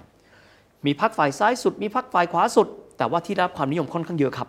คือพรรคฝ่ายขวาครับ ครับเพราะว่าต้องการที่จะได้เผด็จการกลับขึ้นมาอีกรอบหนึ่ง หรือใครก็ตามที่สามารถนำเยอรมันไปชนะสงครามได้ อืม เหตุการณ์ในช่วงนั้นวุ่นวาย เอาเป็นว่าตัดเอาเป็นแค่ว่า คนเยอรมันบอกอะไรก็ได้ ขอให้มีขนมปังกิน ขอให้มีไข่กิน ที่สุดครับ ได้นายกรัฐมนตรีโผล่มาคนหนึ่ง มีชื่อว่ากุสตาฟสเตรเซมันน์ หลายคนบอก ใครวะ คนคนนี้นะครับต้องบอกว่าเป็นคนที่กู้เศรษฐกิจเยอรมัน ในช่วง 7 ปีได้เป็นอย่างดีโอ้นะครับนอกจากนี้เขายังได้รับรางวัลโนเบลด้วยนะครับ สาขาอะไรครับสาขาสันติภาพครับ โอ้สาเหตุเพราะอะไรรู้ไหมครับ เพราะเขามาปั๊บเขาเริ่มต้นรู้แล้วว่า เงินไรช์มาร์กที่มีอยู่ยืนแบบนี้ไม่ได้ delist เงินนี้ออกจากระบบสกุลเงินโลก สถาปนาระบบการเงินเป็นสกุลเงินใหม่ เป็นสกุลเงินชั่วคราว เรียกว่า Rentenmark ใช้ชั่วคราวปีเศษเศษๆจากนั้น สมัยก่อนไม่รู้โลกนี้อยู่ได้ไงนะฮะฮะเยอรมันไม่มีธนาคารกลางนะครับอ๋อเหรอฮะไม่มีธนาคารกลาง ตั้งธนาคารกลางเยอรมันก็คือว่า Reichsbank ขึ้นมาเพื่อเป็นการบริหารจัดการเรื่องสภาพคล่องครับจากนั้นหลังจากนั้นเป็นการกู้เอาเงิน Reichsmark กลับขึ้นมาเป็นเงินสกุลเงินใหม่โอ้จากนั้นมีการบริหารการกู้ยืมอเมริกา และบริหารจัดการบัญชีในการคืนเงินให้กับเอิ่มฝรั่งเศสและอังกฤษประเทศชนะสงครามอืมก็คือตามหลักการหน้าต่ำเนี่ยนะฮะ จนกระทั่งเศรษฐกิจเยอรมันกลับมาฟื้นตัว โอ้เธอคนนี้ก็เก่งมากนะ กลับมาช่วยสเตรสเซอร์มันนี่เก่งมากนะครับ แต่หลายคนก็จะเห็นหน้าเขาก็เยอรมันแบบหน้ากลมๆมีหนวดอะแต่คนนี้ต้องบอกนะครับว่าถ้าสเตรสเซอร์มันไม่ตายในปี 1929 ซึ่งเดี๋ยวจะมีเหตุการณ์สำคัญทางเศรษฐกิจนะฮะใช่ใช่ใช่ถ้าไม่ตายในปี 1929 เยอรมันอาจจะไม่ได้เข้าสู่สงครามโลกครั้งที่สองโอ้เพราะว่าคนนี้แนวคิดไม่เหมือนกัน คนนี้เนี่ยเขาเขากู้เขาบอกก่อนอื่นเลยนะครับ อันดับที่หนึ่งเลยให้คนเยอรมันกลับมา มีเงินมีทองใช้ก่อน ถามว่าคนเยอรมันในยุคสเตรเซมันน์รวยขึ้นมาหรือเปล่า มีสถิติหนึ่งอย่างครับ ที่น่าสนใจมาก คือคนเยอรมันเนี่ยนอกเหนือไปจากชอบดื่มเบียร์คนเยอรมันชอบดื่มอะไรรู้ไหมฮะอีกอย่างฮะคนเยอรมันเป็นชาติที่ไม่ให้กินน้ำเปล่านะฮะเขาชอบกินโคคาโคล่าครับเอ้าผมเพิ่งรู้เนี่ยจริงเหรอฮะคนเยอรมันชอบกินโคคาโคล่ามากครับแล้วก็เป็นชาติเอ่อยุโรปที่กินโคคาโคล่ามากที่สุดในยุโรปเทต้องเล่าแบบนี้เพราะอะไรครับ เพราะว่าเอ่อคนที่นำเข้าโคคาโคล่า ของเยอรมัน ซึ่งต่อมาเป็นคนให้กำเนิดเครื่องดื่มแฟนต้าเนี่ยนะฮะอ๋อเหรอเอ่อเป็นคนนำเข้าเป็นคนบอกว่าทันทีที่เศรษฐกิจเยอรมันฟื้นตัวโคคาโคล่าในเยอรมันฟื้นตัวตามไปด้วย เป็น indicator ว่ากำลังซื้อของคนเยอรมันกลับมา และยุคนั้นคือยุคของสเตรสเซอร์มันครับ อ๋อ เข้าใจแล้ว เป็น 7 ปีที่สเตรสเซอร์มันสร้างสิ่งต่างๆ เอาไว้มากมาย แต่คนเยอรมันหัวรุนแรงจะบอกว่า ก็ดีแต่หาเงิน เราต้องการชนะสงคราม ก็ยังมีแนวคิดนี้อยู่ มีแนวคิดนี้อยู่ แต่กระนั้นก็ตามแต่ยุคสเตรสเซอร์มันคือ ทุกอย่างลงตัวสเตรสเซอร์มันตายแต่ 1929 เหมือนโชคชะตาของโลกบอกแล้วครับว่า มันต้องนำไปสู่อะไรที่ท้าทายมากกว่าชีวิตแบบโลกสวยนะฮะเพราะ 1929 ครับ มอเตอร์ใหญ่ที่สุดของเศรษฐกิจโลกครับก็คือสหรัฐอเมริกาเกิด Wall Street Crash อ่าใช่ ก็คือเรื่องของการพังทลายลง The ของ Great ตลาด Depression นี่เลยครับเคนลักษณะก็ถ้าใครเจอต้มยำกุ้ง 40 มา มันก็ไม่แตกต่างกันนะฮะ คนก็ลงทุนในหุ้นสหรัฐอเมเอ้ยริตอนกาตอนนั้นมากมายตอนนั้นถ้าย้อนกลับไปเนี่ยสหรัฐอเมริกาก็ดูเหมือนจะขึ้นมาเป็นมหาอำนาจครับถูกไหมฮะทั้งเป็นพี่ใหญ่ให้อืมยืมเงินอืมเป็นพี่ใหญ่ในการนำเข้าสินค้าอืมก็ดูสถานการณ์โอเคครับและไอ้ตไอ้เหตุการณ์นี้มันเกิดขึ้นได้ยังไงฮะเหตุการณ์นี้ก็เกิดขึ้นเพราะว่าลักษณะเหมือนกับฟองสบู่ทั่วๆไปแหละครับอ๋อคนมีเงินปั๊บอ่าเริ่มต้นอสังหาริมทรัพย์เยอะแยะมากมาย การบริโภคเยอะแยะมากมายเศรษฐกิจเขาเรียกว่า overheating คนกู้ยืมเงินด้วยต้นทุนที่ต่ำเอาไปลงทุนในหุ้นโอ้เหมือนต้มยำกุ้งเลยเนาะโอ้โหมันไม่ผมเลยบอกว่าทุกอย่างนี่มันมัน repeat ตัวมันเองมันนะเป็นฮะแ pattern ของเศรษฐกิจที่โตเร็วเกินไปเป็นฟองสบู่ที่สุดคือเละเทะเละเทะปั๊บมีการเลือกตั้งครั้งต่อไปครับซึ่งก็จะเป็นทางด้านของแฟรงค์เดลาโนรูสเวลเข้ามาและประกาศนโยบาย New Deal นะอ๋อแต่ว่าก่อนที่จะไปถึง New Deal เนี่ยคนอเมริกันก็เจ็บเหมือนที่เราเจ็บกับต้มยำกุ้งเนี่ยหลายปีครับในช่วงนั้นแปลว่าอะไรครับ เงินที่เคยให้อังกฤษกับฝรั่งเศสกู้ และเยอรมันกู้ มันไม่คล่องตัวเหมือนเดิมอ๋อเพราะฉันก็เจ็บเหมือนกันอะเจ็บเหมือนกันผมผมก็จะให้คุณกู้มากกว่านี้ไม่ได้ครับนอกจากนี้กำลังซื้อสินค้าหายเลย โอ้โหเอาดูโควิดบ้านเราเอาดูไม่แตกต่างนะฮะกำลังซื้อประเทศเพื่อนบ้านประเทศคู่ค้าน้อยลง เศรษฐกิจภายในประเทศก็ยุบ สุดตัวตามลงไปด้วย เพราะฉะนั้นช่วงนั้นเศรษฐกิจเยอรมันต่ำอีกครั้งหนึ่งอ๋อโอ้เพราะมันผูกโยงอยู่กับไปสหรัฐอเมริกา มันเป็นงูกินหางให้หมดแล้วครับ มอเตอร์ใหญ่พังครับ ที่เหลืออีก 3 ประเทศหลัก ดับตามไปด้วย ก็เลยกลายเป็นเกิดเหตุการณ์เกิดปัญหาโดยเฉพาะยิ่งเลยเยอรมันครับครับเยอรมันนี่คือไม่พอใจกับกับพื้นฐานเดิมอยู่แล้ว ในเรื่องที่ว่าตัวเองแพ้สงครามมาอะเริ่มลืมตาอ้าปากได้ กลับมาอีกแล้วเหรอ โอ้เข้าใจแล้ว คือตอนแรกเหมือนจะดีแล้วกำลังจะดีแล้ว เคนคิดดูแล้วกันว่าเป็นประเทศที่เกิดไฮเปอร์อินฟล t ชันสองครั้งภายในเวลาที่ห่างกัน 10 ปีอะเออโหประชาชนรับไม่ได้ เกิดไฮเปอร์อินฟล t ชันครั้งที่ 2 ครับ แต่ที่สุดครับก็นำไปสู่การที่ว่าณเวลานั้นคนอันนี้เป็นบทเรียนที่น่าเรียนรู้นะฮะ ครับ คนเยอรมันก็มองละพักสายกลางทำได้ก็แค่เนี้ยเห็นไหมที่สุดเนี่ยปราสาททรายสร้างมาอย่างดีเลย เอาเท้าผลักก็ล้ม พอได้ไหมสนธิสัญญาแวร์ไซน์พอได้ไหมทุกอย่างเราเริ่มต้นกันใหม่ ก็เลยกลายเป็นจุดเริ่มต้นของการที่พักของฮิตเลอร์คือนาซีเนี่ยจากเดิม popularity ไม่สูงนะครับ เป็นพรรคที่มีขนาดเล็ก การเลือกตั้งในปี 1932 คะแนนนิยมของฮิตเลอร์ ฮิตเลอร์ไม่ได้เป็นอันดับหนึ่งนะครับไม่หมายว่าไม่ได้เป็นพรรคที่มีคะแนนเสียงข้างมาก เกินกว่า 50% 32%คะแนนนิยมปรับขึ้นปรู๊ด เพราะเยอรมันมองว่านั่นคือ new hope คือแสดงว่าฮิตเลอร์ในช่วงเวลานั้นอืมยังไม่ถึงกับว่าเป็นคนที่ยิ่งใหญ่มาจากไหนอืมแต่เป็นปรากฏการณ์ของยุคสมัยความต้องการถูกต้องครับของประชาชนที่เนี่ยเงินเฟ้อไปสองรอบอ่าแล้วก็รู้สึกว่าประเทศตัวเองไม่สามารถกลับมาพลิกฟื้นได้สักที เรื่องรู้สึกว่าแนวคิดต้องมีผู้นำที่เด็ดขาด มีผู้นำที่พาเราไปสู่สงครามอะไรต่างๆ ได้ฮิตเลอร์เหมือนอาศัยกระแสนี้ด้วย ถูกต้องนะครับเคนเป๊ะเลย แล้วก็สิ่งที่คนเยอรมันน่าจะคิดอยู่คือว่าเราต้องการผู้นำที่ฉีกสัญญาเดิมทิ้งอ๋อโอเคชัดไหมครับ เพราะว่ามีความหมายว่าถ้าเกิดมานำไปสู่สงครามหนี้เก่าทั้งหมดหายหมดอืมอืมใช้วิธีนี้ไปเลยจบชัดไปเจเลนยที่สุดเลยล้มแล้วโต๊ะล้มกระดานไปเลยแต่ต้องยอมรับว่าฮิตเลอร์เป็นเป็นเป็นเป็นนักการเมืองที่เก่งเรื่องของ popularity นะเขามีแค่ 32%แต่กระนั้นก็ตามแต่เขาสามารถที่จะรวบรวมรัฐบาลผสม จนกระทั้งก็ก้าวขึ้นมาสำเร็จก็โอเคก็ก็เป็นเรื่องของการเมืองของเขาครับแต่หลังจากนั้นในมิติของเศรษฐกิจครับเคนเขาก็เริ่มต้นบูสต์เศรษฐกิจด้วยวิธีการต่างๆ หนึ่งในอุตสาหกรรมที่เขาใช้ในการบูสต์เศรษฐกิจทั้งประเทศคืออุตสาหกรรมสงครามโอ้โหนี่เลยครับ เพราะฉะนั้นกลิ่นสงครามโลกครั้งที่สองโอ้โหทุกคนมาละทุกคนเห็นฮิตเลอร์ปั๊บต้องบอกแบบนี้แม้กระทั่งคนเยอรมันเองครับนะครับคนเยอรมันเองเนี่ยรู้มาแทบจะตั้งแต่ต้นแล้วว่าถ้าคนคนนี้ขึ้นมา น่าจะเกิดปัญหาใหญ่ ๆ แน่ๆนะครับ ซึ่งอ่าต้องบอกว่าจอมพลลูเดนดอร์ฟคือหนึ่งในคนที่ร่วมรบสงครามโลกครั้งที่หนึ่งและเคยร่วมกับฮิตเลอร์ในการก่อตั้งพรรคนาซีครับพูดกับประธานาธิบดีชื่อว่าจอมพลฮินเดนบวร์กนะครับ ซึ่งเป็นคนที่ยอมให้ฮิตเลอร์ตั้งรัฐบาลผสมในเวลานั้นว่า เป็นคำพูดบรรลือโลกนะฮะถ้าหากว่าท่านยอมให้ชายแปลกประหลาดคนนี้ขึ้นมาครองอำนาจในเยอรมัน ในอนาคตชายผู้นี้จะทำอะไรอย่างที่ท่านไม่คาดฝันกับประเทศอันเป็นที่รักของเรา และลูกหลาน generation ต่อไปจะก่นด่าและสาปแช่งท่านที่หน้าหลุมศพของท่านไปอีกยาวนาน คือรู้มาแล้วว่าคนคนนี้ไม่ปกติ นี่เหมือนหมอดูเลยเนาะ คือคืออันนี้คือเป็นเป็น statement ที่ที่โด่งดังมากนะแต่ต้านทานไม่อยู่มาอยู่เพราะว่าจังหวะนั้นเนี่ยพรรคที่ใหญ่ที่สุด 32%โอเคจริงๆเอาพรรคเล็กมารวมๆกันก็ได้นะครับแต่มันคงดูประหลาดถ้าถ้าจะไม่ให้พรรคที่ใหญ่ที่สุดเนี่ยครองอำนาจ ก็ได้มีการวางหมากเอาไว้หลายชั้น เช่น ให้อดีตนายกรัฐมนตรีคนเดิม ชื่อฟรานซ์ฟอนพาเพนพรรษาทางการเมืองเก่งมาก เข้าไปคุมฮิตเลอร์ได้ไหมพรรคนาซีคุณมีกี่เสียงผมไม่รู้ คุณมีรัฐมนตรีได้แค่สองคน ตัดแขนตัดขานะแต่ที่สุดต้องยอมว่าเหลี่ยมคูทางการเมืองฮิตเลอร์เนี่ยเก่งมาก และหนึ่งนั้นคือการสร้างคะแนนนิยมในเรื่องของเศรษฐกิจนะครับแล้วยิ่งมาได้รับการสนับสนุน boost เศรษฐกิจอืมผ่านอาวุธยุทโธปกรณ์ หรือว่า โครงสร้างพื้นฐานต่างอ่า ๆ ของฮิตเลอร์ อืมก็ยิ่งก้าวกระโดดขึ้นไปเรื่อยถูกต้องครับ ๆ การที่สหรัฐขึ้นมานำเดี่ยวหลังสงครามโลกครั้งที่ 2 จนมาถึงสงครามเย็นเนี่ยเขามีอิทธิพลต่อตำแหน่งแห่งหนในโลกนี้ยังไงบ้างครับ ตอนนั้นอเมริกากลายเป็นมหาอำนาจในเชิงเศรษฐกิจของโลกแทบจะเรียกว่า 1 แบบไม่มี 2 นะฮะ ส่วนถ้าเป็นมหาอำนาจในเชิงสัญญานุภาพก็คือสหภาพโซเวียต เราจะอยู่โดยที่ไม่มีอเมริกา เราจะต้องถูกเวียดนามเขมือบผมใช้คำนี้เลย อืม เราต้องถูกเวียดนามเขมือบแน่ๆเพราะว่าอีก 2 ชั่วโมงหรืออีก 2 วันเนี่ย เขาจะส่งเครื่องบินมิกมาทิ้งระเบิดที่กรุงเทพถ้าถามว่าเขาทำได้ไหม เขาอยู่ปากประตูบ้านเราครับ แต่ทางเดียวเลยคือ ถ้าไม่ผนึกกับอเมริกาไว้ เราอยู่ไม่รอด The secret sauce. Global economic background.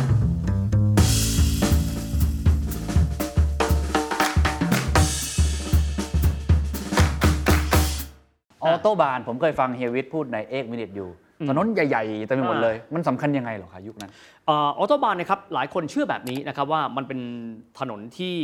ฮิตเลอร์ได้มีการวางแผนเอาไว้คือของเราฮิตเลอร์เป็นคนที่คิดอะไรเนี่ยไม่ซับซ้อนแล้วก็หวังประสิทธิผล แล้วก็ตำนานที่เราได้ยินก็คือว่าฮิตเลอร์ต้องการที่จะให้รถถังของกองทัพนาซีรวมถึงการเคลื่อนกำลังพลเนี่ยไปยังประเทศต่างๆ ก็คือประเทศเพื่อนบ้านได้ โดยที่รถถังไม่ต้องเลี้ยวแม้แต่ครั้งเดียวเพ ราะฉะนั้นก็เลยจะกลายคิดง่ายก็มากจะอย่างเช่นจากเบอร์ลินนะฮะ จากเบอร์ลินปั๊บตรงไปชายแดนที่โปแลนด์เตรียมการเข้าสู่วอร์ซอร์ซึ่งอันนั้นก็จะเห็นชัดเจนว่าเป็นแบบนั้น ไปสู่เช็กโกสโลวาเกียไปพื้นที่ที่เรียกว่าซูเดเตนไปได้โดยไม่ต้องเลี้ยว ใช่ไหมฮะ ซึ่งมันก็เป็นแบบนั้นของมันจริง ๆ แต่เริ่มต้นต้องบอกแบบนี้ครับว่ามันเป็นเรื่องที่คนคิดเนี่ยคือนายกรัฐมนตรีคนแรกของเยอรมันหลังสงครามโลก ชื่อว่าคอนราดอาเดนาเวอร์ หลายคนจะได้ยินเพราะเป็นชื่อของมูลนิธิด้วยนะฮะ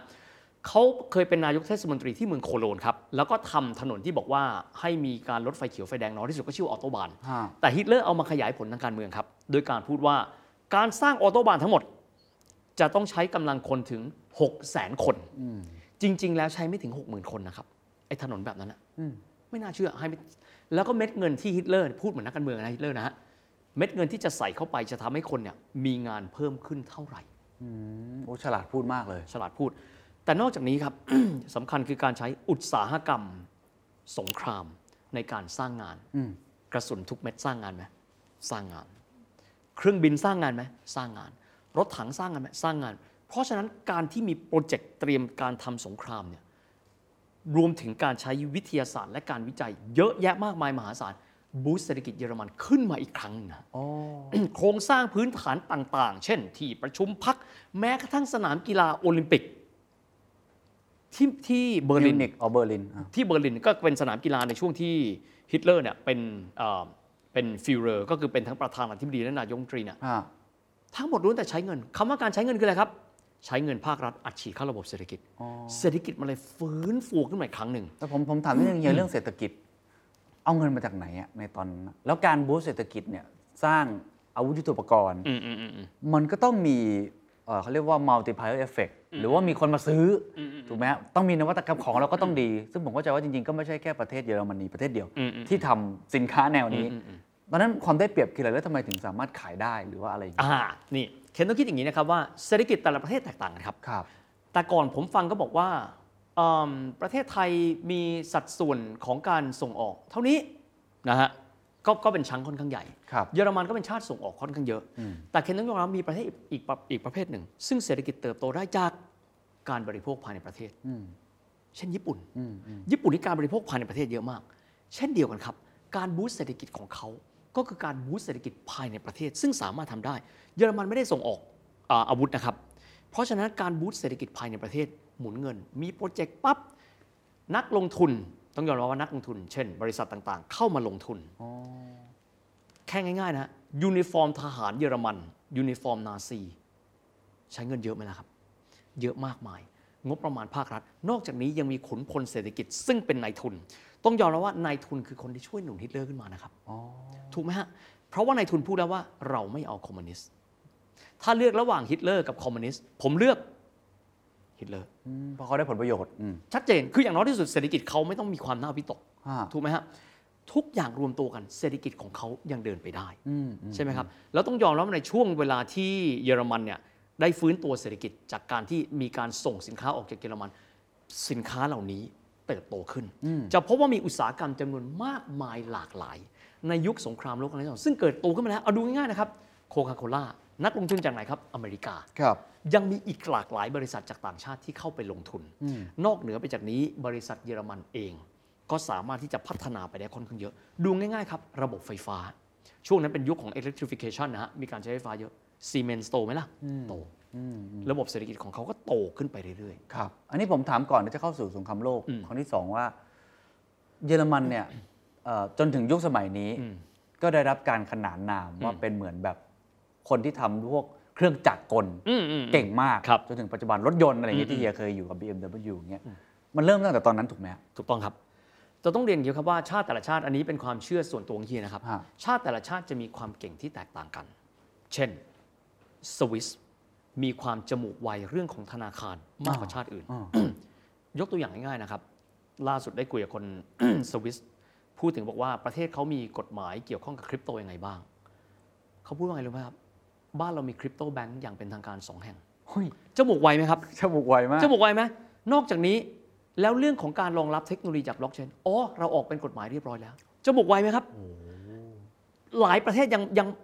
ยังทำความเข้าใจอยู่ยังเถียงกันอยู่เลย แต่ของเขาคือเขามีกฎหมายแล้วนะครับ ซึ่งอันนี้มันเป็นมาตั้งแต่ในอดีตเนาะที่เขาพัฒนาเรื่องนี้มาตั้งนานแล้แล้ววแล้วนั่นก็คือสาเหตุที่ว่าทำไมเขาจึงเป็นประเทศที่เป็นกลางได้ในสงครามโลกครั้งที่สองเพราะเขามีวิธีการบริหารเงินของคู่สงครามเป็นอย่างดีอะซึ่งเดี๋ยวค่อยว่ากันครับครับ เยอรมันเองครับ อะไรก็ตามที่เป็นเรื่องของ tooling machinery อะไรก็ตามที่เกี่ยวข้องกับโลโลหะการ เหล็กอุตสาหกรรม ต้องยอมรับว่าเขาเก่ง ก็เหมือนกับสมมติไปอิตาลีก็อาจจะเก่งคนละอย่างใช่ไหมครับเพราะฉะนั้นแต่ละชาติก็จะเก่งไม่เหมือนกันครับแต่อย่างเยอรมันสมมุติว่าทุกอย่างเขาควอนติฟายหมด อย่างเช่น อุตสาหกรรมเขาความแข็งแกร่งดูง่ายๆนะออโตบานนะฮะความแข็งแกร่งของถนน Autobahn แข็งแรงกว่า intercity หรือว่าทางด่วนของอเมริกาเนี่ยสี่เท่า เพราะเขามีเอาไว้รองรับรถถังคำนวณมาเป็นอย่างดี เป็นชาติที่เกิดมากับวิทยาศาสตร์ครับ ต้องยอมรับว่าแต่ละชาติไม่เหมือนกันนะฮะครับให้คนอิตาเลียนคิดแบบเดียวกันก็คงไม่ได้ ให้คนไทยไปทำอย่างเขาก็ไม่ได้ ให้เขามาทำอาหารหรือว่า service mind แบบคนไทยเขาก็ทำไม่ได้ครับเพราะฉะนั้นแต่ละชาติจะมีความเก่ง แต่ต้องยอมรับว่าของเยอรมัน อาวุธยุโทโธปกรณ์ของเขาสิ่งที่เขาทำขึ้นมาได้ ต้องยอมรับว่านั่นคือจุดเด่นที่เขามีมาแต่ไหนแต่ไรและเขาพัฒนามาไม่เคยหยุดไม่เคยหย่อน ขอยกตัวอย่างสองอย่างนะครับ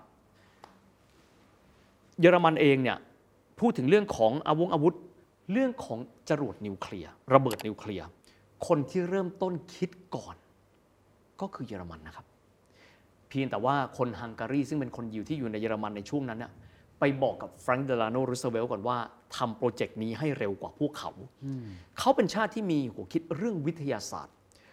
อยู่ตลอดเวลาว่าสิ่งนี้ต้องทำหรือแม้กระทั่งคนที่ก่อให้เกิดการพัฒนาของนาซาแวนเนอร์วอนบราวน์ก็เป็นทหาร SS ของนาซีมาก่อน เป็นจรวดลูกแรกที่ยิงเนี่ยขึ้นไปชั้นเนี่ยเป็น stratosphere mesosphere นะฮะยิงไปถึงชั้นนั้นได้เป็นชาติที่มีความ obsessed กับ วิทยาศาสตร์อ่าเข้าใจแล้วอะอันนี้ต้องยอมรับแต่ละชาติไม่เหมือนกันครับแต่ละชาติครัติบ ไม่เหมือนกัน แล้วยิ่งมาได้รับการสนับสนุน boost เศรษฐกิจ อืมผ่านอาวุธยุทโธปกรณ์ หรือว่าโครงสร้างพื้นฐานต่างอ่า ๆ ของฮิตเลอร์ อืมก็ยิ่งก้าวกระโดดขึ้นไปเรื่อยถูกต้องครับ ๆอาทีนี้ต้องมาถึงสงครามโลกครั้งที่สองอืมที่มันคุกรุ่นอยู่ ครับที่คนคาดเดาว่าฮิตเลอร์น่าจะนำประเทศไปสู่ สิ่งที่เราคาดเดาไม่ได้อีกเลย อืมอืมจุดเริ่มต้นมันเกิดจากอะไร แสดงว่าตอนนั้นเนี่ยเขามองแล้วใช่ไหมว่า เยอรมนีต้องกลับมายิ่งใหญ่ผ่านการทำสงครามให้เขาได้เขาชื่ออะไรครับ อันนี้ก็เอ่อประกาศเอาไว้ตั้งแต่หนังสือที่เขาเขียนอยู่ในเรือนจำตอนที่เขาถูกจับเข้าคุกนะฮะ ก็คือ Mein Kampf ที่แปลว่า My Struggle หรือ Mein Fight เนี่ยนะฮะ ว่าอยากจะทำอะไร ชัดเจนเลยครับว่าอยากจะทำสงคราม อยากจะยึดรัสเซียนะครับ ซึ่งเขาเรียกว่ามันเป็นเอ่อห้องนั่งเล่นของคนเยอรมัน อยากเขาใช้คำนี้เลยนะฮะว่า อยากจะยึดรัสเซียเข้ามา อยากที่จะทำแผนแบบนี้ อันนี้ชัดเจนอยู่แล้วว่า เขาอยากจะทำสงครามอืมแล้วมันก็เป็นวัฒนธรรมของคนยุคนั้น ว่าการจะเป็นผู้นำที่ยิ่งใหญ่ต้องต้องทำสทำงสคงรามครามนะอืมก็ชัดเจนแล้วก็มีการไปบุกประเทศรอบข้างนะครับไม่ว่าจะเป็นเช็กโกสโลวาเกียไปบุกโปแลนด์จนกระทั่งที่สุดแล้วเนี่ยครับก็คือทางอังกฤษและฝรั่งเศสก็รู้แล้วว่าคงต้านทานไม่ไหวแล้วต้องประกาศสงครามด้วย ก็เลยการเป็นการนำไปสู่สงครามโลกครั้งที่ 2 ซึ่งเบื้องต้นนะฮะ ต้องบอกว่าทางด้านของเยอรมันเองเนี่ยได้เปรียบทุกแนวรบ ได้เปรียบทุกแนวรบก็คือไปโจมตีประเทศเพื่อนบ้านก่อน ฝรั่งเศสได้ภายในเวลาไม่กี่วันอืมเพราะฝรั่งเศสไม่คิดครับว่าเยอรมันจะบุกเข้ามาได้ หนึ่งในนั้นขออนุญาตยกตัวอย่างนะคครัรับบพูดถึงความพลิกแพลงในทาง engineering ของเยอรมันเอมตอนแวร์ซายส์เนี่ยนะครับได้มีการกำหนดไว้ว่าเยอรมันไม่สามารถที่จะสร้างเรือที่มีขนาดใหญ่เกินกว่าระดับหนึ่งได้นะครับอ่าถ้าใครสนใจยุทโธปกรณ์จะรู้ว่ากระสุนปืน ที่เป็นเรือรบเนี่ยมันก็จะประมาณสัก 6 นิ้ว แต่ว่ากระสุนปืนเรือ 6 นิ้วเนี่ยกระสุนปืน 6 นิ้วเนี่ยจะต้องวางอยู่บนเรือที่มีแพลตฟอร์มขนาดใหญ่อืมนะครับเยอรมันสามารถทำได้ครับ ย่อเรือขนาดเล็ก แต่ว่ามีปากกระบอกปืนขนาดนั้นอ๋ออยู่ข้างบนเข้าใจได้ละเขาเรียก pocket battleship คือคือคิดทุกอย่างออกมาให้มันให้มันก็คือยังไม่ได้ผิด ตอบโจทดย์ได้หมดตามสนธิสัญญานั้นด้วย ไม่ผิดด้วยนะฮะคือที่สุดฝรั่งเศสแพ้เบลเยียมเนเธอร์แลนด์แล้วก็แพ้ไปจนกระทั่งจะไปบุกที่อังกฤษ ก็คือยุทธการที่เรียกว่า Sea Lion s a l e v e n Unternehmen สินะฮะแล้วก็ที่สุดก็คือต้อนทหารอังกฤษเนี่ยลงจากฝั่งที่ฝรั่งเศสนะครับที่เราดูจากหนังเนี่ยนะฮะเมื่อไม่นานมานี้เนยนะครัฮะบแล้วก็แต่ว่าเลือกที่จะยังไม่ติดตามทหารอังกฤษก็ไม่รู้เป็นอะไรแต่เอาเป็นว่าส่งแค่กองกำลังทหารอากาศครับครับขึ้นไปแล้วก็ปูพรมถล่มอังกฤษเละเทะไปหมดถ้าเราดูหนัง แต่ประเด็นก็คือว่าอังกฤษเหนียวแน่นมากครับ ไม่มีใครยกพลขึ้นบกอังกฤษได้นะฮะ ได้แค่มีการที่จะทิ้งระเบิดจากทางภาคพื้นอากาศ จากนั้นเล่าให้สั้นก็คือว่า เพิ่มแนวรบอีกหนึ่งแนว ด้วยการที่จะไปรบกับรัสเซีย เรียกว่ายุทธการบาร์บารอสซานะครับอดีตเป็นชื่อจักรพรรดิเยอรมันที่ใหญ่ใหญ่องค์หนึ่งของประวัติศาสตร์เยอรมันเขาปรากฏว่าพอไปบาร์บารอสซาครับ รบกันได้ประมาณปีกว่าครับ รัสเซียส่งกำลังบำรุงมาได้ นะครับต้องบอกว่ารัสเซียเก่งมากนะครับฐานผลิตอาวุธของรัสเซียอยู่ใจกลางประเทศ ก็มีความหมายว่าคงจะไม่มีใครสามารถบุกเข้าไปกลางประเทศรัสเซียได้ส่งกำลังบำรุงสำเร็จ ก็เลยพลิกผันจากผู้ที่กำลังจะชนะกลายมาเป็นผู้แพ้ นอกเหนือไปจากนี้สหรัฐอเมริกาเนี่ยนะครับก็ถูกถล่มถูกญี่ปุ่นถล่มที่เพิร์ลฮาร์เบอร์อืมก็เลยกลายว่าสหรัฐอเมริกา ซึ่งแต่เดิมดำรงตนเป็นกลางอ๋อถึงแม้พระเจ้าจอร์จที่6นะครับพระเจ้าจอร์จที่6เนี่ยเคย เดินทางไปที่อเมริกาไปหาแฟรงค์เดลาโนรูสเวลต์ในปี 1939 เพราะรู้ว่าวันหนึ่งเยอรมันเอาแน่อืมรูสเวลต์บอกว่ายังผมไม่อยากเข้าฝ่ายไหน คิดดูแล้วกันพระเจ้าจอร์จเป็นประมุขอังกฤษพระองค์แรก ที่เดินทางไปสู่อดีตดินแดนอาณานิคม ไปขอที่นั่นนะสวมชุดพระยศเต็มยศนะฮะเป็นจอมพลทหารเรือ นั่งกับแฟรงค์เดลาโนรูสเวลต์แต่ที่สุดรูสเวลต์บอกว่ายังเขาไม่ยังเอาไม่ได้ทำอะไรเราเลยอะแต่พอมาเจอกระตุกหนวดครับที่เพิร์ลฮาร์เบอร์ ประกาศตัดสินใจร่วมรบ และเช่นเดียวกันเลย ตอนนั้นจุดพลิกผันก็คือว่าเยอรมันแพ้ที่สมรภูมิที่รัสเซียครับยุทธการบาร์บารอสซาแพ้มา อีกด้านหนึ่งครับ แนวรบตะวันตกสหรัฐอเมริกาส่งกำลังบำรุงมาเติม จากนั้นส่งทหารตัวเองเนี่ยขึ้นบกที่นอร์มังดีอ่าทางใต้ส่งกองกำลังทางซิซิลีขึ้นไปที่เนเปิลส์ขึ้นไปทางเหนือบรรจบกันที่มิวนิกนะครับทุกฝ่ายล้อมกรอบเยอรมันเอาไว้หมดสหภาพโซเวียตเข้าไปได้ที่เบอร์ลิน เยอรมันแพ้สงครามโลก ในขณะเดียวกันญี่ปุ่น ตอนนั้นก็ใกล้จะแพ้ครับก็ต่อสู้อเมริกาก็ advance ไปได้ค่อนข้างเยอะ จนกระทั่งที่สุดครับ ก็โดนระเบิดปรมาณูไป 2 ลูกนะครับแต่ต้องเล่าให้ฟังตรงนี้นิดนะครับว่า การที่ฮิตเลอร์ปฏิบัติต่อคนยิวในลักษณะแบบนั้น เป็นการขับไล่มันสมองเยอรมันออกไปจากประเทศนะครับโอ้โหต้องบอกแบบนี้ก่อนนะครับ เพราะว่าก่อนหน้านั้นคงจำกันได้ว่าสมัยพระเจ้าไคเซอร์วิลเฮล์มที่สองเนี่ยในยุคนั้นเนี่ย นักวิทยาศาสตร์ชาวยิวอ่าอยู่ในสมาคมวิทยาศาสตร์ของเยอรมันหลายท่าน ถือว่าเยอรมันหรือยิวก็คือพวกเดียวกันครับครับเยอรมันต้องบอกก่อนนะว่า คนยิวในเยอรมันถือว่าประมาณแค่3%ไม่เยอะนะฮะอืมแต่ว่าเป็นชนชั้นที่เก่งและหัวกะทิมากๆครับแล้วลองคิดดูแล้วกันว่า คนอย่างไอน์สไตน์ซึ่งได้รับรางวัลโนเบลในปี 1929 ถ้าผมจำไม่ผิด ไม่มีแผ่นดินจะอยู่ในเยอรมันอืมและบุคคลเหล่านี้และนักวิทยาศาสตร์อีกมากมาย เดินทางออกนอกเยอรมัน กลายเป็นครูสอนหนังสือ กลายเป็นอาจารย์ กลายเป็นนักวิทยาศาสตร์ในหลากหลายหน่วยงานด้วยกันนะครับแล้วคนที่อยากจะพูดถึงครับก็คือมีสองสามคนด้วย เพราะว่าเกี่ยวข้องระเบิดปรมาณูและอันนี้จะได้เป็นบทเรียนได้ว่า การดึงเอาคนที่เป็นมันสมองจากต่างประเทศเข้ามาประเทศสำคัญขนาดไหนอืมสหรัฐอเมริกาครับอย่างที่เมื่อสักครู่บอกว่าทางด้านของเลโอซิลาร์ดคนนี้สำคัญนะฮะเป็นนักฟิสิกส์ ชาวฮังการีเชื้อสายยิว ก็แน่นอนว่าเขาจะต้องหลบหนีการฆ่าของนาซีเนี่ยแล้วก็ไปที่อเมริกา เป็นคนรู้แล้วว่าเยอรมันกำลังจะผลิตระเบิดนิวเคลียร์ต้องการที่จะหาโอกาสพบแฟรงค์เดลาโนรูสเวลต์ประธานาธิบดีเพื่อบอกว่าทำอย่างไรก็ได้ เพื่อที่จะมีระเบิดปรมาณูก่อนเยอรมันอืมถ้าไม่เช่นนั้นถ้าเขาเริ่มก่อน ท่านอาจจะไม่เหลือก็ได้นะครับ ด้วยกำลังของเลโอซิลาดครับไม่มีใครรู้จัก เลโอซิลาดก็เลยขอเจอกับอัลเบิร์ตไอน์สไตน์ซึ่งตอนนั้นเนี่ยเป็นพลเมืองอเมริกันไปแล้ว บอกว่าไอน์สไตน์เราเขียนจดหมายร่วมกัน แล้วขอให้ท่านเซ็นที่หน้าปกได้ไหมว่า ท่านขอพบประธานาธิบดีรูสเวลต์ไอน์สไตน์เป็นคนรักสันติภาพนะครับไอน์สไตน์บอกได้ เรามาเซ็นคู่กัน ก็เลยจดหมายก็คือเลโอซิลาดแล้วก็อัลเบิร์ตไอน์สไตน์แล้วก็ ส่งไปที่แฟรงคลินเดลาโนรูสเวลต์ครับนะครับ โดยที่ระหว่างส่งก็คือไอน์สไตน์ก็ใช้อ่า power ตัวเองในการที่จะขอให้เชื้อพระวงศ์ที่เบลเยียมเนี่ยเป็นล็อบบี้ทางอเมริกาว่าขอให้เข้าไปอธิบายอืมที่สุดคือเอกสารฉบับนั้นถึง ถึงเสร็จเรียบร้อยปั๊บ ทางด้านของรูสเวลต์บอกว่ามันสำคัญมาก อย่างกระนั้นเลยเราตั้งโปรเจกต์เลยนะครับ ก็คือ Manhattan Project Manhattan Project ก็คือโปรเจกต์ในการเริ่มต้นผลิตระเบิดปรมาณูนั่นแหละครับครับโดยที่ก็จะมีชื่อของเลโอซิลาดนะครับ และหนึ่งคนที่สำคัญมากอีกนักวิทยาศาสตร์ฟิสิกส์โนเบลก็คือเอนริโกแฟร์มีเป็นชาวอิตาเลียน ภรรยาเป็นชาวยิว ซึ่งก็ถูกไล่ล่าด้วยฟาสซิสต์มุสโสลินี ก็เลยย้ายมาที่อเมริกา เห็นไหมครับสามไม่มีคนคนอเมริกันเลย ไม่มี จริงๆก็อาจจะมีแต่ว่าหัวกะทิอ่าเอนริโกแฟร์มีต้องบอกว่าเป็นคนที่สร้างเตาปฏิกรณ์ปรมาณูเตาแรกของอเมริกาชื่อว่าชิคาโก Pile One เป็นคนอิตาเลียน ต่อมาก็ได้รับรางวัลโนเบลไปด้วย ครับ มีความหมายว่าสมองไหลครับ วินสตันเชอร์ชิลพูดแบบนี้บอกว่า การที่ฮิตเลอร์ทำแบบนี้กับคนยิว มันคือการผลักสมองของเขามาให้กับพวกเรา นี่เชอร์ชิลพูดแบบนี้ แต่ที่สุดว่าแน่นอนที่สุดนะครับว่า คณะกรรมการของแมนฮัตตันโปรเจกต์นั้นมีชื่อบุคคลเหล่านี้หมดเลย ยกเว้นคนชื่ออัลเบิร์ตไอน์สไตน์เพราะว่าหลายฝ่ายกลัวว่าไอน์สไตน์จะมีความโน้มเอียงเป็นคอมมิวนิสต์อยู่กับโซเวียต เพราะฉะนั้นไอน์สไตน์ถ้าใครบอกว่าไอน์สไตน์เป็นคนผลิตระเบิดจริงๆแล้วคือไม่ใช่นะฮะ จริง ๆ แล้วคือไม่ใช่ เพราะว่าอันนั้นคือเป็นของแมนฮัตตันโปรเจกต์ไป ครับครับแต่นี่แหละครับก็คือการที่ว่าหลากหลายองค์ประกอบ ที่ทำให้ณเวลานั้นฝ่ายสัมพันธมิตร สามารถเอาชนะสงครามโลก ครั้งที่สองเหนือนาซีเยอรมัน ซึ่งต้องบอกว่าในเชิงวิทยาศาสตร์ ในเชิงการบริหารเนี่ยถือว่าเก่งมาก ครับ แค่ว่า ทะเยอทะยานมากจนกระทั่งไปเปิดแนวรบหลายแนว และญี่ปุ่นเองก็พลาดนะครับสำหรับญี่ปุ่นขอนี่นะฮะเราจะได้ทราบถึงเรื่องของตัวคำว่านิวเคลียร์ปรมาณูเพราะหลายครั้งเราจะไม่ค่อยรู้จักกัน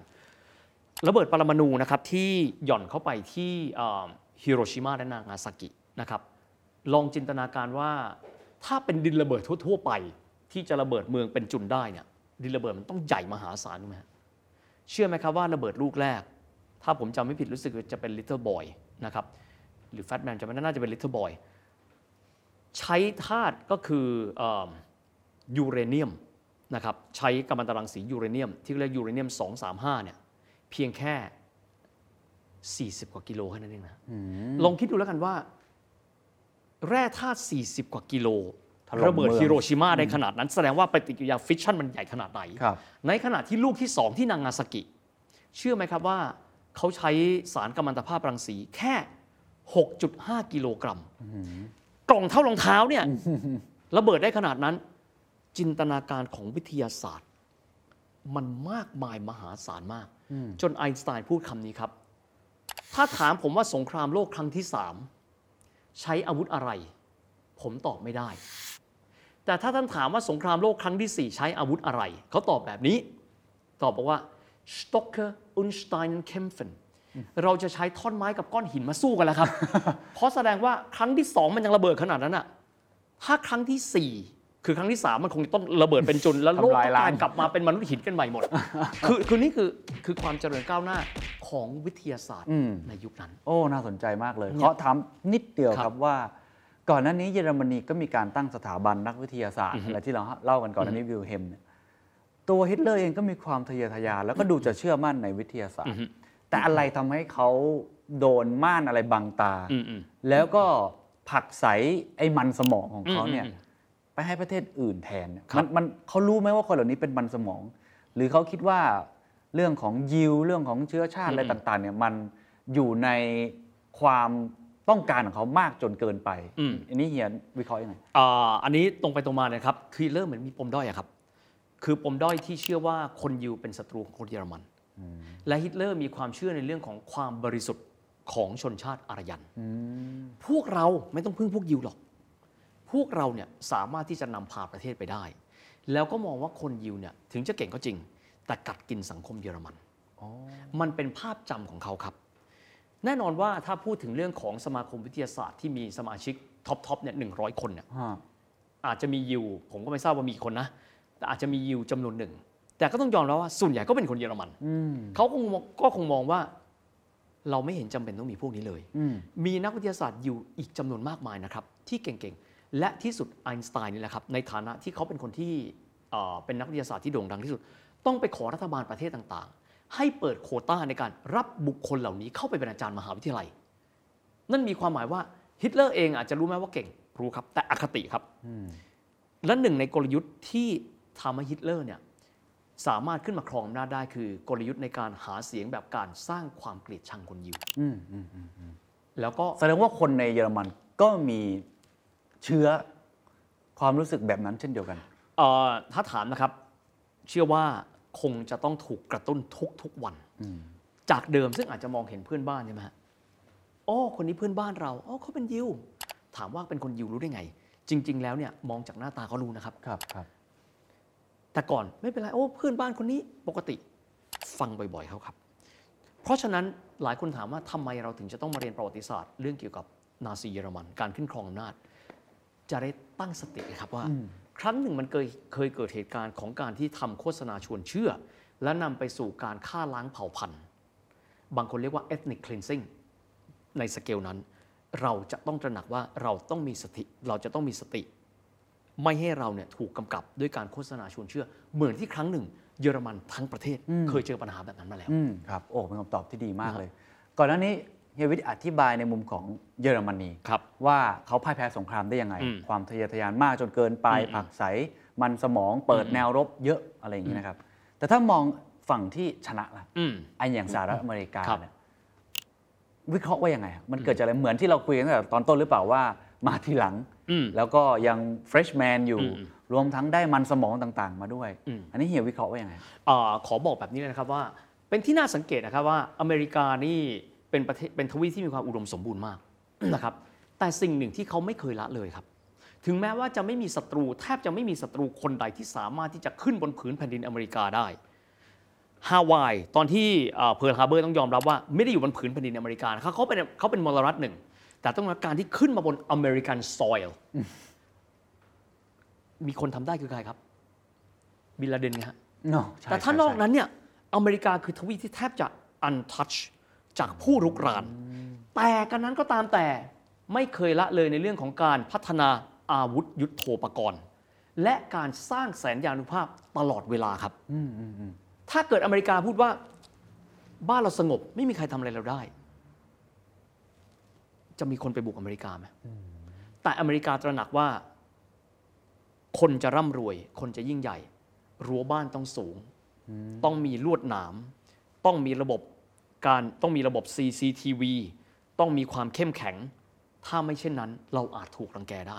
ต้องยอมรับนะครับว่า ที่ผ่านมาอเมริกาไม่จะไม่มีไม่ได้มีภัยคุกคามใด ๆ ที่ไปถึงที่ไปถึงทวีปอเมริกาเลยอ่าแต่อเมริกาต้องทำครับอ่า แสดงว่าเขาก็เป็นการพัฒนาอาวุธยุทโธปกรณ์ ความมั่นคงของเขาความมั่นคงอยู่ของในเขานี่คือ อยู่ในเลือดของเขาเลยว่าต้องพัฒนาไปตลอด และและจำได้ไหมครับเคนครั้งที่แล้วที่เราคุยกันเราบอกว่า ไม่มีประเทศใดที่แข็งแกร่งทางเศรษฐกิจ โดยไม่มีแสนยานุภาพที่ยิ่งใหญ่เสมอกันอยู่ข้างหลัง ครับครับดูง่ายๆนะครับ สิงคโปร์มีไหมมีมี ทั้งที่เป็นประเทศก็ไม่แบบไม่มีภัยคุกคามนี่มีไหมต้องมีครับ สวิสมีไหมมีครับทุกประเทศครับ ประเทศไหนจะรวยต้องมี เพราะฉะนั้นเรื่องของ mentality ของการที่ว่าเศรษฐกิจโต คนจะต้องมีความมั่งคั่ง คนต้องมีอันจะกินมีนวัตกรรม แต่กำลังทหารคือสิ่งที่ขาดไม่ได้ ต้องยอมรับเขาไม่เคยรีแลกซ์นะฮะและทันทีครับอีกส่วนหนึ่งก็คือเรื่องของความรักในชาติอเมริกาอันนี่ต้องยอมรับว่า nationalism คือส่วนสำคัญ ทันทีที่อเมริกาพูดว่าไปรบทหารสมัครกันทันที เพราะว่าเขามองว่านั่นคือเป็นออนเนอร์ของเขานั่นหมายความเขามีกองกำลังอยู่แล้ว แต่ในจังหวะนั้นนะทั้งทั้งที่ทหารบางคนผมยกตัวอย่างนะถ้าใครดูเรื่อง saving private Ryan ผมเคยถามนะครับเจ้าหน้าที่ฝ่ายความมั่นคงไทยว่าโทษนะครับพี่กรณี saving private Ryan อะยกพลขึ้นบกเนี่ยเปิดเข้าไปอะครับพี่ โอกาสรอดสักกี่เปอร์เซ็นต์ครับ ผมบอกคุณวิทย์เลยครับตับแรกตายหมดครับ ชัดไหมครับ มีความหมายคนที่ไปรู้ไหมครับ รู้รู้ครับ แต่ไปไหมไปครับ และในหนัง Saving Private Ryan Ryan มีพี่ชายผมจำไม่ผิดรู้สึกสามหรือสี่คน ทั้งหมดตายในสงครามหมดแล้ว ครอบครัวเลยให้ไปตามเนี่ยพลทหารไรอันเนี่ยกลับบ้านเพื่อจะได้มีลูกเหลือไว้คนหนึ่งนี่คือ mentality ของเขา เขามีความรู้สึกว่าการที่ชาติเขาได้ออกไปกู้โลก อันนี้ mentality ในในแง่ human w a r e ก่อนครับนะครับ แต่ในแง่อื่นก็ต้องยอมรับว่าในมิติของความพร้อมครับ มิติเทคโนโลยี เอาดูง่ายๆนะครับคำว่า reaction ทันทีที่ซิลลาดบอกว่า เยอรมันผลิตแล้ว เขาไม่ได้นั่งเฉยๆนะครับ แทนที่ว่าเข้าคณะกรรมการก่อนต้องหารือกี่คณะ จากอนุไปสู่กรรมการ ผมว่าเยอรมันคงผลิตได้แล้วครับ แต่ว่าความ เร็วมาก agility อันนี้ agility นี่จริง ๆ ก็คงเป็นศัพท์มานานแล้วนะฮะ ฮะฮะผมยังงงเลยว่า หลังจากนั้นไม่นานเท่าไหร่ อืมและใช้งบประมาณมากมายมหาศาล ถ้าจำไม่ผิด 25,000 ล้านเหรียญสหรัฐนะครับสำหรับระเบิด ปรมาณูในการทดลองแบบนั้น นอกเหนือไปจากนี้เรื่องของความว่องไวครับ ในเรื่องความจมูกไวในอนาคตเอ่อเมื่อสักครู่เราเล่าถึง v วนเนอร์ฟอนบราวน์ซึ่งเป็นพันตรีของ SS นะครับ เป็นคนที่ทำหน้าที่ในการพัฒนาอาวุธ โดยที่จรวดในปัจจุบันครับ เคนเคนจะได้ยินคำว่า ballistic missile คือยิงขึ้นไปสูงปั๊บแล้วก็ยิ่งยิงสูงเท่าไหร่ยิ่งอานุภาพสูงเท่านั้นนะครับทหารรัสเซียเห็นก่อนว่าฟอนบราวน์ ผลิตจรวดและสามารถไต่ขึ้นสูงถึงระดับเมโซสเฟียร์หรือสตราโตสเฟียร์คือสูงมาก คือเข้าชั้นอวกาศแล้ว อเมริการู้ปั๊บสิ่งที่เขาทำคือ เอาสมองนี้มาที่บ้านเรา ไปหาแวร์นเนอร์ฟอนบราวน์ที่สุดเนี่ยฟอนบราวน์บอกว่าเขาต้องการโดยคนทั้งสองฝ่าย ที่สุดไปมอบตัวคนอเมริกันโอ้คือลองคิดดูแล้วกันว่า แบรนด์อเมริกันที่เปิดกว้างให้คนทุกคนอ่าอ่าอ่าแบรนด์อเมริกันที่จมูกไวมีของใหม่มาปั๊บ พัฒนาสิอืมแทนที่ว่ามันคืออะไรอะไม่เอา เพราะฉะนั้นอเมริกาเลยกลายเป็นประเทศที่ทำไมกลายเป็นต้นกำเนิดของหลายสิ่งหลายอย่างบนโลกนี้อืมอืมมีไหมลองทำสิ ไม่ทำอะไรเดิมอืม ๆ นี่คือ mentality ที่เห็น นี่คือทั้งในเชิง human w a r e ครับในเชิงนโยบาย แล้วก็ในเชิงของนวัตกรรมที่ไม่มีการปิดกั้น อืม มีสิ่งใหม่ ๆ สิ่งประดิษฐ์ใหม่ ๆ ใช่ไหมทำ อืม เราลองทำดู ทำไม่ได้ก็ไม่ต้องทำต่ออมมันก็แค่นั้นครับจะเห็นว่านวัตกรรมจากอเมริกาทำไมมันโรลเอาท์มาเยอะแยะ ในขณะที่ขออนุญาตนะครับ ยกตัวอย่างเทียบกับญี่ปุ่น เคยคุยกับนักเรียนญี่ปุ่น เขาบอกว่าคุณดูสิครับ ญี่ปุ่นเราเคยรุ่งอยู่ช่วงนับ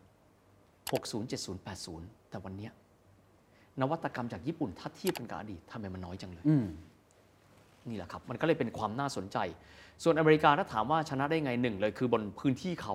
ไม่มีใครบุกมาครับ สองคือจำนวนพลเมืองที่มีมหาศาลในการที่สมัครรบแล้วก็เรื่องของตัวอาวุธอืม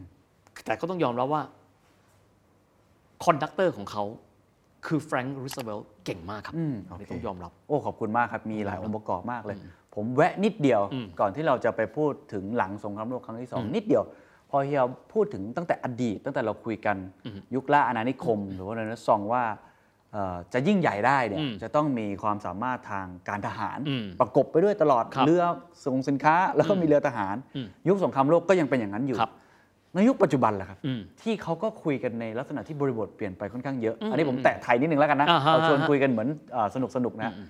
เราก็จะคุยกันว่าเฮ้ยซื้ออาวุธ ซื้ออาวุธอืมก็จะมีคำพูดลักษณะแบบนี้อืมทีนี้ถ้าเกิดเอา narrative ของเฮียวิทมาเนี่ย ก็ฟังดูซาวเหมือนกันนะอืมอืมแต่ผมไม่แน่ใจว่าในยุคปัจจุบันเนี่ยอืมเฮียวิทมองไงว่าไอ้กำลังการทางอาหารเรือดำน้ำหรือเรือไอ้จรวดอะไรต่างๆเนี่ยอืม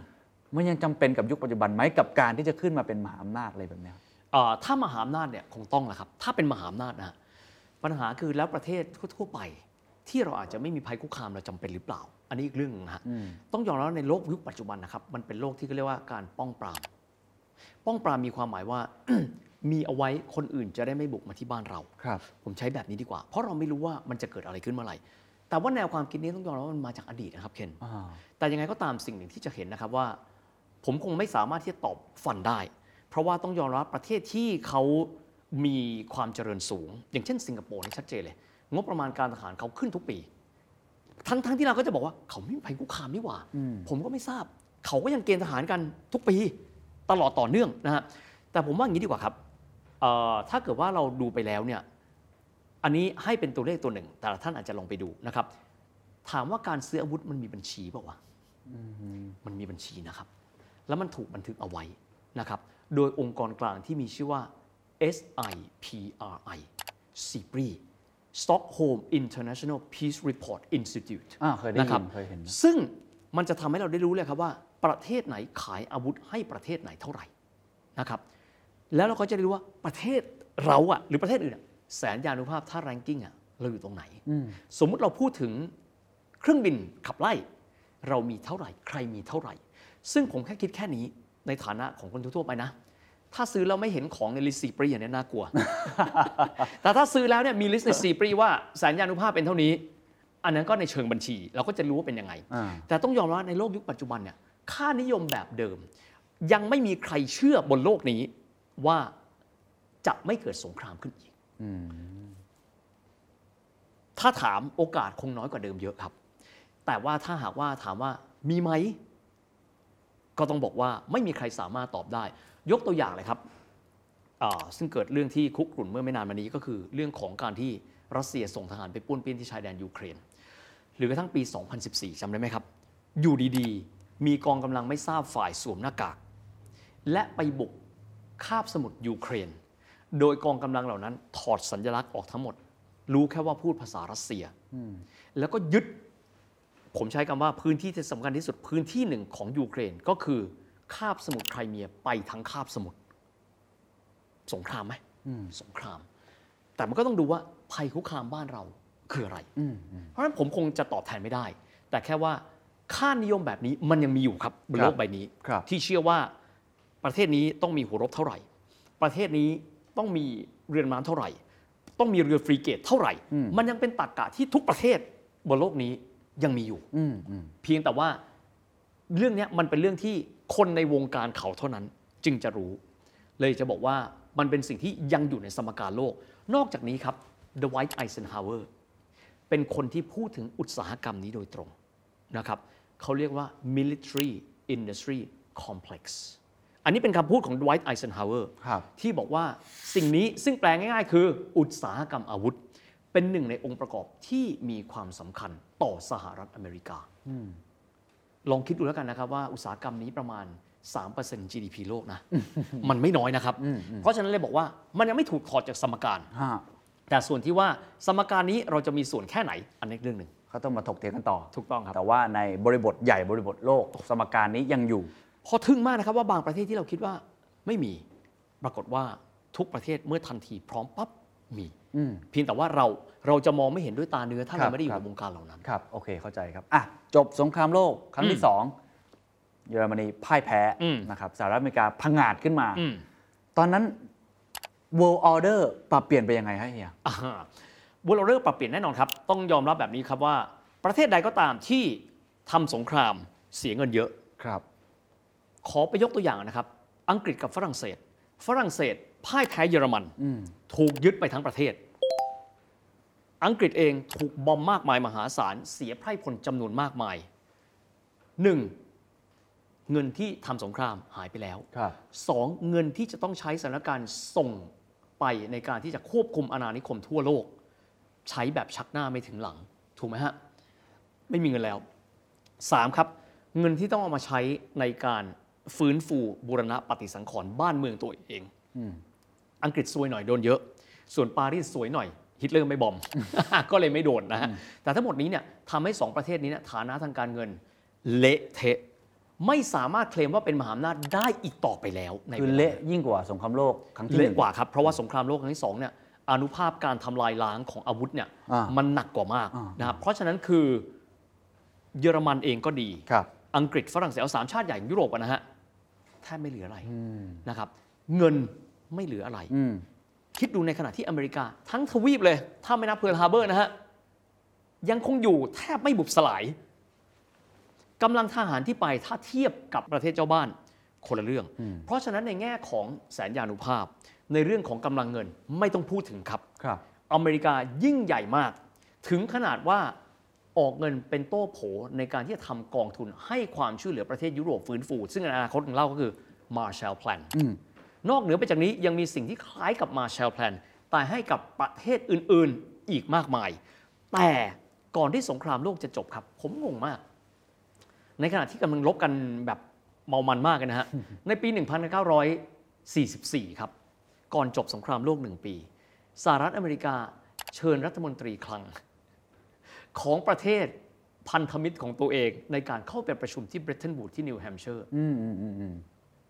เขารบกันจะเป็นจะตายอะเรียกประชุมนั้นตรีคลังเรียกไปประชุมบอกว่าอะไรครับ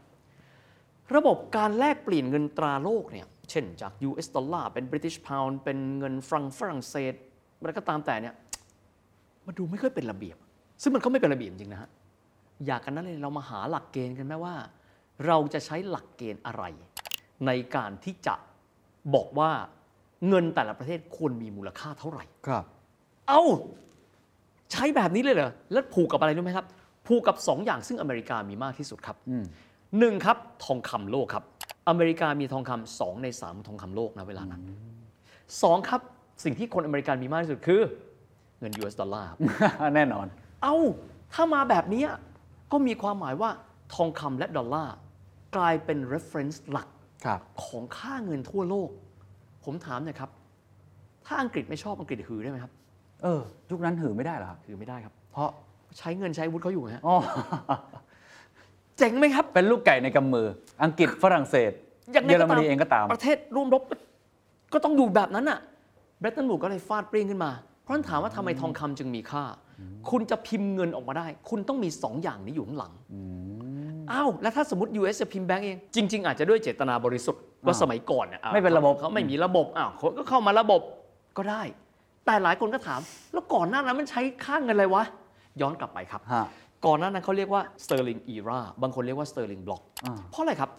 อังกฤษเนี่ยมีพื้นที่ประมาณ 1 ใน 4 1 ใน 3 ของโลก เพราะฉะนั้นการค้าขายของคนในประเทศต่างๆ ในเขตเศรษฐกิจสำคัญทั่วโลกอะผมต้องบอกว่าต้องรวมจีนไปด้วยนะ เพราะว่าถึงแม้จีนจะไม่ใช่เมืองขึ้นอังกฤษ แต่อังกฤษเข้าไปมีอิทธิพลในจีนค่อนข้างเยอะ การค้าขายเอ้าผมยกตัวอย่าง สมมุติว่าบริษัทอังกฤษค้าขายกับบริษัทเดอ b เบียสบริษัทเพชรนะในแอฟริกาใต้ก็เป็นอาณานิคมของอังกฤษนะเดอ b เบียจริงๆก็เป็นของคนอังกฤษนะครับก็คือตั้งโดยเซซิลโรดส์นะฮะค้าขายเป็นเงินแรนศูนย์กลางการเงินของโลกสมัยก่อนที่ลอนดอนค้าเสร็จปั๊บเอ้าจะใช้เงิน British Pound หรือใช้เงินแรนอะสมมุติแลกเปลี่ยนกันด้วยเงินแรน บริษัทเดอ b เบียจะเอาเงินไปที่ธนาคารของอังกฤษ ฝากเงินเป็นเงินอะไรครับ you need to change into British pound ค้าขายกับอินเดียครับ กับบริษัท East India ของตัวเองก็หเหมืรืออนกันใครก็ตามแต่ ค้าขายเสร็จปั๊บ เอาเงินออกมา แปลงเงินไหมครับ จากรูปีเปลี่ยนเป็น British pounds กลับมาสู่ธนาคารของอังกฤษ ก็เหมือนกับนิวยอร์กปัจจุบันนี่แหละครับ ก็ไปฝากเงินเอาไว้ แปลว่าอะไรครับ ดีมานต่อเงินปอนด์ในยุคก่อนเบร t เทนบูด ดีมานต่อเงินปอนด์เยอะที่สุด แยกกันนะครับ อังกฤษขาดดุลการค้า เพราะว่านำสินค้าเข้าจากประเทศอาณานิคมและประเทศอื่นเนี่ยเยอะกว่าที่ตัวเองส่งออกครับ แต่เมื่อค้าขายเสร็จปั๊บคุณก็จะต้อง convert เงินเหล่านั้นกลับมาเป็น British Pounds แล้วก็เอาเงินเหล่านั้นเข้าไว้ในระบบธนาคารที่คุณไว้ใจครับคุณจะไว้ที่สวิสก็ได้อะสวิสค่อยว่าทีหลังนะฮะคุณจะไว้ที่อื่นก็ได้ แต่ส่วนใหญ่คือไว้ที่อังกฤษมั่งคั่งไหมล่ะครับ อังกฤษอุ้มเงินของโลกเอาไว้ และเป็นซึ่งเงินปอนด์สเตอร์ลิงทั้งหมดนะตอฮะนนั้นเป็นความตั้งใจของอังกฤษ เช่นเดียวกับบริ t ตนวูดที่สหรัฐอเมริกากำลังพยายาม หรือเปล่าหรือว่ามันเป็นความ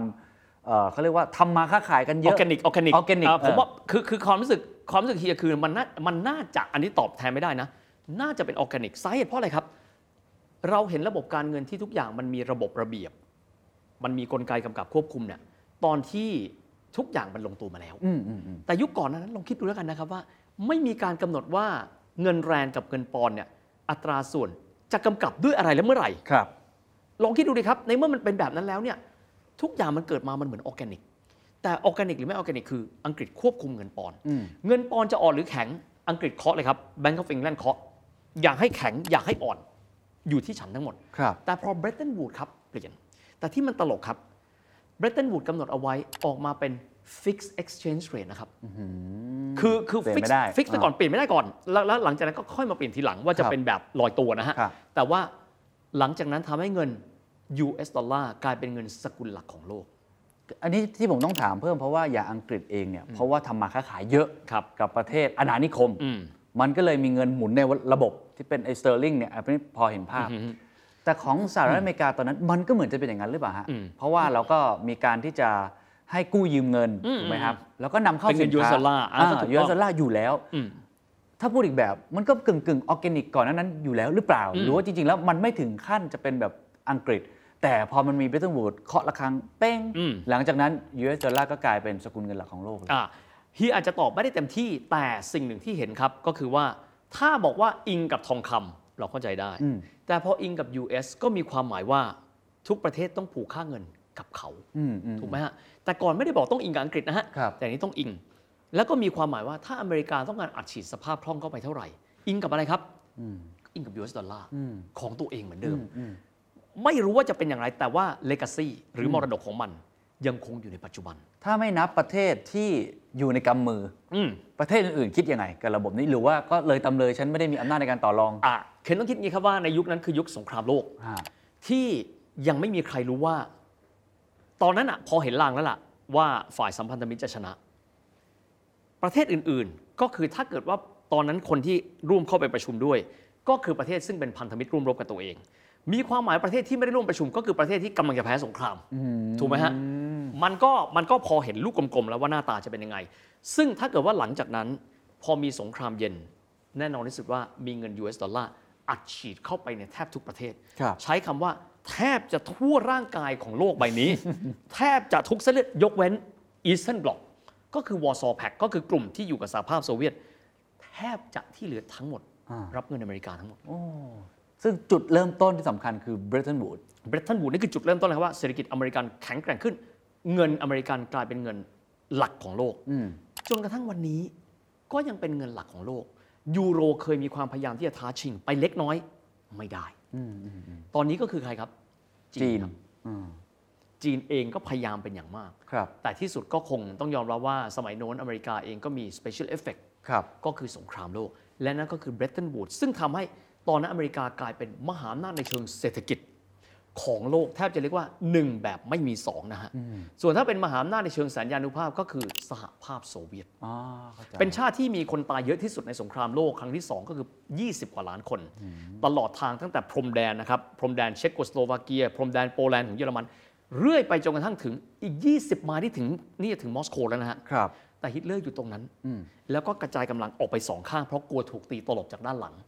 แต่ที่สุดก็เลยกลายเป็นว่าสหภาพโซเวียตก็เลยก้าวขึ้นมาเป็นมหาอำนาจเคียงคู่กับอเมริกาในเชิงการทหารนะฮะในเชิงเศรษฐกิจไม่ใช่นะฮะครับครับในเชิงเศรษฐกิจไม่ใช่แน่น่าสนใจครับอะเมื่อกี้เราพูดถึงระบบการเงินอืมซึ่งเดี๋ยวเราคงต้องเล่าต่อว่าหลังจากนั้นก็มีการยกเลิก Bretton Woods อีกอืมแล้วก็มีวิวัฒนาการของมันมาเรื่อยๆนะครับ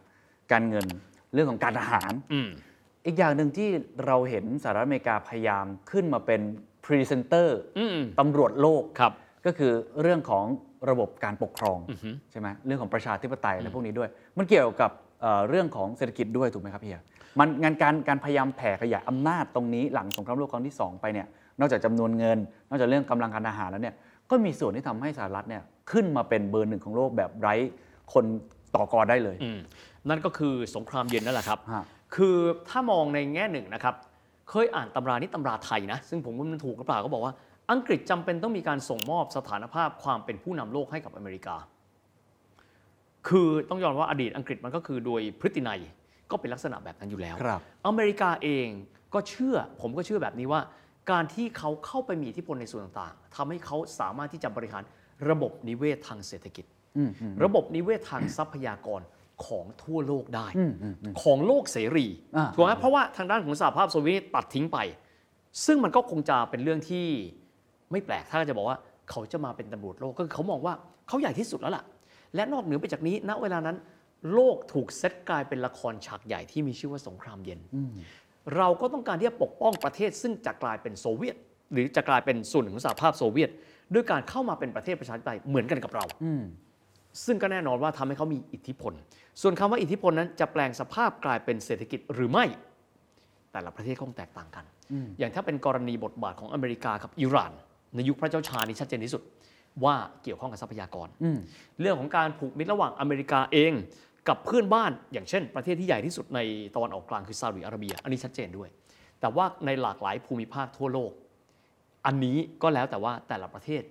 จะเป็นประเทศที่อเมริกาเขามองว่ามีลักษณะเป็นหมากอย่างไร ครับผมมองแบบนี้ดีกว่า น่าสนใจฮะ ต้องถามต่อเรื่องอิทธิพลแล้วกัน อืมอืมเพราะว่าเขานำเดี่ยวครั้งเนี้ยนำเดี่ยวแบบมีอิทธิพลกับคนอื่นเยอะมาก อืม มาก ๆ ด้วยวิทยาการอะไรที่พัฒนาอือฮึไปด้วยใช่ไหมฮะในประเทศไทยเองอืมหรือว่าในภูมิภาคเอเชียเองเนี่ยก็ได้รับอิทธิพลพอสมควรเหมือนกัน จากความช่วยเหลือของสหรัฐอเมริกาในมิติต่างๆเนี่ยอันนี้เฮียเล่าให้ฟังนิดหนึ่งว่าการที่สหรัฐขึ้นมานำเดี่ยวหลังสงครามโลกครั้งที่สองจนมาถึงสงครามเย็นเนี่ย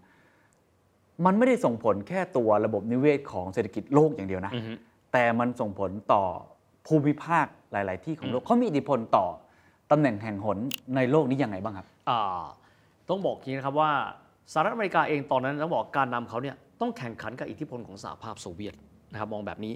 และสิ่งที่อเมริกาทำคือประเทศใดก็ตาม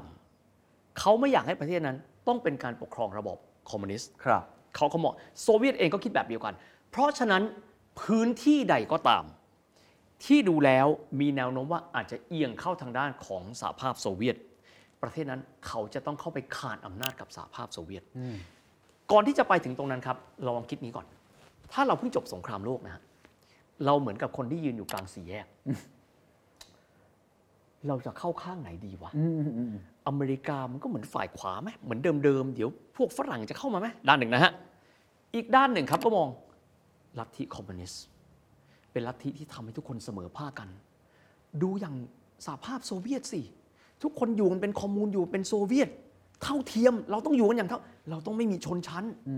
คิดแบบนี้นะ คือตอนนี้เราเห็นแล้วว่าการล่มสลายของโซเวียตอะในปี 1991หน้าตามันเป็นยังไง มันมันเลือกได้เลือกง่ายแต่แล้วแต่ตอนแต่นี้ แต่เราถอยเวลากลับไปนะ ตอนนั้นเราก็ไม่รู้อันไหนดีกว่า เราก็ไม่รู้แม้กระทั่งประเทศไทยกันเองถูกไหมฮะอ่าเราก็มีคนที่บอกว่าเราอยากให้บ้านเราเนี่ยเป็นคอมมิวนิสต์แล้วก็มีพคทใช่พรรคคอมมิวนิสต์ประเทศไทยถูกไหมฮะ เพราะฉะนั้นแต่ละประเทศอ้าวดูง่ายๆจีน ซึ่งในอนาคตคงได้คุยกัน จีนบางคนก็บอกว่า ถ้าเราอยู่ข้างอเมริกา เราต้องอยู่กับเจียงไคเชกอะมันก็มีนายทุนมีขุนศึกอะ เป็นคอมมิวนิสต์มันเลยอืมถูกไหมฮะจีนเองก็แยกออกมาเป็นสองถ้าไม่มีญี่ปุ่นเขาก็คงไม่รวมเป็นหนึ่งเรามองย้อนกลับไปว่าเกาหลีครับ ซึ่งผมถือว่าเป็นสมรภูมิแรกของสงครามเย็น ฝั่งหนึ่งซิงมันรี อยู่ข้างอเมริกัน อีกฝั่งหนึ่งคือคิมอิลซุงเหมือนกันนะครับอยู่บนทางแยก แต่โอเค ประชาชนไม่มีสิทธิ์ไม่มีเสียงนะฮะอ่าฮะฝั่งนั้นบอกเราจะเอาแบบอเมริกัน อีกฝั่งบอกไม่ได้ก็เป็นลูกไล่ของชาติตะวันตก เดี๋ยวที่สุดก็มีชนชั้น เดี๋ยวก็จะมีนายทุนมีขุนศึกโผล่เข้ามา เราเป็นคอมมิวนิสต์ดีกว่า ก็เลยกลายเป็นการโจมตีของอาเกาหลีเหนือเกาหลีใต้ครับในยุค นั่นก็เป็นสมรภูมิแรกของสงครามเย็นนะครับ อันนี้ตรงนี้ก่อน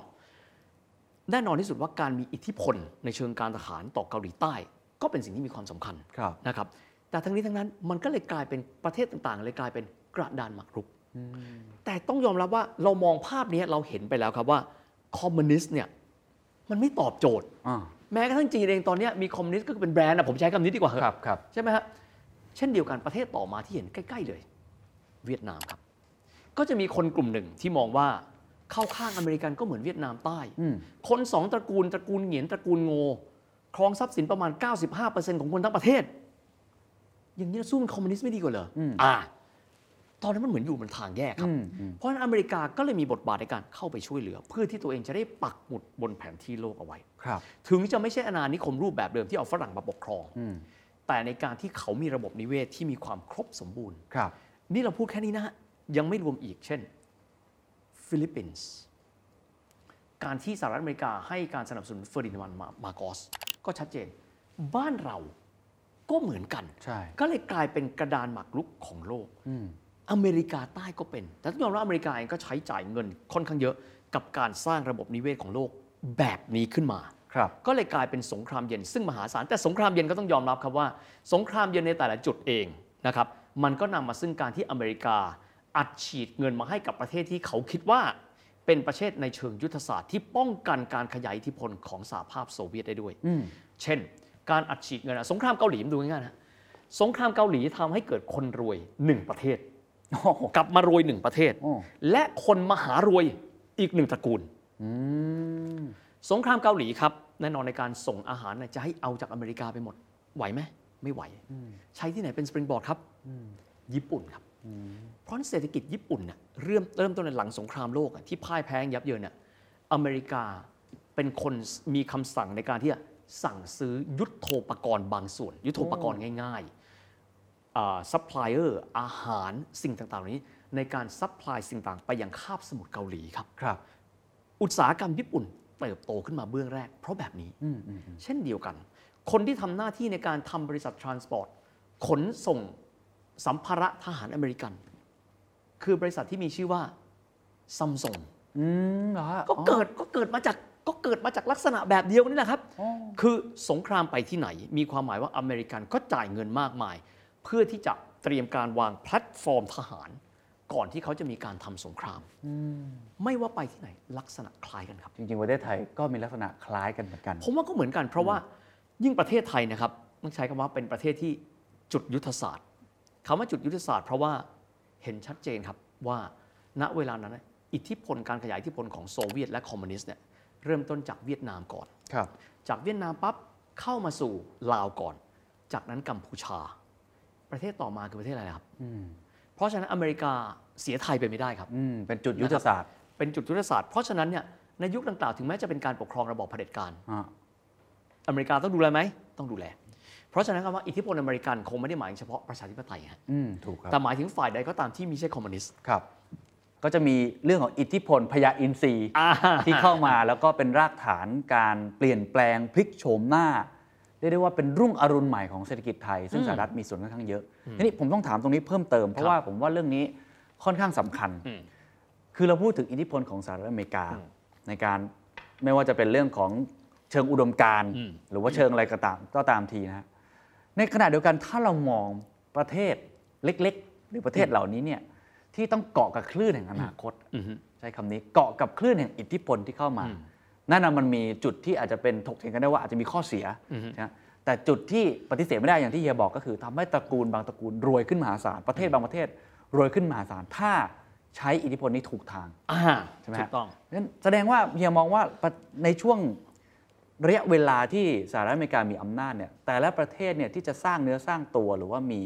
อำนาจทางเศรษฐกิจเพิ่มขึ้นเนี่ยจำเป็นใช่ไหมครับ ที่จะต้อง เลือกจะกระโดดไปในคลื่นไหนอืมอันนี้เฮียคิดว่าอย่างนั้นใช่ไหมมันมันคงจำเป็นครับ ใช้คำว่าเฮียใช้คำว่าเล่นให้เป็น แต่คำว่าเล่นให้เป็นมันมีหลายอย่างนะครับ เช่นกรณีของยุคของการล่าอาณานิคมอืมนะครับยุคนั้นเราเลือกข้างใดข้างหนึ่งไม่ได้อืมถูกไหมฮะเพราะว่าข้างหนึ่งเรามีฝรั่งเศส อีกข้างหนึ่งเรามีอังกฤษนะครับ เพราะฉะนั้นเนี่ยพระพุทธเจ้าหลวงหรือว่ารัชกาลที่ 5 ท่านก็รู้ว่าสำคัญคือการสร้างดุลอำนาจ ของทั้งสองฝ่าย ครับ เรา positioning ตัวเองเลยว่าเราเป็นรัฐกันชนอืมคำว่ารัฐกันชนมันไม่ได้เกิดมาจากที่ทั้งสองฝ่ายเขาอยากให้เราเป็นรัฐกันชนนะครับ แต่ว่ามันคือเกิดจากการที่เรา positioning บ้านเราอืมซึ่งณเวลานั้นต้องใช้คำว่ากุศโลบายอืมรวมถึงการที่พระองค์ท่านเดินทางไปยังยุโรป เป็นการสร้างสมดุลที่เหมาะสม ครับ ในยุคของเอ่ออเมริกาครับ ที่ยุคสงครามเย็น ต้องบอกครับว่าในยุคเวลานั้นน่ะคิดอยู่แล้วว่าเราคงจะไม่ไปอยู่กับสหภาพโซเวียตไหมอืมนะครับ หรือแม้กระทั่งจีน แต่จีนตอนนั้นเขาไม่ได้ไม่ได้มีการกางกรงเล็บมาเยอะเพราะว่าเขายังมีศึกในของเขาอยู่ครับนะครับแต่ณเวลานั้นชัดเจนเลยครับทางเลือกทางเดียว เราจะอยู่โดยที่ไม่มีอเมริกา เราจะต้องถูกเวียดนามเขมือบผมใช้คำนี้เลยเราต้องถูกเวียดนามเขมือบแน่ๆเพราะว่าถึงขนาดบอกว่าอีก 2 ชั่วโมงหรืออีก 2 วันเนี่ยเขาจะส่งเครื่องบินมิกมาทิ้งระเบิดที่กรุงเทพถ้าถ้าถ้าคนเด็กรุ่นใหม่ๆจะไม่ได้ฟัง แต่ว่าเด็กรุ่นนั้นเราจะได้ฟังว่าเขาน่าจะสามารถทำได้เครื่องบินมิกเนี่ยคือเขาเขาคง ถ้าถามว่าเขาทำได้ไหม เขาอยู่ปากประตูบ้านเราครับเข้าใจฮะนั่นก็เพราะฉะนั้นเนี่ยคนในยุคนั้นก็อาจจะคิดอย่างหนึ่ง เข้าใจแต่ทางเดียวเลยคือ ถ้าไม่ผนึกกับอเมริกาไว้ เราอยู่ไม่รอดเราอยู่ไม่รอด เพราะฉะนั้นมันเป็นต้องใช้คำนี้ว่ามันไม่ใช่ทางเลือกครับ มันเป็นทางรอด อ๋อมันเป็นทางรอด เพราะว่ามันมีแค่ทางเดียว ครับ ในยุคที่มีขั้วอำนาจแค่สองขั้วแต่ถ้าถามว่ามาในยุคปัจจุบันครับ แตกต่างกันไปนะฮะคือผมว่าไม่ว่าจะเป็นความบังเอิญหรือจะเป็นความตั้งใจก็ตามแต่นะฮะ ความน่าสนใจก็คือว่าญี่ปุ่นซึ่งหลังซึ่งเข้ามาลงทุนกับเราหลัง Plaza Accord ซึ่งเดี๋ยวเราคงได้คุยกันครับนะครับ ญี่ปุ่นก็มาลงทุนที่เรา อิทธิพลของสหรัฐอเมริกาก็มีอยู่ และนอกเหนือไปจากนี้ เวลาที่จีนเขาเริ่มต้นที่จะขยายอำนาจทางเศรษฐกิจ ประเทศไทยก็ถูกเกาะเกี่ยวการเป็นส่วนหนึ่งไปด้วย ใช่ ก็ขึ้นอยู่กับว่าคำว่า การสร้างสมดุลให้ลงตัว ตรงเนี้ยเฮียเลยบอกว่าคำว่าการเลือกข้าง เฮียเลยบอกว่ามันขึ้นอยู่ว่าเรา positioning ตัวเองอะอยู่ตรงไหน ครับครับ ซึ่งก็จะมีประเทศหนึ่งไม่รู้จะได้มีโอกาสเล่าว่าในอนาคตตุรกีครับ ตุรกีเป็นประเทศที่ต้องมีการสร้างสมดุลของมหาอำนาจหลายประเทศตลอดเวลา อ๋อเหรอฮะโอ้โห เพื่อนบ้านทางเหนือ คือยูเครนมองไปนิดหนึ่งเป็นรัสเซีย ข้างล่างเป็นซีเรีย ข้างหนึ่งอยู่ยุโรปอีกข้างอยู่เอเชียคือตุรกีนี่คือใช้คำว่า ถ้ำเสือแดนพยักนี่อยู่รอบข้างเขาหมดนะฮะ ของเราก็คงไม่แตกต่างกันแต่ของเรานี่พอดีว่าต้องใช้คำว่าเรามีบุญเก่าคือ เราเป็นที่เราไม่เราใช้คำนี้ว่าเราไม่เป็นที่เกลียดชังอืมของประเทศอื่น แต่คำว่าการเล่นให้เป็นเล่นอย่างไรนี่อีกเรื่องนะฮะครับเพราะโลกยุคปัจจุบันซับซ้อนกว่าเดิมอีกใช่เยอะแยะใช่มากมาย อันนี้คงต้องถกเถียงกันแล้วก็พูดคุยกันอีกเยอะแต่มาก มันเป็นประเด็นที่น่าสนุกมากนะครับ ฮะ ใช่ฮะ แต่ถ้าเราศึกษาจากประวัติศาสตร์มา ผมจะขมวดเริ่มใกล้จบแล้วก่อนที่เราจะโยมที่ประเทศจีนสักเล็กน้อยอืมศึกษาจากประวัติศาสตร์ ตั้งแต่อดีตของอาสงครามโลกจบลงครั้งที่สองจบลงเนี่ยนี่วิทย์คิดว่าแต่ละประเทศที่สร้างเนื้อสร้างตัวอืมขึ้นมาได้ เดี๋ยวเราจะไปเจาะทีละประเทศนะอ่าฮะเขาเขาต้องมีองค์ประกอบอะไรบ้าง อันนี้อาจจะเป็นการทีสให้คนได้สนใจครับเพราะว่าก่อนหน้านี้เนี่ย เราพูดกันว่าจะต้องมีเรื่องอำนาจทางการทหารเราพูดกันว่าจะต้องสามารถที่จะค้าขายกันหลายๆประเทศได้ เราพูดกันเรื่องวิทยาศาสตร์ค่อนข้างมากใช่ไหมฮะผมไม่แน่ใจว่าสมการเนี่ยมันเปลี่ยนไปมากน้อยแค่ไหน เอาเอาแค่ยุคเศรษฐกิจสมัยใหม่ เรายังไม่ได้พูดถึงว่ามิติหลังจากนี้ 2020 21 ไปเนี่ยผมเชื่อว่ามันก็คงจะแตกต่างกันบริบทค่อนข้างมาก แต่อย่างน้อยเนี่ยในช่วงเนี่ย60 70 ปีเนี่ยที่ผ่านมาหลังสงครามโลกที่สองจบลงอะ เฮียมองเห็นจุดร่วมอะไรบ้างที่ทำให้ประเทศบางประเทศเนี่ยมันมันซักซีดอะอืมอืมแล้วบางที่มันเฟลในแง่ของเศรษฐกิจแล้วกันครับอ่าเฮียขอใช้สิ่งที่สำคัญที่สุดเลยนะครับ คือความมุ่งมั่นและความทะเยอทะยานของคนในชาตินั้นๆคำว่าความทะเยอทะยานไม่ได้มีความหมายว่า เราอยู่แล้วเราเรารอดไปละ เราพอละ แต่คนชาติที่เจริญขึ้นมาหลังจากนั้น ทุกคนนะครับ ผมย้ำคำว่าดูเกาหลี วันหนึ่งเราจะไม่เป็นชาติที่ให้ใครข่มเหงไม่ใช่แค่ว่าพรุ่งนี้เราจะพอกินไหมอืมไม่ใช่แค่ว่าเราจะรวยไม่ใช่นะฮะแต่เราจะต้องเป็นชาติที่ไม่อยากให้ใครข่มเหงไม่อยากให้ใครข่มเหงและดูถูก มันแปลว่าอะไรครับเคนเพียประสบกับตัวเองนะฮะเวลาเคนยื่นพาสปอร์ตไทยแลนด์ ให้กับคนต่างชาติดู บางชาติเขาให้เกียรติ บางชาติเขาไม่ให้เกียรติเขาตรวจแล้วตรวจอีกอืมครั้งหนึ่ง ยื่นพาสปอร์ตเกาหลี คนอาจจะมองขมวดคิ้ว แต่คนในชาติพูดว่าไม่ ยกพาสปอร์ตเกาหลีมาทุกคนต้องบอกว่า ขอบคุณที่มาบ้านเรา แต่ก่อนพาสปอร์ตญี่ปุ่น ในสมัยที่ญี่ปุ่นสร้างตัว คนก็เห็นว่าอ๋อญี่ปุ่นไอ้ที่แพ้สงครามมาเหรอปัจจุบันยื่นพาสปอร์ตญี่ปุ่น คนดูแลอย่างกับเทวดา เขาตั้งใจที่จะ positioning ชาติเขาอยู่ตรงนั้น ความทะเยอทะยาน ผมว่านี่คือเบื้องต้นเลย และความทะเยอทะยานมันนำมาซึ่งการที่ชาติต่าง ๆ เหล่านี้ รู้ว่าองค์ประกอบในการที่จะทำให้ความทะเยอทะยานเขาเป็นจริงคืออความมุ่งมั่น ซึ่งอันนี้ต้องยอมรับว่าไม่ใช่ทุกชาติมีนะครับ ความมุ่งมั่นคือทำงานตายกันไปข้างหนึ่งอย่างเช่นดูเกาหลี อันนี้ผมเทียบนะฮะครับครับญี่ปุ่น ชีวิตไม่เคยง่าย เยอรมัน แพ้มาอับอายมาก เราจะต้องกลับมาอีกครั้งหนึ่ง คนเห็นอินซีย์บนหน้าปกของเราต้องบอกว่าเราเป็นชาติที่ยิ่งใหญ่ เวลาที่เราลงประเทศนะครับ สิ่งที่เฮียไม่อยากละเลยไปคือ ความมุ่งมั่นของคนแต่ละชาติอืมปากกัดตีนถีบ ไม่มีคำว่านิ่งเฉย ความขยันขันแข็ง ดูชาตินะฮะแต่ละชาตินะฮะ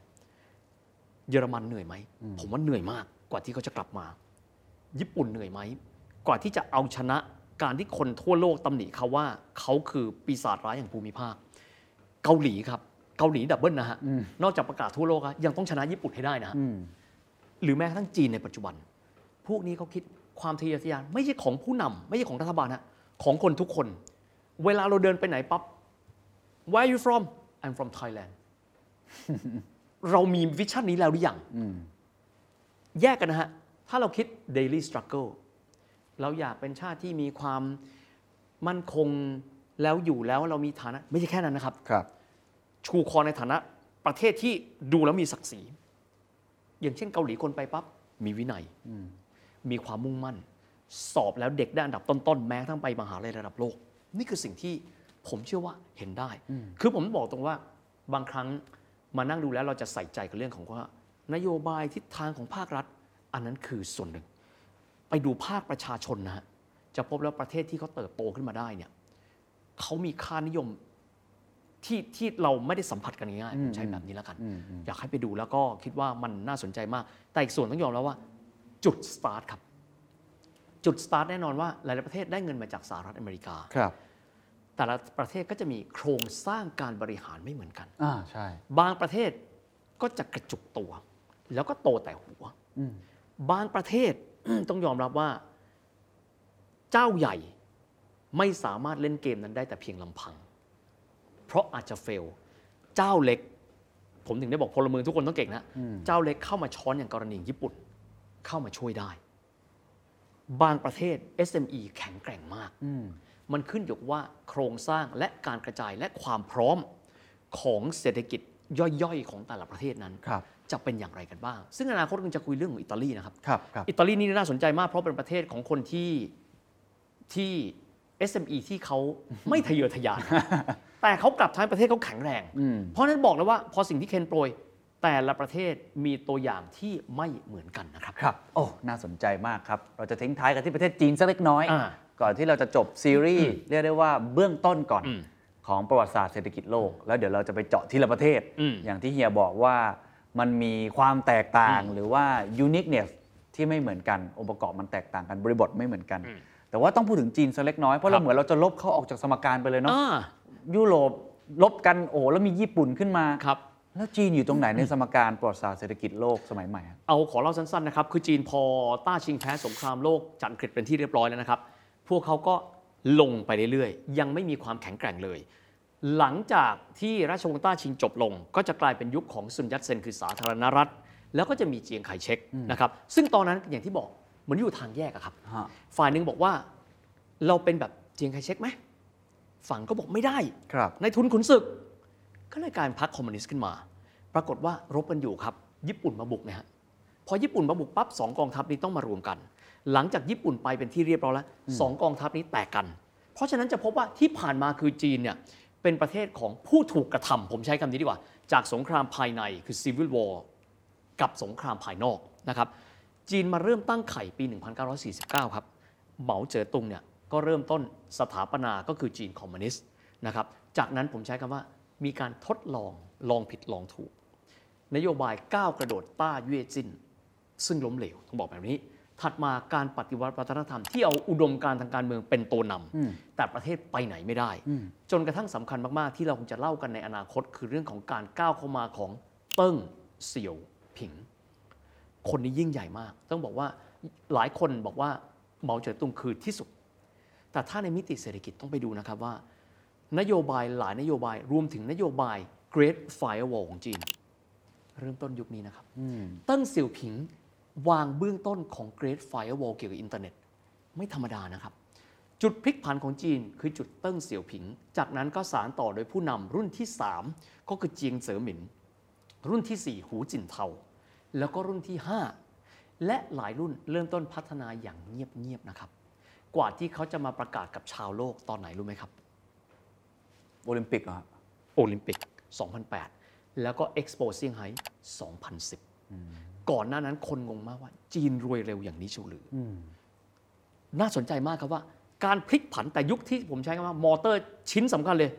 เติ้งเสี่ยวผิง 1976 ถึง 1997 คือยุคที่ปัจจุบันเราเห็นจีนเป็นยังไง พื้นฐานฐานรากที่เรามองไม่เห็น นั่นคือเติ้งเสี่ยวผิงครับ โอ้โห ปูมาอย่างนี้สนุกสุดๆนะครับสนุกจริงครับ เราใช้เวลากันมาพอสมควรในการอืมปู background ประวัติศาสตร์เศรษฐกิจโลก ในหลากหลายภูมิภาคอืมเพราะเราอยากให้เห็นก่อนว่าไอ้จิ๊กซอว์ผมเรียกว่าเป็นดินแล้วกันอืมหน้าดินที่สำคัญ หลังจากนี้เราจะเริ่มโปรยแต่ละประเทศแต่ละต้นไม้แล้วอ่าให้เราเห็นภาพได้ชัดเจนมากขึ้นนะครับผมอยากจะทิ้งท้ายให้พี่วิทย์พูดเชิญชวนแล้วกันอืมอืมให้ทุกท่านเนี่ย ว่าทำไมประวัติศาสตร์เศรษฐกิจโลกหรือว่าแต่ละประเทศเนี่ยมันจึงสำคัญเมื่อมองกลับมาเพราะเฮียเนี่ยจะเน้น human value ค่อนข้างเยอะเนาะอืมอืมย้อนกลับมามาเรียนรู้ได้กับประเทศของเรา อย่างที่ผมกล่าวไปแล้วว่าแต่ละประเทศนี่มันมีบริบทไม่เหมือนกันอืมประวัติศาสตร์ไม่เหมือนกัน แต่เราสามารถหยิบจับบางส่วนมาปรับใช้ได้ ผมเกริดก่อนแล้วกันนะครับก่อนที่จะให้เฮียปิดท้ายนี่ว่าซีรีส์นี้ตั้งใจทำมาก แล้วก็เอ่อคิดว่าขอบคุณเฮียมากๆเลยที่ เรียกได้ว่าเป็น encyclopedia โอ้โหของประวัติศาสตต้อร์งเศรษขฐอบกิจคุณโลเคนกและน้องๆทุกคนเลยนะครับมากกว่า ที่ตอบได้ทุกคำถามเลย แต่ว่าอยากเชิญชวนทุกท่านมาช่วยกัน เรียนรู้เรื่องนี้ไปด้วยกัน ผมคิดว่าเราเรียนประวัติศาสตร์กันในรูปแบบหนึ่งมันก็มันก็โอเคนะอืมแต่เราอยากเรียนในอีกรูปแบบหนึ่งเปิดประตูไปสู่โลกใหม่ ๆ ก็คือการตั้งคำถามใหม่อืมๆในเรื่องในอดีต เพื่อจะทำให้เราสามารถเรียนรู้ เชิญชวนทุกท่านมาฟัง หรือว่าอาจจะพูดถึงความสำคัญในมุมมองของ ผมไม่รู้ว่าเรียกว่านักประวัติศาสตร์ได้หรือเปล่าแต่เป็น โอ้โห วิทยามุมมองของเฮีย วิทยากรที่พูดประวัติศาสตร์ได้สนุกที่สุดคนหนึ่งที่ผมเคยฟังเลยครับ เชิญครับ นะครับอ่าเฮียอยากจะฝากนี้นะครับว่าอย่าคิดว่ามันเป็นประวัติศาสตร์นะครับประวัติศาสตร์ฟังแล้วเฉย แต่เฮียอยากจะตอกย้ำอีกครั้งว่าสิ่งที่เราคุยมันคือภูมิหลังโลกปัจจุบันครับโลกปัจจุบันที่เรายืนอยู่ไม่ได้เกิดมาจากกระบอกไม้ไผ่นะครับ แต่ว่ามันมีความเป็นมาความเป็นไปของมัน การที่เราเรียนรู้แต่ละสูตรเราจะได้พอรู้ครับว่าทำไมบ้านเมืองนี้เขาถึงได้เลือกพัฒนาแบบนี้ ทำไมคนที่มีคลื่นความถี่แบบนี้ เขาถึงจึงที่จะเลือกวิธีการในการทำธุรกิจ และเดินทางประคับประคองเศรษฐกิจในรูปแบบแบบนี้นะครับ เพราะผมเชื่ออย่างครับว่า ความแตกต่างหลากหลาย มีความสำคัญในการที่เราจะเรียนรู้ และเราหันมามองครับว่า มุมไหนนะที่น่าจะเหมาะสมกับเรา ในการที่เราจะเรียนและเอามาประยุกต์ใช้กับเรา ในโลกนี้ไม่มีสิ่งที่ก็เรียกว่าอะไรที่เป็น thumbs up นะครับก็คือสิ่งที่ดีที่สุดเสมอไป ในบางบริบทสิ่งนี้ดีที่สุด ในบางบริบทสิ่งนั้นดีที่สุด แต่ถ้าเราเรียนรู้เพราะแต่ละประเทศล้วนแต่มีจุดเด่น ให้เราได้เรียนรู้ด้วยกันทั้งสิ้นต้องบอกครับว่าที่ผ่านมาหลาย ๆ ครั้งเราจะเรียนเฉพาะประเทศใหญ่ ซึ่งสำคัญนะครับประเทศใหญ่ก็สำคัญ แต่ประเทศอื่น ๆ ที่มีความเจริญมาก ๆ แต่เราลืมถอดรหัสเขา เขากลับมีค่ามหาศาลในการที่เราจะได้รู้ว่าเขาทำอะไรนะครับ ก็หวังเป็นอย่างยิ่งนะครับว่าจะเป็นจะเป็นสารตั้งต้นเล็กๆน้อยๆที่ให้ทุกคนได้มาลองทบทวนตัวเราครับว่า แล้วจะทำยังไงให้บ้านเรานั้น เดินหน้าในการที่จะทัดเทียมนานาอารยประเทศได้ครับครับ นี่คือแค่ introduction อืมหรือว่าปฐมบทจุดเริ่มต้นเพื่อปูแบ็กกราวด์หลังจากนี้จะไปพูดคุยกันต่อนะครับ ถ้าใครสนใจก็ฝากติดตามด้วยนะครับ กับซีรีส์พิเศษนะครับ ไม่ใช่คำว่าแค่ประวัติศาสตร์แต่เป็นปูมหลังนะครับเศรษฐกิจโลก หรือว่าภาษาอังกฤษก็คือ global economic background นะครับสำหรับวันนี้ผมแล้วก็เฮียวิทย์ลาไปก่อน สวัสดีครับ The secret sauce. Global economic background.